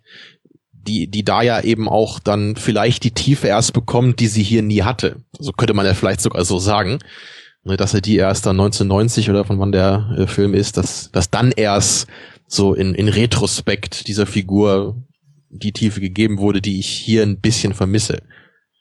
Mhm. Tja. Ja, dann fehlt eigentlich nur noch abschließend natürlich das Duell. Klassisch natürlich, im Western. Wie könnte es anders sein? Die drei Schlüsselfiguren müssen sich hier sogar alle drei auf einmal gegenüberstehen. Ich hätte jetzt ja am liebsten gefragt, welches Duell du am besten findest, so aus den drei Filmen, aber du kannst dich vermutlich an die anderen nicht gut genug erinnern, nehme ich an. Nee. Also das von A Few Dollars More habe ich natürlich jetzt noch relativ präsent, weil ich es ungefähr 5 Minuten vor unserer Aufnahme gesehen habe. Das ist halt auch ganz schön da, weil da dann auch erst geklärt wird, warum die Figur von Lee Van Cleef, die ja nicht Sentenza ist, warum die da eben auch interessiert daran war, diesen Gangster, wie sagt man das, Räuber, Ganove, Outlaw, ne, warum die Figur eben den Anführer dieser Banditen, das ist das Wort, genau, der Banditengruppe zur Strecke bringen wollte, weil der eben seine Schwester vergewaltigt hat und sie dadurch in den Selbstmord getrieben hat. Was man eben vorher auch gar nicht wusste in dem Film. Da dachte man, okay, er will halt genau wie Blondie nur ordentlich Kohle machen, was er eben auch gesagt hat. Und am Ende sagt er eben sogar, nee, das Geld ist mir egal, es ging mir nur um die Rache hier. Also da gibt's sogar noch so ein Reveal in dem Showdown. Und bei Once Upon a Time, das habe ich ja eben auch schon ausführlich beschrieben, da gibt's eine ganze Menge, was da auch noch passiert. Das würde ich jetzt hier in dem Ausmaße nicht so sehen. Oder würdest du mir da widersprechen? Nee, es sind 3 Gierschlünde, die sich gegenüberstehen. Und der Gierigste steht am Ende, ja. Ja, und einfach nur versuchen, ihre Haut zu retten und möglichst viel Goldmünzen aus der Sache mit rauszunehmen. Oh, da bin ich richtig bei den Figuren, ja. Ja, aber das wird natürlich schon dadurch rausgerissen, wie großartig es gemacht ist. Klar, ja, der Soundtrack, ne, die Art, wie es gefilmt ist, immer schön diese Panoramaaufnahmen dazwischen mit den Close-Ups gemischt. Großartig, ja. Das ist sowieso was. Ich würde gar nicht so groß auf die Form eingehen wollen, noch des Films, weil also die Kameraarbeit ist stark. Es wird auch total viel mit Bildtiefe gearbeitet, also mehr als jeder billig konvertierte 3D-Film heutzutage sich es erträumen könnte. Das geht schon in der ersten Szene los, als Angel Eyes bei seinem Opfer da in die Wohnung kommt, wo einmal so ganz krass in die Tiefe gefilmt ist und er da klein in der Tür steht. Ja, das ist ein geiler Shot, ja. Ja, und ansonsten finde ich formell einfach nur total stark, wie genau das, was du gerade gesagt hast, das Wechseln zwischen weiten, offenen Shots, die einem richtig ein Gefühl für die Welt geben, und Close-Ups sich durch den kompletten Film zieht und wie immer wieder ja dieses Weite unterbrochen wird und auf so ein persönliches Level halt runtergezogen wird. Und ich glaube auch, dass Leone da jemand ist, der vielleicht das, was wir jetzt so an Drehbuch-Charakterzeichnungen vermisst haben oder zumindest zeitweise ein bisschen kritisiert haben, der einfach versucht, sowas übers Visuelle zu transportieren und Blicke ganz viel erzählen lässt, was vielleicht im Drehbuch nicht passiert, sondern was Schauspieler dann transportieren müssen. Und das geht im Finale halt auch perfekt auf. Da flirrt die Luft und ist einfach irgendwie großartig. Ist das eigentlich die Geburtsstunde dieses Mexican Standoffs im Dreieck oder gab's das vorher schon mal? Ja, in A Few Dollars More gab's das auch so, mehr oder weniger. Waren auch 3 im Dreieck? Ja, aber es waren halt da nicht so die 3 Hauptfiguren wie hier, sondern nur 2 davon. Ja, ist halt die Frage, wie man den Banditenanführer bei A Few Dollars More sieht. Der ist halt nicht so wichtig, wie das hier die einzelnen Figuren sind. Deswegen weiß ich halt nicht, ob das auch das Gleiche ist. Es macht halt schon einen Unterschied, wenn die 3 Hauptfiguren, ne, das haben. Aber da bin ich jetzt leider nicht Filmexperte genug, um das zu sagen. Macht ja nichts. Auf jeden Fall ist es ein schönes Duell. Ja, zumindest mit 3 Leuten gab es das vorher schon, das kann man sagen. Ja, aber vielleicht nicht vor der Kulisse. Genau, ja. Ich habe mich erstmal gefragt, ob sie diesen kompletten Friedhof für den Film gebaut haben, oder? Das kann ich mir kaum vorstellen. Das sind vermutlich die Catering-Leute, die irgendwie gestorben sind bei den Dreharbeiten, weil das halt so krasse Bedingungen waren in der Wüste oder so. Die alle kein Englisch gesprochen haben. Das war doch bei dem Sergio Corbucci, war das doch immer so bei dem Django, oder? Die haben doch irgendwie immer den Hauptcharakter verarscht, also den Schauspieler, den Franco Nero irgendwie. Ich hatte mal so komische Geschichten irgendwie gelesen, dass sie ihn da irgendwie dann mit einem Sarg irgendwie haben den Berg hochlaufen lassen oder so einen Hügel und sind einfach alle nach Hause gefahren oder so, während er oben ankam. Ich weiß nicht, ob das stimmt, aber das habe ich mal irgendwo gelesen. Wie wir ja vom Anfang von Django wissen, dieser Sarg ging auch nicht unbedingt einfach zu ziehen. Ja. Du musst ja schließlich eine Gatling. Eine geile Vorstellung, so jetzt schlepp dich mal da hoch und dann ist er nach 20 Minuten oben und sind alle nach Hause gefahren. Ja, könnte ich mir aber irgendwie vorstellen, bei der kruden Humorvorstellung, die sich durch die Italo-Schinken zieht. Ja, den Django, den wollte ich eigentlich auch nochmal gucken, bevor wir die Sendung machen, aber du bist schuld, wie ich vorhin schon mal gesagt habe. Den werde ich jetzt hoffentlich bald nochmal auffrischen können. Da ich ja den The Great Silence auch schon deutlich besser fand als damals, hoffe ich, dass bei dem Django was Ähnliches passiert. Den fand ich nämlich nur ganz nett früher. Und der kam mir wirklich von der Machart sehr, sehr billig vor, was mich da echt ein bisschen gestört hat. Also das Kunstblut und wie die Leute da immer so umfallen, wenn sie getroffen werden, das war schon echt ein bisschen bescheuert so. Ja, man muss halt auch wirklich sagen, dass der Film jetzt hier einfach raussticht, was Budget betrifft. Weil ich meine, diese ganze Italo-Western-Strömung, nennen wir es mal, die ja im Endeffekt hiermit schon ihren Höhepunkt gefunden hat und also so das hochgefeierte Meisterwerk hervorgebracht hat und dann noch Once Upon a Time in the West, aber ich weiß gar nicht, ob außer Leone überhaupt noch irgendwie groß relevante und auch nachhaltig relevante Sachen außer halt Django und so ein paar kleinen einzelnen Vertretern überhaupt noch gekommen sind, aber ein Großteil ist wahrscheinlich auch einfach auf einem Schundlevel produziert worden und was da an Komparsen und so angeheuert wurde, nehme ich mal an, ist vielleicht auch nicht unbedingt die Creme de la Creme gewesen. So, man sieht das ja allein bei Leone und Corbucci schon, dass ja eigentlich da in jedem Film auch andere Figuren, also Schauspieler zu sehen sind, die da bei den anderen Sachen auch mitgemacht haben. Das ist ja auch in den Nebenrollen, da gibt's immer bekannte Gesichter jetzt hier. Also da sieht man einfach, das ist schon, das waren begrenzte Möglichkeiten und gerade wenn sie dann jemanden wie Lee Van Cleef bekommen haben, dann macht das dann auch Sinn, dass man den dann auch für mehrere Filme benutzt oder Clint Eastwood natürlich auch. Ich glaube auch, dass wenn ich mich jetzt nicht irre, sollten ursprünglich, glaube ich, auch bei Once Upon a Time wieder die gleichen Schauspieler mitspielen wie bei The Good, The Bad and The Ugly. Ich glaube, aus irgendwelchen Gründen wurde das dann aber nix. Ich bin auch ganz froh darüber, dass es nochmal andere Figuren sind. Also das, und eben bei dem Fistful of Dynamite, da sind es dann eben wieder andere Schauspieler. Also da bin ich mir ziemlich sicher, dass da auf jeden Fall der Eli Wallach mitspielen sollte, in der Hauptrolle sogar. Und er wurde dann durch Rod Steiger ersetzt, den viele irgendwie nicht mögen in dem Film, was ich überhaupt nicht verstehen kann. Ja, also den solltest du auf jeden Fall mal gucken. Der ist, also der gefällt dir auch garantiert. Der hat halt wirklich, da ist inhaltlich wirklich eine Menge dabei. Der spielt auch in einer anderen Zeit als die Dollarfilme, weil die sind ja alle so um 1862, glaube ich, müssen ja so, wenn es so mitten im Bürgerkrieg ist. Und ja. Der andere spielt halt so zur Zeit dieser mexikanischen Revolution. Das muss schon nach 1900 sein. Da gibt's halt auch schon so, die eine Hauptfigur hat auch so ein Motorrad schon. So ein altes Ding. Also ist eine bisschen andere Zeit, was das halt auch nochmal interessant macht natürlich. Ja, gibt auch Deutsche, die da mitspielen. Deutsche Soldaten. Ja, ich werde mir demnächst mal, wenn ich das irgendwie schaffe, die Zeit oder zu nur auch am Wochenende. Also wenn du den mal guckst, dann achte mal diese gesamte Amerika-Trilogie. Oh ja, das kann man natürlich auch machen. Ich wollte nur noch sagen, hier der Fistful of Dynamite, diese deutsche Figur, die da einmal mitspielt, so das ist halt so ein Anführer von der Armee. Und der sieht so erzdeutsch aus, das ist großartig. Das musst du mal darauf achten. Das ist mit Kaiserbart und so. nee, aber so von den Gesichtszügen, das ist so der deutsche Archetyp, so, ja, wie man sich das damals vorgestellt hat. Ja, fein. Also ich frisch auf jeden Fall Once Upon a Time in the West mal auf, weil das kann nicht sein, sich da nur noch an zwei Szenen erinnern zu können. Ja. Und ich werde dann Todesmelodie oder wie man ihn auch sonst nennt und dann auch, es war einmal in Amerika, auch in nicht allzu langer Zeit, glaube ich, mal hinten dranhängen. Ich habe jetzt noch einen Punkt, ich weiß nicht, was dir noch auf der Seele brennt. Nee, ich hätte jetzt noch ein paar abschließende Worte zum Film genannt. Mach das mal, weil ich würde nämlich dann nochmal in ein etwas vielleicht übergreifenderes Thema überleiten. Okay. Ja, ich habe es heute auch eigentlich schon oft angedeutet. Vieles, was ich jetzt so kritisiert habe, ist wirklich nicht was mich großartig stört oder was den Film irgendwie schlecht macht oder so.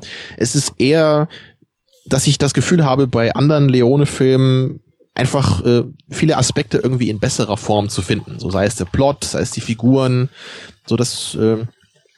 Naja, das ist hier für mich nicht so ganz die Creme de la Creme in dem Film.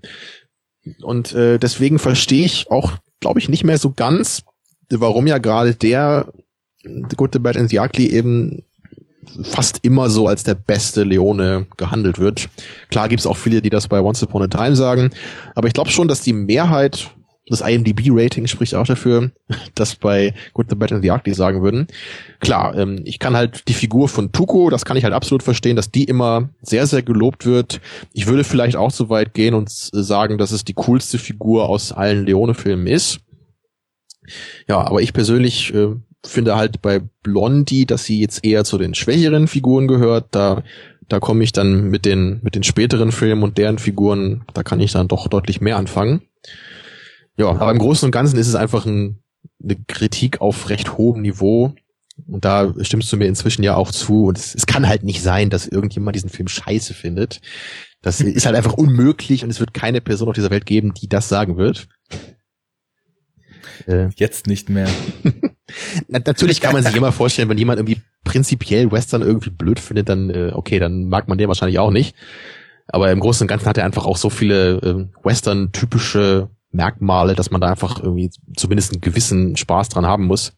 Und einfach auch diese vielen kleinen, lustigen und cleveren Momente, die der Film so hat. Also man muss immer schmunzeln und grinsen bei so einfach ganz vielen kleinen Stellen. Und das ist einfach schön natürlich. Ja, sehr schön. Ich glaube, ich schließe mich einfach mal insoweit an, dass ich erstmal resümiere, dass ich es ganz schön finde, an welchem Punkt ich jetzt in der Rezeption dieses Films angekommen bin, gerade unter dem Gesichtspunkt, wo ich herkam, als einziger Mensch auf dieser Welt, der den nicht mochte. Du hast einen richtigen Character-Arc durchgemacht heute. Genau. Und der ist auch noch nicht vorbei, weil ich glaube, da ist noch Potenzial nach oben. Ich würde halt total gerne, und das ist mir so gegen Ende des Films im Showdown dann erst recht bewusst geworden, den Film tatsächlich mal auf der Leinwand sehen. Weil so viel Spaß das auch auf einem großen Fernseher mit einer schön restaurierten Blu-ray macht, irgendwie ist es ein Film fürs Kino. Gerade der Standoff immer bei diesen Filmen, ne, den wir mal wirklich im Kino sehen. Ja, aber es ist zwischendurch auch so viel anderes, wo ich glaube, dass das im Kino einfach nochmal einige Schippen geiler ist. Das, natürlich, es gibt viele Filme, da nimmt sich das nicht viel. Aber der ist in seiner Darreichungsform einfach insgesamt so... Denkst du auch gerade an Unfriended? Ja, ich glaube ja fast, dass es sogar vollkommen unmöglich ist, Unfriended irgendwo anders als auf einem Laptop zu gucken. Ja. Weil der Film spielt auf einem Laptop. Aber nun lass uns aufhören, solche Machwerke in dem Resümee von The Good, The Bad and The Ugly zu nennen. Nee, ich bin sehr positiv überrascht. Also was, irgendwie habe ich es ja fast vermutet, aber was im Endeffekt jetzt dann doch bei mir passiert ist, während ich den geguckt habe, hat mich sehr, sehr positiv gestimmt. Man hat es auch, glaube ich, gemerkt in der Besprechung. Ich finde die Figuren cool, ich finde einige Momente intensiv. Wir hatten vorhin noch mal kurz drüber gesprochen. Die Filmmusik ist auch klasse, wie da mit Themen gespielt wird und ist auch generell stark komponiert. Morricone halt, der macht ja eigentlich nie was verkehrt. Hat der echt eigentlich jemals einen Soundtrack gemacht, der irgendwie blöd ist? Also ich kann mich nicht erinnern, das jemals so empfunden zu haben. Nee, ich auch nicht. Da fällt mir auf Anhieb nichts ein. Und ich glaube auch bei längerem Überlegen nicht. Naja, und ich finde es ganz interessant, sich Gedanken darüber zu machen, wie dieser Film eigentlich funktioniert, was er einem erzählen will und was er einem vor allem auch vorsetzt, ohne dass man es auf Anhieb bemerkt. Denn so dieses, eigentlich, du hast vorhin von Serien gesprochen. Irgendwie ist der Film fast wie so eine moderne Serie. Er ist so eine Ansammlung von Episoden mit so kleinen Einzelhandlungen, aber hat halt eine übergeordnete Handlung, die sich komplett durchzieht. So eine Miniseries, so wie Band of Brothers oder sowas. Okay. Genau. Leone, der serielle Erzähler in seinen Episoden. Naja, also ich bin doch mit so ein paar Einschränkungen, weil wie gesagt, im zweiten Teil war ich nicht so involviert, wie ich es glaube ich hätte sein können. Aber ich könnte mir sogar vorstellen, dass das vielleicht noch wächst und dass ich wirklich dann, wenn ich den Film nochmal geschaut habe oder vielleicht irgendwann sogar nochmal die Möglichkeit bekomme, den im Kino zu sehen, dann auf dem Levelende, wo ich sage, das ist also ein Film, den ich nicht mehr missen will. Auf jeden Fall finde ich ihn mittlerweile schon ziemlich gut. Wie gut ist, glaube ich, in der Diskussion klar geworden. Aber wo ich noch drauf hinaus will.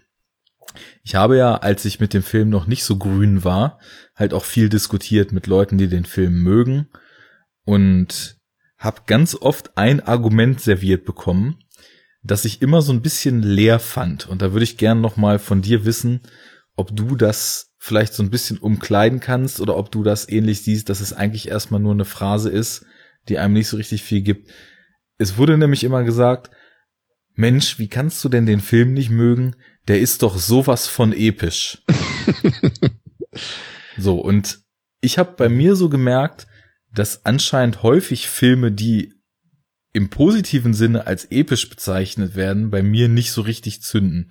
Und grüble seit einer Weile so ein bisschen daran rum, was macht eigentlich diesen Begriff episch aus? Was ist ein, oder was zeichnet ein Werk aus, das dafür gelobt wird, dass es episch ist? Kannst du mir da auf die Sprünge helfen? Also intuitiv würde ich jetzt auch erstmal sagen, dass wenn ein Film episch ist, das nicht automatisch was Gutes ist. Es ist, also ich hätte es jetzt so gesehen, dass es vermutlich nochmal ein Bonus sein kann an, ja, an was auch immer. Vielleicht an emotionaler Tiefe, hier wahrscheinlich jetzt weniger. Ja, einfach an dem Ausmaß der Geschichte, die erzählt wird. Das hier natürlich schon eher, gerade im Vergleich zu den anderen Dollarfilmen, was natürlich auch durchs Budget halt kam. Also gerade eben diese Szene mit dem Bürgerkrieg, so, das war natürlich mit dem $200.000 Budget nicht so möglich. Ja, nee, nicht im Anfang. Aber das ist natürlich dann, auch in Once Upon a Time gibt's eben diese Szenen, wo man mit ganz vielen Statisten sieht, wie diese Eisenbahn da gebaut wird, was ich auch richtig klasse finde. Auch wieder so eine Kinoaufnahme. Das sind natürlich Sachen, die lassen diesen Film dann episch wirken. Du hast so eine, so der Scale ist groß, wie sagt man das, ne? So die Reichweite der Geschichte, so was sie an Themen und Figuren umfasst, hätte eben eine besonders große Reichweite und das könnte man dann als episch nennen. Oft geht natürlich eine lange Laufzeit damit anheim, so. Ja, das ist halt, das weiß natürlich jeder am besten, ne? Wenn du einen Film scheiße findest, dann macht es den nicht besser, wenn er lange läuft. Ja, ja, aber genau. Aber natürlich kann ein Film, den du gut findest, vielleicht kann man es sogar so sagen, kann gar nicht lang genug sein. Naja, so mehr oder weniger. Ja, aber im Großen und Ganzen würde ich auch sagen, es ist schwierig, jemanden, der einen Film nicht mag, vom Gegenteil zu überzeugen, indem man die epische Breite des Films anführt.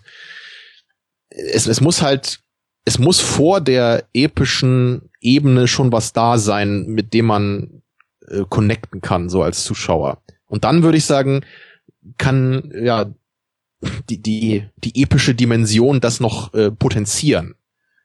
Ja, auch vielleicht nicht zwangsweise. Es gibt viele Leute, die auch gerade eben so Filme mögen, die klein sind, reduziert sind, ne, vielleicht auch gar nicht so große Geschichten erzählen.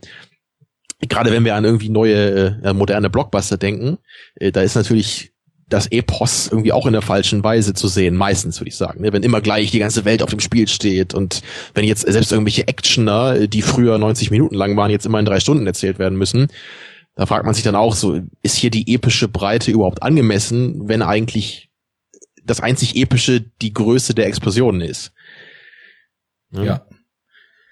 Ja, mir fällt das so schwer, diesen Begriff zu greifen.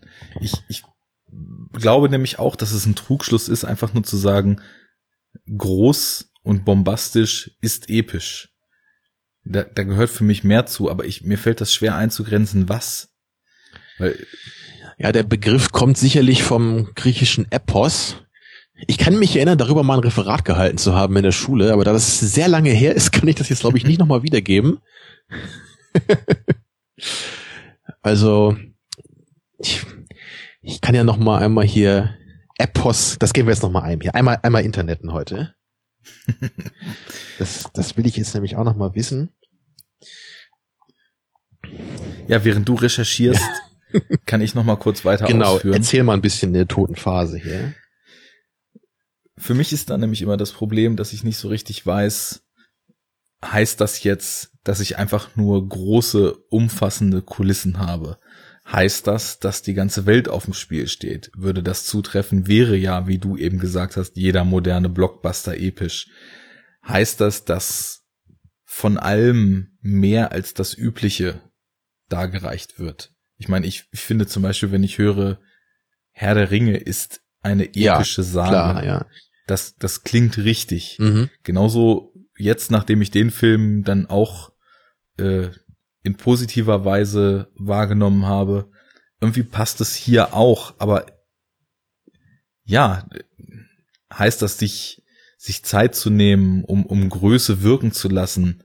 Muss diese Größe inszenatorisch sein oder kann diese Größe auch, also rein auf einer inhaltlichen, menschlichen Figurenebene passieren?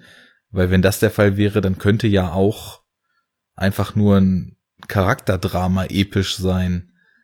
Oder muss das alles zusammenkommen? Ja, es ist irre, das zusammenzubringen. Also bei Wikipedia steht auf jeden Fall der Satz hier: Im allgemeinsten Sinn ist ein Epos heute eine weitläufige oder ausschweifende Erzählung. Also dann lag ich vermutlich gar nicht mal so schlecht mit meiner Umschreibung. Es klingt allerdings, wie du sagst, dann nicht so, als könnte das rein inhaltlich gemeint sein. Zumindest würde ich das intuitiv nicht so verstehen. Also wenn ich jetzt, ich kann mir nicht vorstellen, dass irgendwie ein Film, der in einem Raum spielt, aber die komplexesten Figurenbeziehungen darstellt, in epischster Breite, könnte man ja sagen, würde man trotzdem nicht als episch bezeichnen. Also würde ich auch sagen, es muss... In gewisser Weise ist es vielleicht eher so pompös auch. Es muss viel Aufwand drinstecken, den man, glaube ich, auch im Bild sehen muss. Ja, aber das ist ja also nichts, was per se gut ist. Das kann man sicherlich dann meistens loben, weil es aufwendig gemacht ist. Aber das erinnert mich jetzt auch an unsere hitzige Diskussion zu Victoria, wo ich natürlich auch sagen kann, klar ist das enorm aufwendig, einen Film in einem Take zu machen. Aber wenn ich den Film scheiße finde, inhaltlich, von dem Schauspiel, ne, von den Dialogen und all das, dann macht das den Film nicht besser für mich. Ich genieße den Film dadurch nicht mehr, als wenn der auf konventionelle Weise geschnitten wäre. Aber ich kann mir durchaus vorstellen, dass wenn man eben die Aspekte, die ich so scheiße finde an dem Film, von vornherein gut findet, dass man dann dadurch noch in einer ganz besonderen Weise was aus dem Film ziehen kann. Ja, ich würde jetzt nicht sagen, dass Victoria episch ist dadurch, aber zumindest ist er aufwendig. Ne? Das ist vielleicht eine Vorläufer davon, wenn man so will. Ja, ich überlege gerade auch in Bezug auf hitzige Diskussionen zwischen uns. Was gab es denn da noch? Nee, weil tatsächlich mir jetzt auch, was so den Aufwand und so weiter von der technischen Umsetzung betraf, Mad Max Fury Road natürlich eingefallen ist, ob man den Film als modernes Epos bezeichnen würde. Aber auch wenn der natürlich, wie ihr ja damals auch im Podcast schön rausgearbeitet habt und sich, glaube ich, auch sämtliche Befürworter des Films einig sind, auch wenn der natürlich in seinen Bildern auch passiv sehr viel über diese Welt erzählt, ist es doch nicht so, dass man abseits dieser monumentalen Action-Inszenierungen, nenne ich es mal, was man auch immer nun emotional von der hält, dass die handwerklich einfach ein brachiales Meisterwerk ist, das steht ja außer Frage so. Man muss den Film deswegen ja in meinem Falle jetzt nicht feiern, aber kann das ja trotzdem anerkennen. Dennoch würde ich mich da auch sträuben zu sagen, das ist ein Epos, weil irgendwie habe ich dann das Gefühl, das, worum es geht, ist zwar in unfassbarer Bildgewalt und so dargeboten, aber irgendwie sind die Stakes eigentlich zu klein, dass ein Mann so gejagt wird. Das aber stimmt, ja. Du hast auch gerade das schöne Wort monumental noch mit in den Topf geworfen, das wollte ich vorher auch noch sagen, das wird ja auch häufig in einen Topf geschmissen. So Monumentalfilme und Epen. Ja. Ne? Aber bei monumental könnte ich mir, glaube ich, noch eher vorstellen, dass man das inhaltlich meint, so als monumentale Stelle in der Entwicklung des Films zum Beispiel. So könnte ich mir eher noch so vorstellen. Ja, wobei es ja diesen Begriff des Monumentalfilms gibt. Ja gut, das ist dann wieder was anderes noch, ja. Früheren Hollywood-Dinger, die halt auf so einer unglaublich großen Skala gemacht wurden und von denen halt auch eigentlich die meisten als großes Klassiker-Epos bezeichnet werden. Ich meine, Lawrence of Arabia oder Ben-Hur. Ja, vielleicht würde man sogar Metropolis so nennen, obwohl der ja auch monumental gescheitert ist. Aber im Grunde, müsste man eigentlich auch dazu fassen wahrscheinlich. Ja, es ist eine spannende Sache. Ne? Es ist wie immer bei diesen Begriffen, die sind nicht immer so ganz leicht zu fassen, weil alle damit irgendwas assoziieren. Aber das muss nicht notwendigerweise das bedeuten, was das Wort im ursprünglichen Sinne bedeutet hat. Und man kann dabei auch nie so genau sagen, ob die eigene Intuition da einfach auch stimmt, finde ich. Ne? Also man hat ja eigentlich zu allen Begriffen irgendeine Assoziation, aber die kann ja einfach auch völlig falsch sein. Ja, und ich glaube, das lässt sich dann auch total gut für das instrumentalisieren, was man gerade ausdrücken will. Ich meine, wenn ich The Good, The Bad and The Ugly tief liebe und jemandem, der den Film jetzt nicht mochte, davon überzeugen will, und ich sehe in diesem Film eben große Bilder, eine lange Reise von ikonischen Figuren und so eine Weite und so eine Tragweite, die ich in anderen Filmen des Genres nicht erkenne und empfinde das eben so, wie ich zum Beispiel persönlich Herr der Ringe als episch empfinde, weil eben unheimlich viel Aufwand, eine total komplex gestaltete Welt und so weiter dazugehört, dann ist das eben leicht so dahingesagt. Das ist doch total episch und das ist doch viel epischer als die beiden vorangegangenen Teile. Nur ich glaube, um zu wissen, was mir das sagen soll, muss irgendwie schon ein Gefühl da sein. Das hast du ja auch anfangs gesagt. Es reicht nicht, das einfach als Phrase in den Raum zu stellen, sondern das kann nur als Verstärkung gewisser Emotionen, die der Film einem gibt, aufgrund der Größe, in der sie vielleicht vermittelt, dann ja funktioniert. Also die einzige Differenzierung, die mir da jetzt so ad hoc einfallen würde, wäre eben wirklich das, was du jetzt so beschrieben hast, in gewisser Weise, dass man echt sagt, guck dir dieses Bild an des Films. Also guck dir nur den Film an, jetzt unabhängig wie der gemacht wurde, und guck dir einfach nur diese Wirkung an, dieser Bilder. Ne? Diese, meinetwegen, große Aufnahmen, wie wir es bei Leone haben. Ne? Und das gibt's halt bei Lord of the Rings natürlich auch. Oder du hast eben wirklich viele Soldaten mit, die echt aussehen und gerade in der Schlacht sich befinden.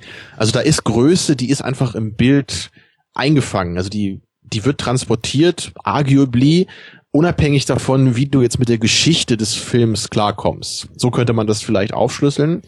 Und dann könnte man unabhängig davon so rangehen, dass man es eher so macht, wie du es gerade bei Fury Road gemacht hast, oder so ein bisschen und auch, dass man sagt, guck dir mal an, wie dieser Film produziert wurde. Diese haben da in der Wüste gedreht, ja, das hat sich Jahre hingezogen, ne, wie schwierig und aufwendig das war. Und dann können wir vielleicht sogar Boyhood als Beispiel nehmen, ne, dass man über 12 Jahre hinweg mit den gleichen Darstellern das gemacht hat oder sowas. Das wäre dann so eine andere Dimension. Das kann zwar auch, wie natürlich immer bei diesen Sachen, irgendwie auch Hand in Hand gehen, aber ich würde trotzdem behaupten, dass man, wenn man auf jemand anderen zugeht und sagt, schau dir diesen Film in dieser Hinsicht an, könnte man vermutlich schon von diesen beiden Startpunkten aus angehen. Dass man eben sagt, ne, was steckt eigentlich hinter diesem Film? Ne? Das musst du doch irgendwie wertschätzen.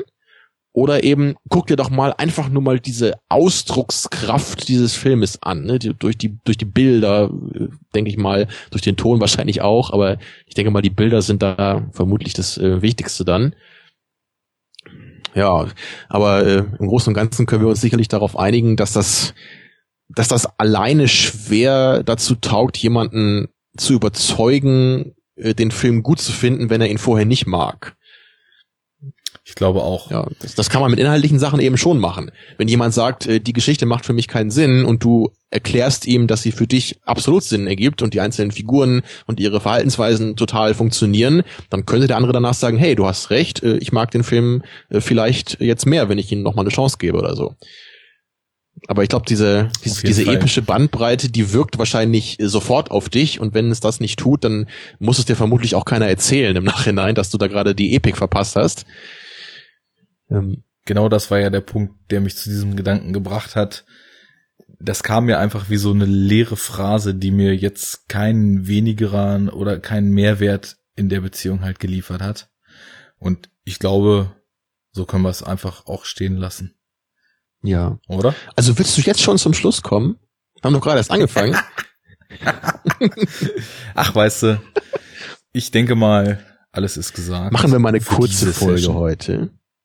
Genau. Ist die länger als die Terrence Malick-Folge geworden jetzt? Könnte ähnlich sein, oder? Nee, ich glaube nicht. Wobei, ich weiß es nicht mehr. Da waren wir, glaube ich, knapp an den 4 Stunden. Aber das ist doch jetzt auch ein schönes Argument. Wenn jemand sagt, die Folge ist scheiße, dann weißt du jetzt, was du zu antworten hast. Du sagst einfach, nee, sie ist episch. Die ist so episch, die kann gar nicht scheiße sein. Zieh da einfach rein, wie episch das war. Gut, dabei belassen wir's. Dann sage ich mal, Tamino, jetzt wo ich weiß, wie man deinen Namen richtig ausspricht, kannst du nochmal sagen, wo man dich im Internet findet. Ja, man findet mich bei Second Unit, einem inzwischen ja vielleicht schon etwas bekannten Podcast. Da bin ich nicht mehr so oft dabei, wie das noch in den letzten Jahren der Fall war. Und mein Kumpel und Kollege Christian sucht sich da immer fleißig Ersatz. Manchmal bist du da auch zu hören, ne? Wenn es da an die Superhero-Unit geht zum Beispiel. Genau, wobei die ja offiziell sogar als eigenes Format abgesplittet ist mit eigenem Blog. Ja, aber man findet sie, glaube ich, trotzdem auf der Seite, wenn ich mich nicht irre. Genau. Ja, secondunit-podcast.de, da findet man uns. Da haben wir jetzt zwischen schon eine recht stattliche Anzahl an Filmen besprochen. Ja, und natürlich auch Once Upon a Time in the West, wenn man das jetzt noch als Monolog irgendwie hören an möchte. Nicht Monolog. Ich meine Epilog, meine ich. Gott, hier, komm. Es wird langsam Zeit, dass wir Schluss machen. Die Wörter verschwimmen. Als epischen Monolog möchte man das noch hören. Genau, im Duett von Christian und mir. So, dann sage ich auch nochmal vielen Dank fürs Zuhören. Ich hoffe, wir haben hier einiges aus dem Film rausgekitzelt oder zumindest unsere Meinung so nachvollziehbar vertreten, dass es Spaß gemacht hat, uns diese einigen Stunden mittlerweile schon wieder hier beizuwohnen. Lasst mal eure Meinung zum Film da, lasst mal eure Meinung zu unserer Sendung da. Klärt uns auf, wie ihr den Blonden einstuft, was eurer Meinung nach epic ist. Das Ganze bitte auf enoughtalk.de, da haben wir unseren kleinen Blog, wo man kommentieren kann. Oder Twitter, Facebook, bla bla bla, der übliche Schmuh. Vielen Dank an die Leute, die flattern. Extremen Dank an die Leute, die uns bei Patreon mittlerweile unterstützen. Ihr seid bombenfortunös, tragt bestimmt Poncho und wir hören uns beim nächsten Mal. Hat mir Spaß gemacht, Jacker. Ich freue mich aufs nächste Mal. Bis dann. Prächtig, bis denn, immer gerne als Gast hier gesehen. Tschüss. Enough Talk. Ich habe vielleicht mal ein paar als Kind oder so gesehen, aber das ist über 10 Jahre her, 15 wahrscheinlich. Ja. Also ich war da jetzt nie so der große Fan von, der da bewusst jetzt so die Dinger immer geguckt hat. Ja. Ich könnte mir aber vorstellen, dass ich immer noch ganz lustig fände vielleicht, aber ich habe es halt einfach ewig nicht mehr versucht. Ja, das ist halt großer Klamauk, ne? Ja, also ich habe ab und zu mal so ein paar Best-of-Videos geguckt auf YouTube und das ist, also so ein paar Zitate auf Deutsch sind schon echt geil. Also das ist auch was, ich meine, ich glaube, Bud Spencer ist so der Grund, warum ich mir immer noch so sage, so mit Synchro, dass es das gibt, das ist schon ganz gut so, dass es das gibt, ja. Weil das wäre halt nicht entstanden ohne Synchro und das ist auf jeden Fall Kulturgeschichte in Deutschland. Die sind, glaube ich, auch nirgendwo so erfolgreich wie hier, weil es halt überall nur so semi-witzige, schlechte Komödien oder teilweise irgendwie so auch nicht so ganz gelungene Spaghetti-Western sind. Aber mit Rainer Brandt am Synchro-Drehbuch, da kommen teilweise Klamotten raus. Für mich ist das nur so Sonntag auf dem Sofa gammeln und Bud Spencer-Filme anmachen, das zieht sich schon so durch mein ganzes Leben. Also du hast ja schon öfter welche geguckt, höre ich da raus. Ja, definitiv. Irgend so ein Video gab's mal, wo irgendwas mit Knoblauch auch drin war. Wo auch jemand meinte, wo riecht das denn hier nach? Hat einer Knoblauch gegessen? Und dann sagt Bud Spencer nur so, eigentlich nicht, ich habe nur ein paar Zehen weggezogen vorhin. So, okay. Oder ich drehe dir gleich ein durch einen Drömel, dass du mit der Rübe voran in die Kloake fliegst. Es ist so behämmert. Ja, so einen Zusammenschnitt gemacht aus irgendeinem Film, da wollen sie irgendwie Geld zurückhaben und er sagt halt die ganze Zeit immer, ja gut, aber was ist mit den Kohlen? Was ist mit die Kohlen? Was ist mit die Kohlen? Ja. Also irgendwie 10-mal oder so fällt das anscheinend in dem Film, so immer dieser Spruch. So. Ja, das ist schon ganz großes Tennis. Enough Talk! Der war auch nicht wirklich schlecht oder so, aber ich glaube, der ist eher für Leute, die dieses Buch kennen. Und was ich eigentlich erzählen wollte, war nämlich, dass ich irgendwie von dieser Frau noch nie gehört habe und alle mich dafür auslachen. Weil ich habe mir erst gedacht, so, okay, ist das irgend so eine Frauenrechtlerin? Und dann dachte ich, nee, ist das irgend so eine Talkshow? Aber ich glaube, das ist Anne Will. Und dann habe ich gelernt, Anne Frank war jemand anderes. Das ist gut. Das Vermächtnis der Anne Will. Schlechte Talkrunden mit Politikern, die am Thema vorbeireden. Das wird so in 30 Jahren gedreht, ja. Ja, ich habe sogar mal Geschichte studiert für 2 Semester, aber von Anne Frank habe ich irgendwie bewusst noch nie gehört. Vielleicht habe ich auch mal von der gehört und hab's wieder vergessen oder so. Aber anscheinend weiß das außer mir halt jeder. Oder wie kannst du das nicht wissen? Das ist doch super wichtig und super bekannt. Also, naja. Boah, ich weiß nicht, ich würde jetzt auch nur zusammenkriegen, dass die irgendwie im 2. Weltkrieg Juden gerettet hat oder so, ne? Oder wurde guck mal, dann weißt du es auch nicht so richtig. Nee, sie war so ein kleines Mädchen. Ach, die wurde da versteckt, ne? Genau, die hat sich mit ihrer Familie, in den Niederlanden, in so einem Hinterhof, in so einer Hinterhauswohnung haben die sich halt irgendwie 2 Jahre lang versteckt und das Tragische war dann, dass die irgendwie, glaube ich, ein paar Wochen bevor die Niederlande befreit wurden, wurden sie dann doch noch da geschnappt und alle bis auf den Vater wurden auch in irgendwelchen KZs dann hingerichtet. Okay. Also ziemlich, ziemlich krass eigentlich. Also weil es dann auch echt so ganz, ganz kurz vor Ende des Krieges dann so war noch. Ja, das klingt ja tatsächlich fies. Ja, aber der Film war halt meiner Meinung nach nicht so geil, weil es war alles so ein bisschen fragmentarisch und ich habe so die ganzen Beziehungen dieser Figuren nicht so richtig verstanden und meine Mutter meinte halt, dass wenn man das Buch gelesen hat, so, dann würde man das alles wohl automatisch dann ergänzen, so im Geiste. Mhm. Und es gab halt auch sehr viel Voice-Over, was dann wirklich so 1:1 aus dem Buch so vorgelesen wurde. Und das ist einfach nicht so ganz mein Ding. Aber ich wüsste, für wen das was sein könnte. Meinst du jetzt mich oder was? Gewisse Terrence Malick-Fans, ja. Ja, aber das Ding ist ja, so ein Film, der ist ja schon mal prädestiniert dafür, eine Handlung zu erzählen. Und bei Terrence Malick ist ja gerade das Wichtige, dass es eigentlich um nichts geht. Das war jetzt zum Beispiel auch wieder bei dem letzten Film, den wir beide, oder der noch nicht raus war, als wir über Terrence Malick gesprochen hatten. Der mit Christian Bale da. Genau, ne? Night of Cups.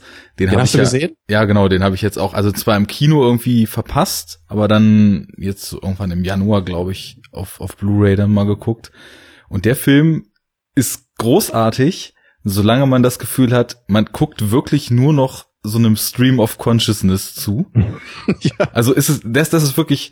Du hast ja dich schon über To the Wonder auf sehr, sehr interessante Art ausgelassen. Und genau. Das nochmal weiterdenken.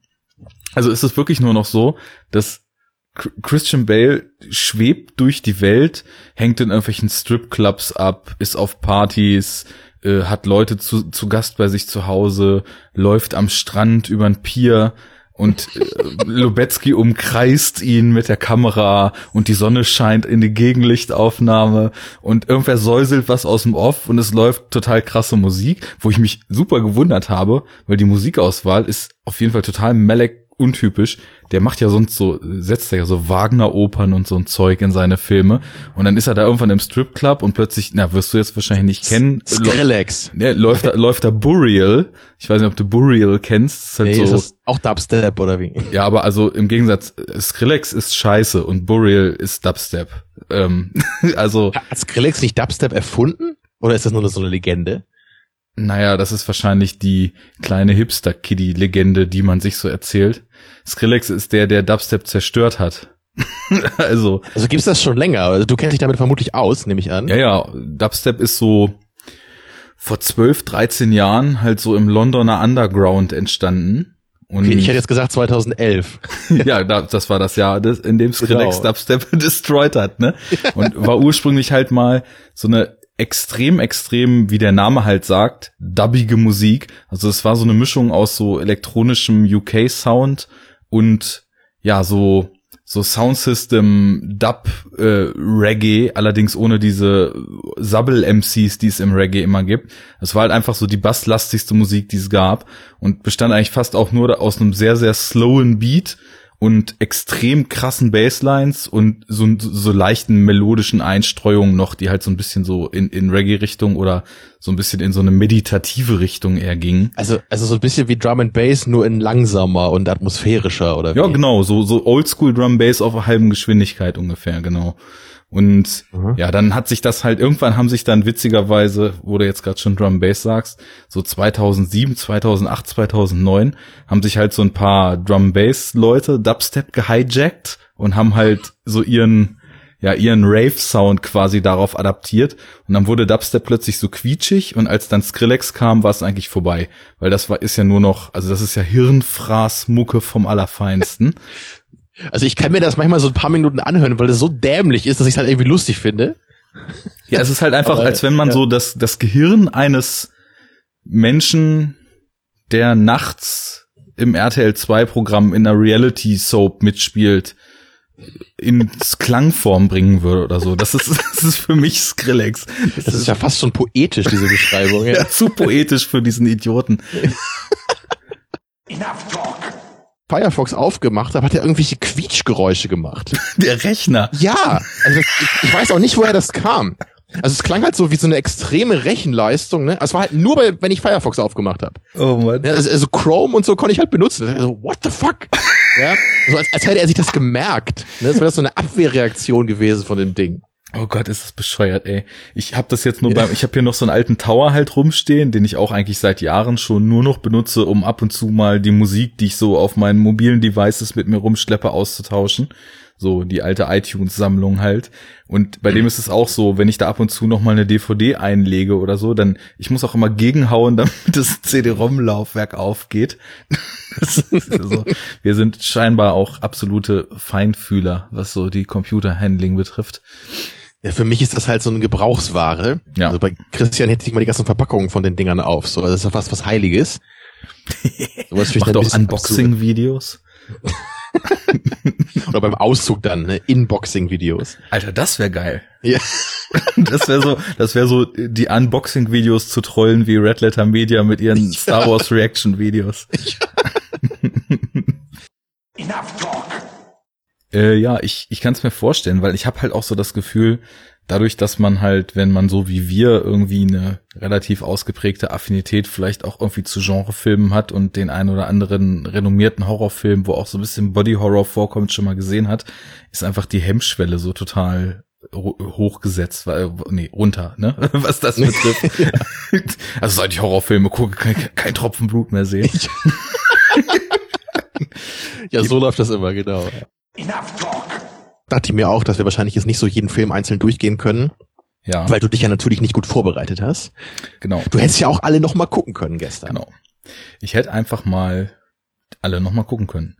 Aber ich habe es nicht getan. Macht nichts. Sollen wir anfangen? Meinetwegen. Wunderbar. Wenn es denn sein muss.